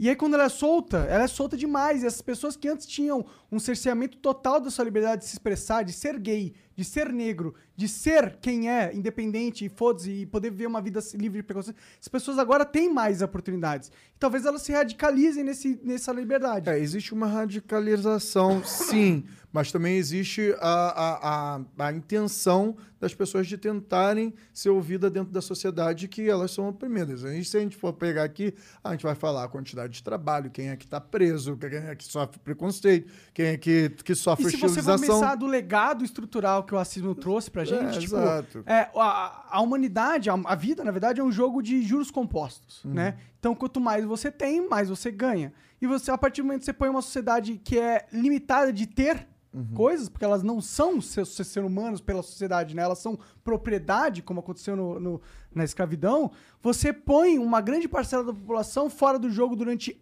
centenas de anos e, e aí você deu uma, uma, uma dificuldade tão grande para uma comunidade que ela não vai só recuperar a partir do momento que você tem democracia. A partir do momento que o negro pode ir para a faculdade ou pode ir, ir, a, frequentar ambientes sem segregação. Você não eliminou toda a carga que esse preconceito gerou de desigualdade na sociedade nesses 500 anos, entendeu? Isso, isso, e querendo ou não, isso é algo que a sociedade tem que lidar agora. Porque a gente fez muito mal a uma população por causa de como ela se aparecia. Por causa da cor Por causa da da raça, por causa da raça. Mas, mas, mas, mas para mim isso é um ponto muito importante. Vou, vou dar um exemplo que antissemitismo é uma coisa muito grave na história. Obviamente os judeus sofreram muito. Mas o que aconteceu há 30, 40 anos atrás? Então, ser acusado de ser antissemita nos Estados Unidos era a acusação mais grave que você pode sofrer. Porque obviamente por causa do Holocausto, todo mundo bem sensível com o antissemitismo, que é merecido. Mas o que aconteceu é 20, 30, 25 anos atrás, essa acusação começou a ser explorado para qualquer pessoa que está criticando o governo da Israel está sendo acusado de ser antissemita. para o, a possibilidade de criticar Israel. Então, depois de um pouco tempo, pessoas perceberam que essa acusação agora está sendo explorado. E a gravidade da acusação começa a ser reduzido. Agora não é tão horrível ser acusado, porque todo mundo está sendo acusado de antissemitismo. Então, quando você pega essa acusação de ser racista, ou supremacista branco... Banaliza completamente. ou- Exato, está Você tá minimizando, todo mundo destruindo, e destruindo isso como um, um, um, um, um- uma ferramenta quando é, é necessário. Porque vai ter racismo. Vai ter um cara que é racista abertamente. Tem, tem racistas, mas agora é muito mais difícil para chamar ele é racista porque agora a esquerda está chamando todo, mundo de racista. Aí o cara vai ser chamado de racista com razão. A escola, ah, hum, será que ele é racista mesmo? E aí fudeu. Ninguém mais confia em Exatamente, ninguém. exatamente. Mas eu acho que isso é bom no final das contas, sabe? Porque a gente não tem que viver numa sociedade que a gente confia em grupos. A gente tem que se ver numa sociedade que ninguém confia em ninguém mesmo. Eu acho que sim, mano. Tem todo mundo ser cético. O pior mal da sociedade é confiar em alguém. Ou que a gente confia nos políticos, ou que é a merda que acontece. Oi, tô sentado aqui. E olha como tá o Brasil. Não, mas a culpa não é tua. A culpa não é tua, você é novo. Mas, tipo, a confiança é, é- é- Confie apenas nos seus, mano. Confie em- na sua família. Confie em quem te- já te viu na merda e não te abandonou. Confie em, em quem te ajudou enquanto você não, não tinha ninguém que te ajudasse. Nessa- agora não vai confiar. Mas aí tem, aí tem a, a- a- falta a esperança. Onde está a esperança para a construção de uma sociedade melhor? Se Na você é gente. cético, Na não. gente, mano. Não, mas aí em você, não como político. Mas Mas, como David, que vem aqui construindo- no Flow e fala o que tu pensa, e representa o cara que veio do jacaré e fala suas ideias. É legal você lutar na política, mas eu acredito que o teu papel é muito maior como uma voz, como um representante, como alguém que aponta um caminho, alguém que tá ali para defender valores. Isso é o que vai movimentar a nossa sociedade para um futuro melhor. Eu acho que. E é eu- isso que eu penso. E é uma, uma das grandes diferenças que é, é isso. Muita gente que está ali no Congresso está ali por uma carreira política. Eu não entrei para ter uma carreira política. Eu entrei para poder mudar a vida dos meus. São aqueles que estão ali nas vielas, nas favelas do nosso país, sabe? e essa é a da raça, diferença. independente, independente- exato, do- da classe trabalhadora, cara. De- Cara, o que eu consegui fazer como vereador e o que eu tô tentando fazer lá é uma representação realmente disso, da voz. Esse cara que falou sobre a defesa que eu fiz da mulher dele, sobre quando ela estava sofrendo ataque, é isso, irmão. É nesse lugar onde tá. E ela nem Não era é- da comunidade Não é da comunidade. ou negra. Exatamente. É, mas é isso. É sobre você estar num papel onde você consiga falar por essas pessoas e consiga dar voz a elas, entendeu? Independente do cargo, entendeu? Porque eu não sei se eu quero ser político o resto da minha vida. Eu não sei se esse é o meu bom. caminho. Mas aí, é, é onde eu tô agora, é o lugar onde as pessoas acreditam em mim e eu tô representando elas. E isso é o que me faz acordar de manhã, isso é o que me faz dormir direito no meu travesseiro à noite. E eu acho que a gente não tem que demonizar quem é político. Porque a gente tem que entender que num ambiente de merda. Cara, tá até agora demonizando político. Ô, ele, me- ele só me bateu aqui hoje. Não, eu achei mas- que você ia chegar aqui e a gente ia virar amigo, mas eu acho. Não, mas acho que você está falando que você acha que o, o político não deveria ser em cima de tudo, que na realidade construir uma sociedade melhor é sobre encontrando o lado bom, Bom da- das das, pessoas- humanos, dos para seres- dos seres humanos, parar de exato. presumir que todo mundo tá ruim, que todo mundo tá, Uhum. porque a grande maioria das pessoas na realidade tem um lado boa. Todo mundo, cara, todo mundo. Eu acho que a maioria. Se a gente tivesse num universo onde a, a maioria das pessoas são perversas, não tinha acontecido essa mágica Uhum, que é. Pensa a mágica que a gente vive todo dia. Nós, p- pelos maiores problemas que nós temos na nossa vida, nós estamos num programa onde a gente pode falar, foda-se, o que a gente quiser. Isso é maravilhoso. A construção de sociedade que a gente criou é maravilhoso. Tudo isso que aconteceu é maravilhoso. A gente não pode se perder nos malefícios e ignorar que o que a gente está vivendo é excelente. Mas a gente tem que lutar também. Tem. Lutar para que isso não se acabe, entendeu? Sim, sim, sim, E essa é uma coisa mais importante. Ih, caralho, acabou minha bateria, Jean. Ah, triste, nada mais para Twitter. Me empresta o teu aí. Lê aí, Janzão, lê aí. É, o Deixa que o Jean lê, Janzão. Poly Opinions mandou Glenn e David, até que ponto as pesquisas feitas no Brasil devem ser levadas a sério? Até que ponto as pessoas mentem para não sofrer retaliação? Será que as pessoas como eu não se sentem coagidas em dizer o que de fato pensam? Pô, deixa eu responder rapidinho, rapidinho essa Pode. pergunta, você tá bem Não, claro. vai, vai, vai. Só, só dar um ponto. As pessoas têm que entender que uma enquete não representa o que vai acontecer. Uhum. O que, que é uma enquete? É uma foto do cenário que você escolheu pra tirar a foto, Uhum, mano. Você põe ah, quem você quer na enquete, você pergunta pra quem você quer na enquete. O método da enquete. A metodologia é muito. Assim, eu, como eu fiz, eu fiz marketing e publicidade, eu, eu sei que a metodologia você pode influenciar a pesquisa completamente ali. E aí foi o que eu te falei antes aqui no, no, no começo. Tá dado, não, irmão. Temos mais um ano aí para a gente poder dialogar com a população e para você que que está respondendo pesquisa, que se sente acuado, na hora lá do voto, é só seu. O voto é secreto. Ainda bem que a gente conseguiu manter ele secreto assim para continuar. Então vai lá na sua convicção, estuda, presta atenção, vê qual é o programa que tem para o país para você, quando na hora que tiver que votar, vai ser sua opinião ali. Não dependa de pesquisa, dependa da sua pesquisa, que isso que vai fazer qualquer diferença na hora que você vai estar ali votando e mudando o país da forma que você quer. Só assim que tu vai ficar com a consciência limpa, sem pressão nenhuma. Tá. Bom, o Dr. Botezelli mandou: Glenn, não concordamos politicamente, mas acho você um baita jornalista e defensor da liberdade de expressão. Pode me falar um pouco mais da sua relação com o Tucker Carlson? Monark, sou praticante de downhill, hard mode, de, de uniciclo. Te marquei nos meus stories ontem. De uniciclo? uniciclo. Da hora, mano. Hardcore você, hein, mano? Você vai aqui, vamos já.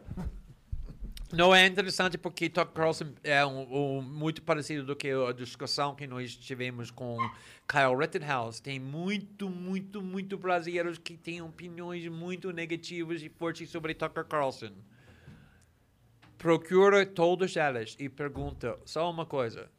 Você já assistiu um programa do Tucker Carlson de começa até o final? E Eu nunca eu assisti. prometo que todo mundo vai falar, obviamente não porque vou assistir o News. programa da racista.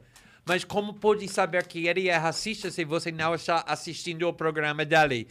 E é muito interessante porque, e na realidade eu escrevi um artigo sobre isso no, no, no Quarto Capital, que eu, eu morava aqui no Brasil 16 anos, 17 quase.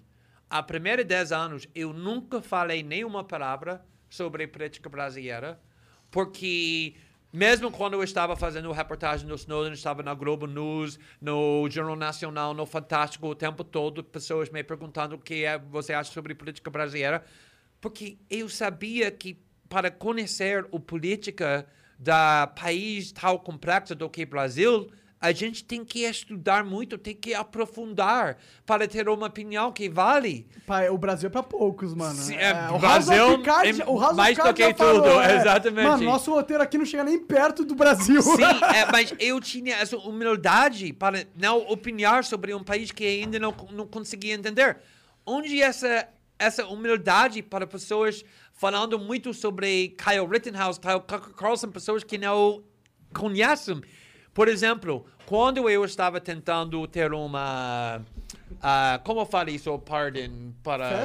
O perdão. O pro- perdão para Julian Assange e, Tucker, e. Edward Ah, Snowden. perdão. Tinha só um lugar onde eu consegui ver para fazer esse argumento, o, o programa do Tucker Carlson. E ele estava defendendo muito o Julian Assange, tentando persuadir ah, ah, Donald Trump para dar o poder, o perdão, perdão para Julian Assange. Quando Cuba também. Oi? Fala sobre Cuba também. Exatamente. Quando, dois meses atrás, tinha protestos nas ruas da Cuba, o Partido Democrata e o Partido Republicano estavam insistindo que o governo dos Estados Unidos interferir na política interna do Um Cuba golpe, dá-se um golpe. para, é, para fazer um golpe.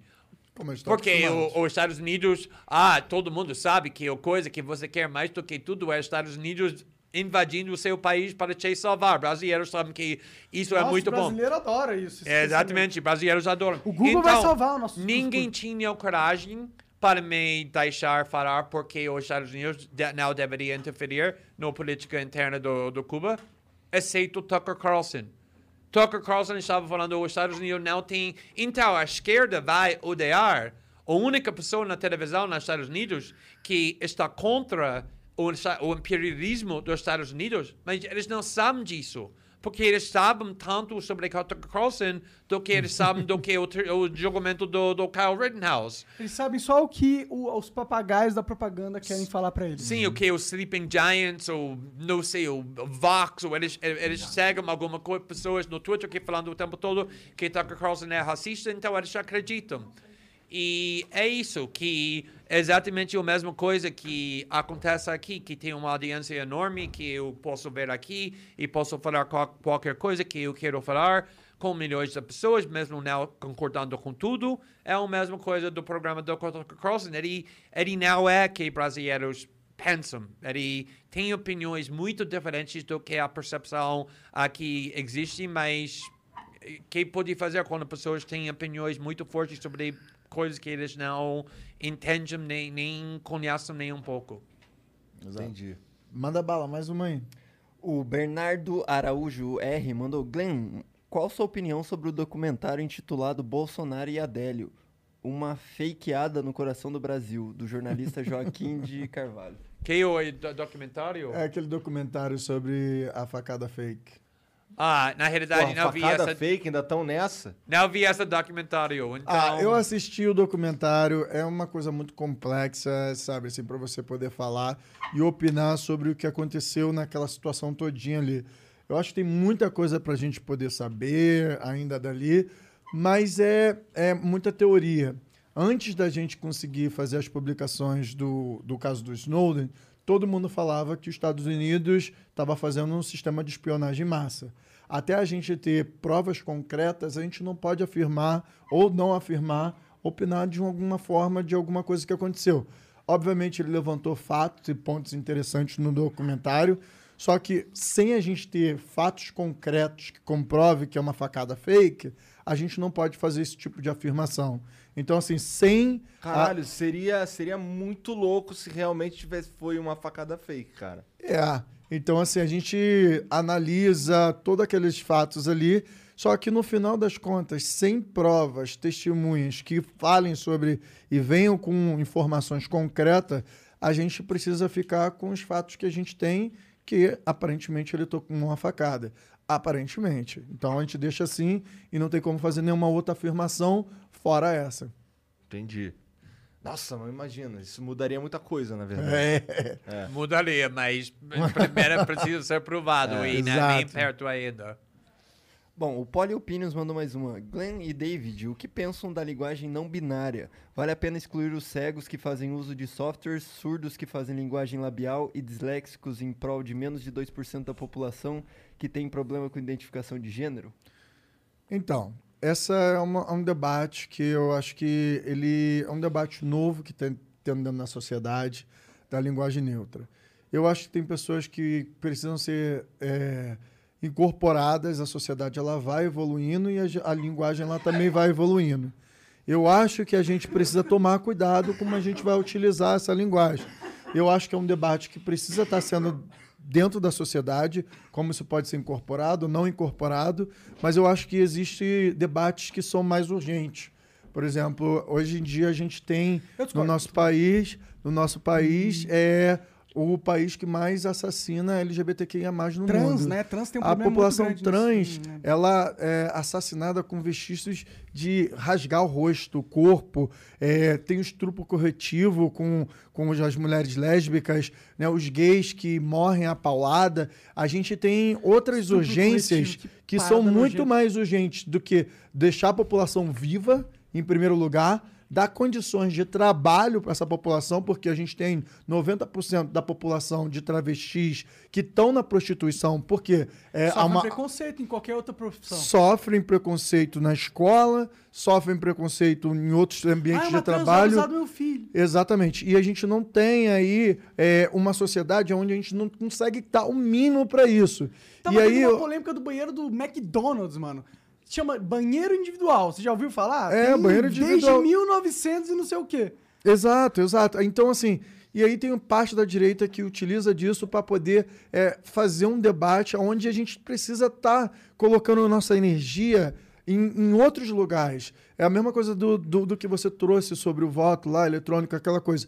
Eu acho que, assim, tem pessoas que vão se sentir representadas com a linguagem neutra, que é importante para essas pessoas, que a gente precisa dar um olhar. Mas tem outras pautas que são muito mais urgentes, porque a empregabilidade da população, Excelente. aonde essas pessoas estão, aonde elas estão abandonadas, os abrigos que a gente vai colocar e como essas pessoas vão estar vivendo. Concordo. Tem uma escala de coisas que a gente vai ter que estar fazendo para a gente poder conseguir chegar ao nível da linguagem neutra que ela seja uma coisa mais comum para a sociedade. Eu acho que o debate é LGBTQIA vivo, LGBTQIA empregado, LGBTQIA com um teto na cabeça. É. Eu acho que essa triade aí tem que vir em primeiro lugar. E os outros debates são outros debates mais filosóficos, que a gente- tem parte da população que, que vai fazer diferença para essas pessoas, mas que, no geral, a gente precisa estar pensando quem é que vai estar vivo, quem é que vai estar comendo, quem que vai estar empregado e quem vai estar com um teto na Cadê o cabeça. saneamento básico para metade Essa da população? Exato. que não Então, tem? assim, é. mas, é, mas só mais um ponto sobre isso que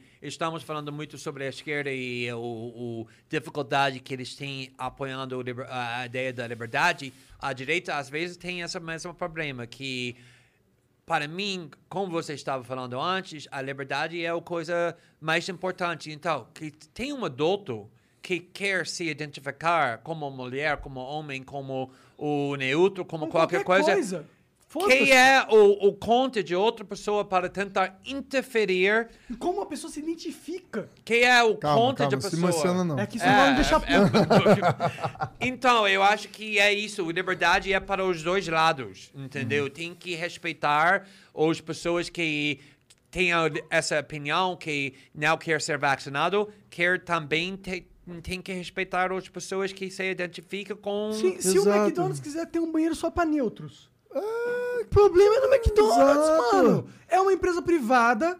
Se eles quiserem ter banheiro só pra pessoas que têm Cara, cabelo você vai vermelho. pra países aí, Foda-se. só tem pa- não tem banheiro masculino e feminino. É cabine, irmão. Que- Tu entrou que tu faz na cabine e pronto, acabou. Gay, cara, é esse o problema. A gente fica discutindo umas paradas que são irrelevantes. Irrelevantes. Sim, para essas pessoas tem a sua relevância. Mas tô dizendo Mas assim, é na mais uma escala do. discussão política, muito né? mais uma, baseada. uma, Uma- uma, uma- prática de que vai mudar a vida Exato. dela. né? A linguagem, a linguagem neutra, ela tem a importância para essa população. Mas só que na minha cadeia, como por exemplo, eu político representando a, a, a população LGBTQIA+, lá no Congresso, eu vou estar lutando. Obviamente que eu vou pontuar em determinados locais e em determinadas presenças sobre essa representação, que são ambientes onde eu vou estar pautando isso. Por exemplo, é a prioridade. é, é. Quando, quando isso se transforma numa prioridade no debate na cultura, por exemplo. Se isso tiver em pauta, eu vou lá e vou discutir sobre isso. Mas no final do dia, o que eu quero ver é que acaba esse índice que é enorme de assassinato dos LGBTQIA no Brasil e que a gente possa ter empregabilidade. Porque as empresas utilizam os nossos corpos, os corpos das pessoas, nos comerciais, só que elas não colocam essas pessoas para poder trabalhar. Não estão em lugares de chefia, não estão em lugares Ah, nenhum. total. Aí então, assim, Total. se você não te- você quer colorir a sua empresa, botar arco-íris, fazer isso e aquilo no mês de campanha, no mês de julho, que é o mês da, da- da- da- do, do orgulho, e aí você não consegue empregabilizar essas pessoas, dar curso, colocar essas pessoas. Então, assim, Vou o te debate é muito, muito mais nesse sentido do que um- em outros sentidos. Obviamente que eu vou debater a linguagem neutra nos espaços que a gente vai debater a linguagem neutra. Claro, mas eu vou te falar até um exemplo que aconteceu com a gente. Nesse negócio do iFood, por exemplo. Tipo, o iFood já pediu desculpas, falou que ele errou no posicionamento dele. Bom, iFood. Mas, por exemplo, no dia que eles vieram acusar a gente de racista, quem que tinha numa reunião com 10 pessoas? Quantas 10 pessoas do marketing entraram? Quantas dessas Todos pessoas... brancos. Todos brancos. Todos brancos criaram um tribunal pra me julgar de racista. Não é meio bizarro essa porra? Não é? É isso que eu tô falando, é isso que você tá falando. O Bernardo Araújo J. é, não, Bernardo Araújo R mandou Glenn. Acessei muita coisa pelo site do Miles Guo, associado do Steven Bannon, advindo da diaporesa chinesa. Caralho, esse cara me fudeu mesmo. Steven Bannon, diaporiza chinesa. Diáspora. Bom, essa daí eu vou deixar pro Glenn mesmo. Não, eu, eu vou dar para qualquer pessoa. Ah, eu acho que o Igor não falou muito, vamos deixar pra ele. Ah, beleza, ele Tá bom. completa aqui. Você teve acesso aos arquivos do laptop do Hunter Biden? Gostaria de saber sua opinião sobre o assunto. Ah, como todo mundo sabe, ou talvez muitas pessoas Todo sabem, eu, mundo eu, sabe, barra ninguém sabe, mas... Não, é mas- porque discutimos isso no- aqui no Brasil muito que o Estado Industrial, porque eu queria relatar sobre esse arquivo do Hunter Biden, Aham. porque antes da eleição, Que é o filho do Biden, eleição, né? É. o, o filho do, do Joe Biden, mas foi muito documentos relevantes para as coisas que Joe Biden estava fazendo, que levou muito questões sobre a integridade dele, que ele estava tentando ajudar as empresas na Ucrânia, na China, que ah, pôde criar lucro para Joe Biden usando a influência dele política. Claro. E antes da eleição, a CIA criou uma mentira que essa arquiva era forjada pela Rússia, que é uma mentira completa. A CIA. A, a CIA, que a grande mídia pegou para não permitir jornalistas, inclusive eu, na meu próprio eh, empresa da, da mídia, que para a relatar. gente criou. E depois disso, o Twitter e o Facebook proibiu qualquer discussão dessas reportagens duas semanas antes da eleição para proteger Joe Biden. Foi um exemplo de censura grave para Big Tech, juntos com a grande mídia, juntos com o Partido Democratas. E agora tem um livro para um jornalista mainstream mostrando que os documentos o tempo todo eram genuínos, que eu sabia o tempo todo que era, por causa disso queria relatar, mas foi um exemplo da muito grave sobre o poder da censura para proteger do Joe Biden duas semanas antes da eleição nos Estados Unidos, o país da liberdade. É isso aí. Triste. É, o mundo é maluco. O William Silva mandou, Glenn, você é uma pessoa coerente. É fato que o socialismo é ideologia genocida e totalitária, evidenciando pelo se União fudeu, Europeia. cara. o, tan- o tanto de, que- de direitista que ama você agora, você se fudeu, cara. Eu não, eu não lembro falando isso, mas tudo bem. Mas isso é muito bom, cara. É muito bom que direitistas amam você, cara. tipo, é bom porque significa que a humanidade não tá ligada em rótulos. Uhum. Quando ele vê um ser humano que Que fala independente coisas do coerentes. Exato, É. independente. Você ajudou o Lula a sair da cadeia, mas tem um direitista que, que te admira. Você entende como isso pra mim é positivo? Não, isso é a coisa mais importante para mim, que sempre eu tinha nos Estados Unidos 30% da minha audiência à esquerda, 30% da libertário, dos centristas, 30% da direita e 10% louco. e aqui no Brasil, isso está acontecendo também, porque obviamente foi bem associado à esquerda por causa da Vaza Jato, por causa do caso do Snowden, por causa do, do, do carreira do David. Mas, na realidade, o David é um político, obviamente, da esquerda, mas com opiniões muito mais que é da raiz, né? independentes do que Uhum. pessoas entenderam. E também eu tenho, e agora estou re- recebendo muito mensagens assim, ah, em 2019 eu queria você preso, deportado ah, como comunista, mas agora estou entendendo, na realidade, que seu jornalismo não era em defesa do partido, nem uma ideologia, mas fazendo jornalismo de verdade. Estou ouvindo isso muito mais e é isso que eu quero, exatamente como vocês têm. Uma audiência que não é só de direita nem só de esquerda, mas com todo mundo que tem um lugar onde eles podem te confiar, mesmo não concordando com tudo que você está falando. Isso é um negócio meio bizarro, né, cara? Você ficou meio famoso nos Estados Unidos. Você é famoso pra caralho nos Estados Unidos, na verdade. É, sim. E, e pra caralho. E, e aqui no Brasil, tu tá ficando famoso também, cara. Ah, ele, é ele foi reconhecido mais no aeroporto do que eu hoje. Ele estava muito chateado sobre isso. Como que é? Não. Como que é essa porra aí? É diferente, mano? Como que é o público brasileiro e o público gringo? Como que é o influenciador brasileiro médio e o influenciador gringo médio? Olha, na realidade, a primeira vez foi por causa do reportagem no Snowden, que não tinha direita nem esquerda, todo mundo mais ou menos gostou dessa reportagem porque estava a- ajudando o Brasil a entender como os Estados Unidos estava espionando contra o país. Não tinha muito polêmica naquela época. Obviamente, tudo mudou com Vaza Jato, porque naquela época começamos em maio ou junho de 2019, quando os bolsonaristas estavam completamente unidos Uhum. com os lavajatistas.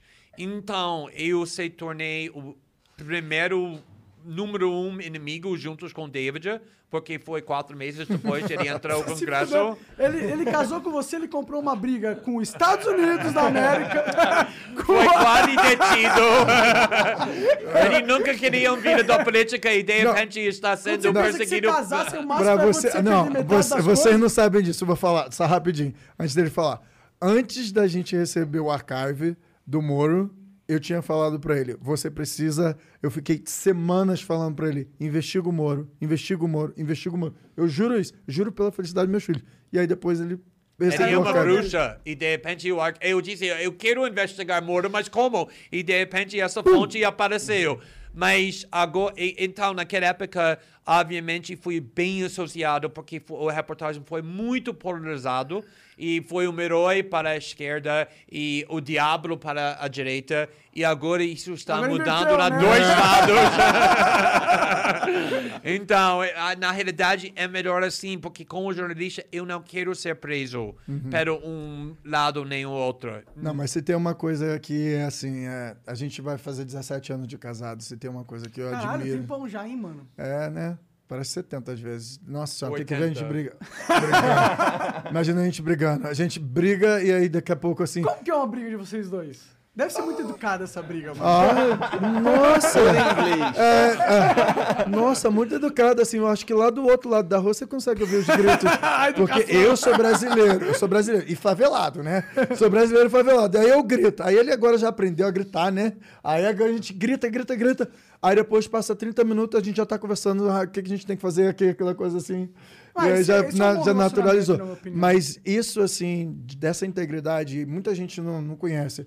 O Glenn sempre trabalhou, assim, como um advogado constitucional. E depois, quando ele começou o jornalismo dele, ele sempre teve essa in- integridade de falar sobre discurso livre, sabe? Ele sempre defendeu com unhas e dentes a primeira emenda. Então, assim, se você pegar agora o que aconteceu contigo, ele já vem trabalhando nisso há muitos anos. Sei, o Chomsky, assim, é uma das grandes referências que ele teve. A esse AU, que, que ele trabalhou no- nos Estados Unidos, é, sabe assim, ele sempre teve isso. E não é sempre um lado. Ele, para ele, a coisa mais importante dele é fazer o trabalho jornalístico dele demonstrar com fatos reais, concretos ali, independente doa quem doer e a forma que é. E isso, assim, às vezes, é, por exemplo, há posições que ele, ele toma e ele fala, isso reflete muito da forma que, que eu faço minha política. Então, assim, às vezes a gente não concorda em algum ponto ou outro, mas tá tudo bem, porque a gente é casado e o nosso amor é acima disso tudo. E ainda a gente tem uma confiança muito grande um no outro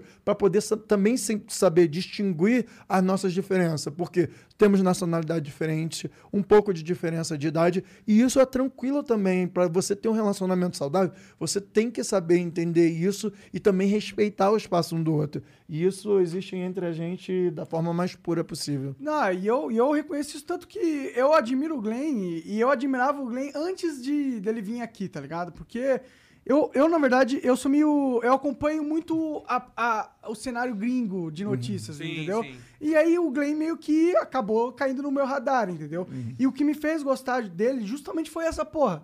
Da, da defesa aos valores e os princípios, e principalmente essa coisa da liberdade de expressão, entendeu?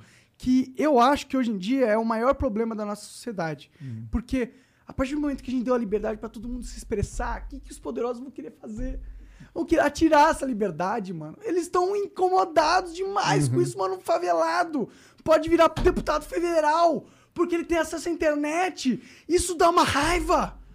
E eles querem acabar Exatamente- com isso. Exatamente isso. Exatamente isso. É incrível. É que é incrível que a esquerda que odeia o, dit- o militar ditador mais do que tudo usou um- uma ideia, uma ideologia da censura que a esquerda agora quer usar. E se você ser contra essa ferramenta da fascista, eu não entendo como, mas você vai ser acusado de ser fascista porque você está defendendo a ferramenta contra o fascismo, que é a liberdade de expressão. É isso. Bom, foi metade da pergunta do cara, mas continuava com. Eu vou ler de novo, porque ninguém lembra mais, essa é a verdade. Glenn, você é uma pessoa incoerente. É fato que o socialismo é uma ideologia genocida e totalitária. Aí evidenciado... acusou direito. Ah, pelo amor de Deus, Cala a pera. boca, Pera mano. aí. Perdão, perdão. Evidenciado pela União Europeia na Declaração de Praga. Não faz mais sentido você apoiar uma ideia humanista e progressista como social libera- liberalismo ou mesmo social-democracia? Agora sim. Pode me ajudar a entender essa pergunta? É, eu Ah, também não entendi porra basicamente é, por que você é um comunista malvado se você podia ser um liberal bonzão? Ele nem é comunista, seu malvado. Ele tá achando que você é comunista, Ele socialista. acha que eu sou comunista? Isso, socialista. É, é isso. Então, Por isso por, eu causa falei que- disso, eu tô com muito problemas entendendo a premissa do, da questão. porque, ah, não sei, você pode procurar comunistas de verdade na internet e pergunta se eles acreditam que sou co colega deles e vou ouvir uma resposta muito Bom, o clara. Peciotti defendeu, cara. É, é verdade. Ó, aqui, acabou. Acabou? Tá bom. Glenn, David, muito Igor obrigado Monarque. pela moral.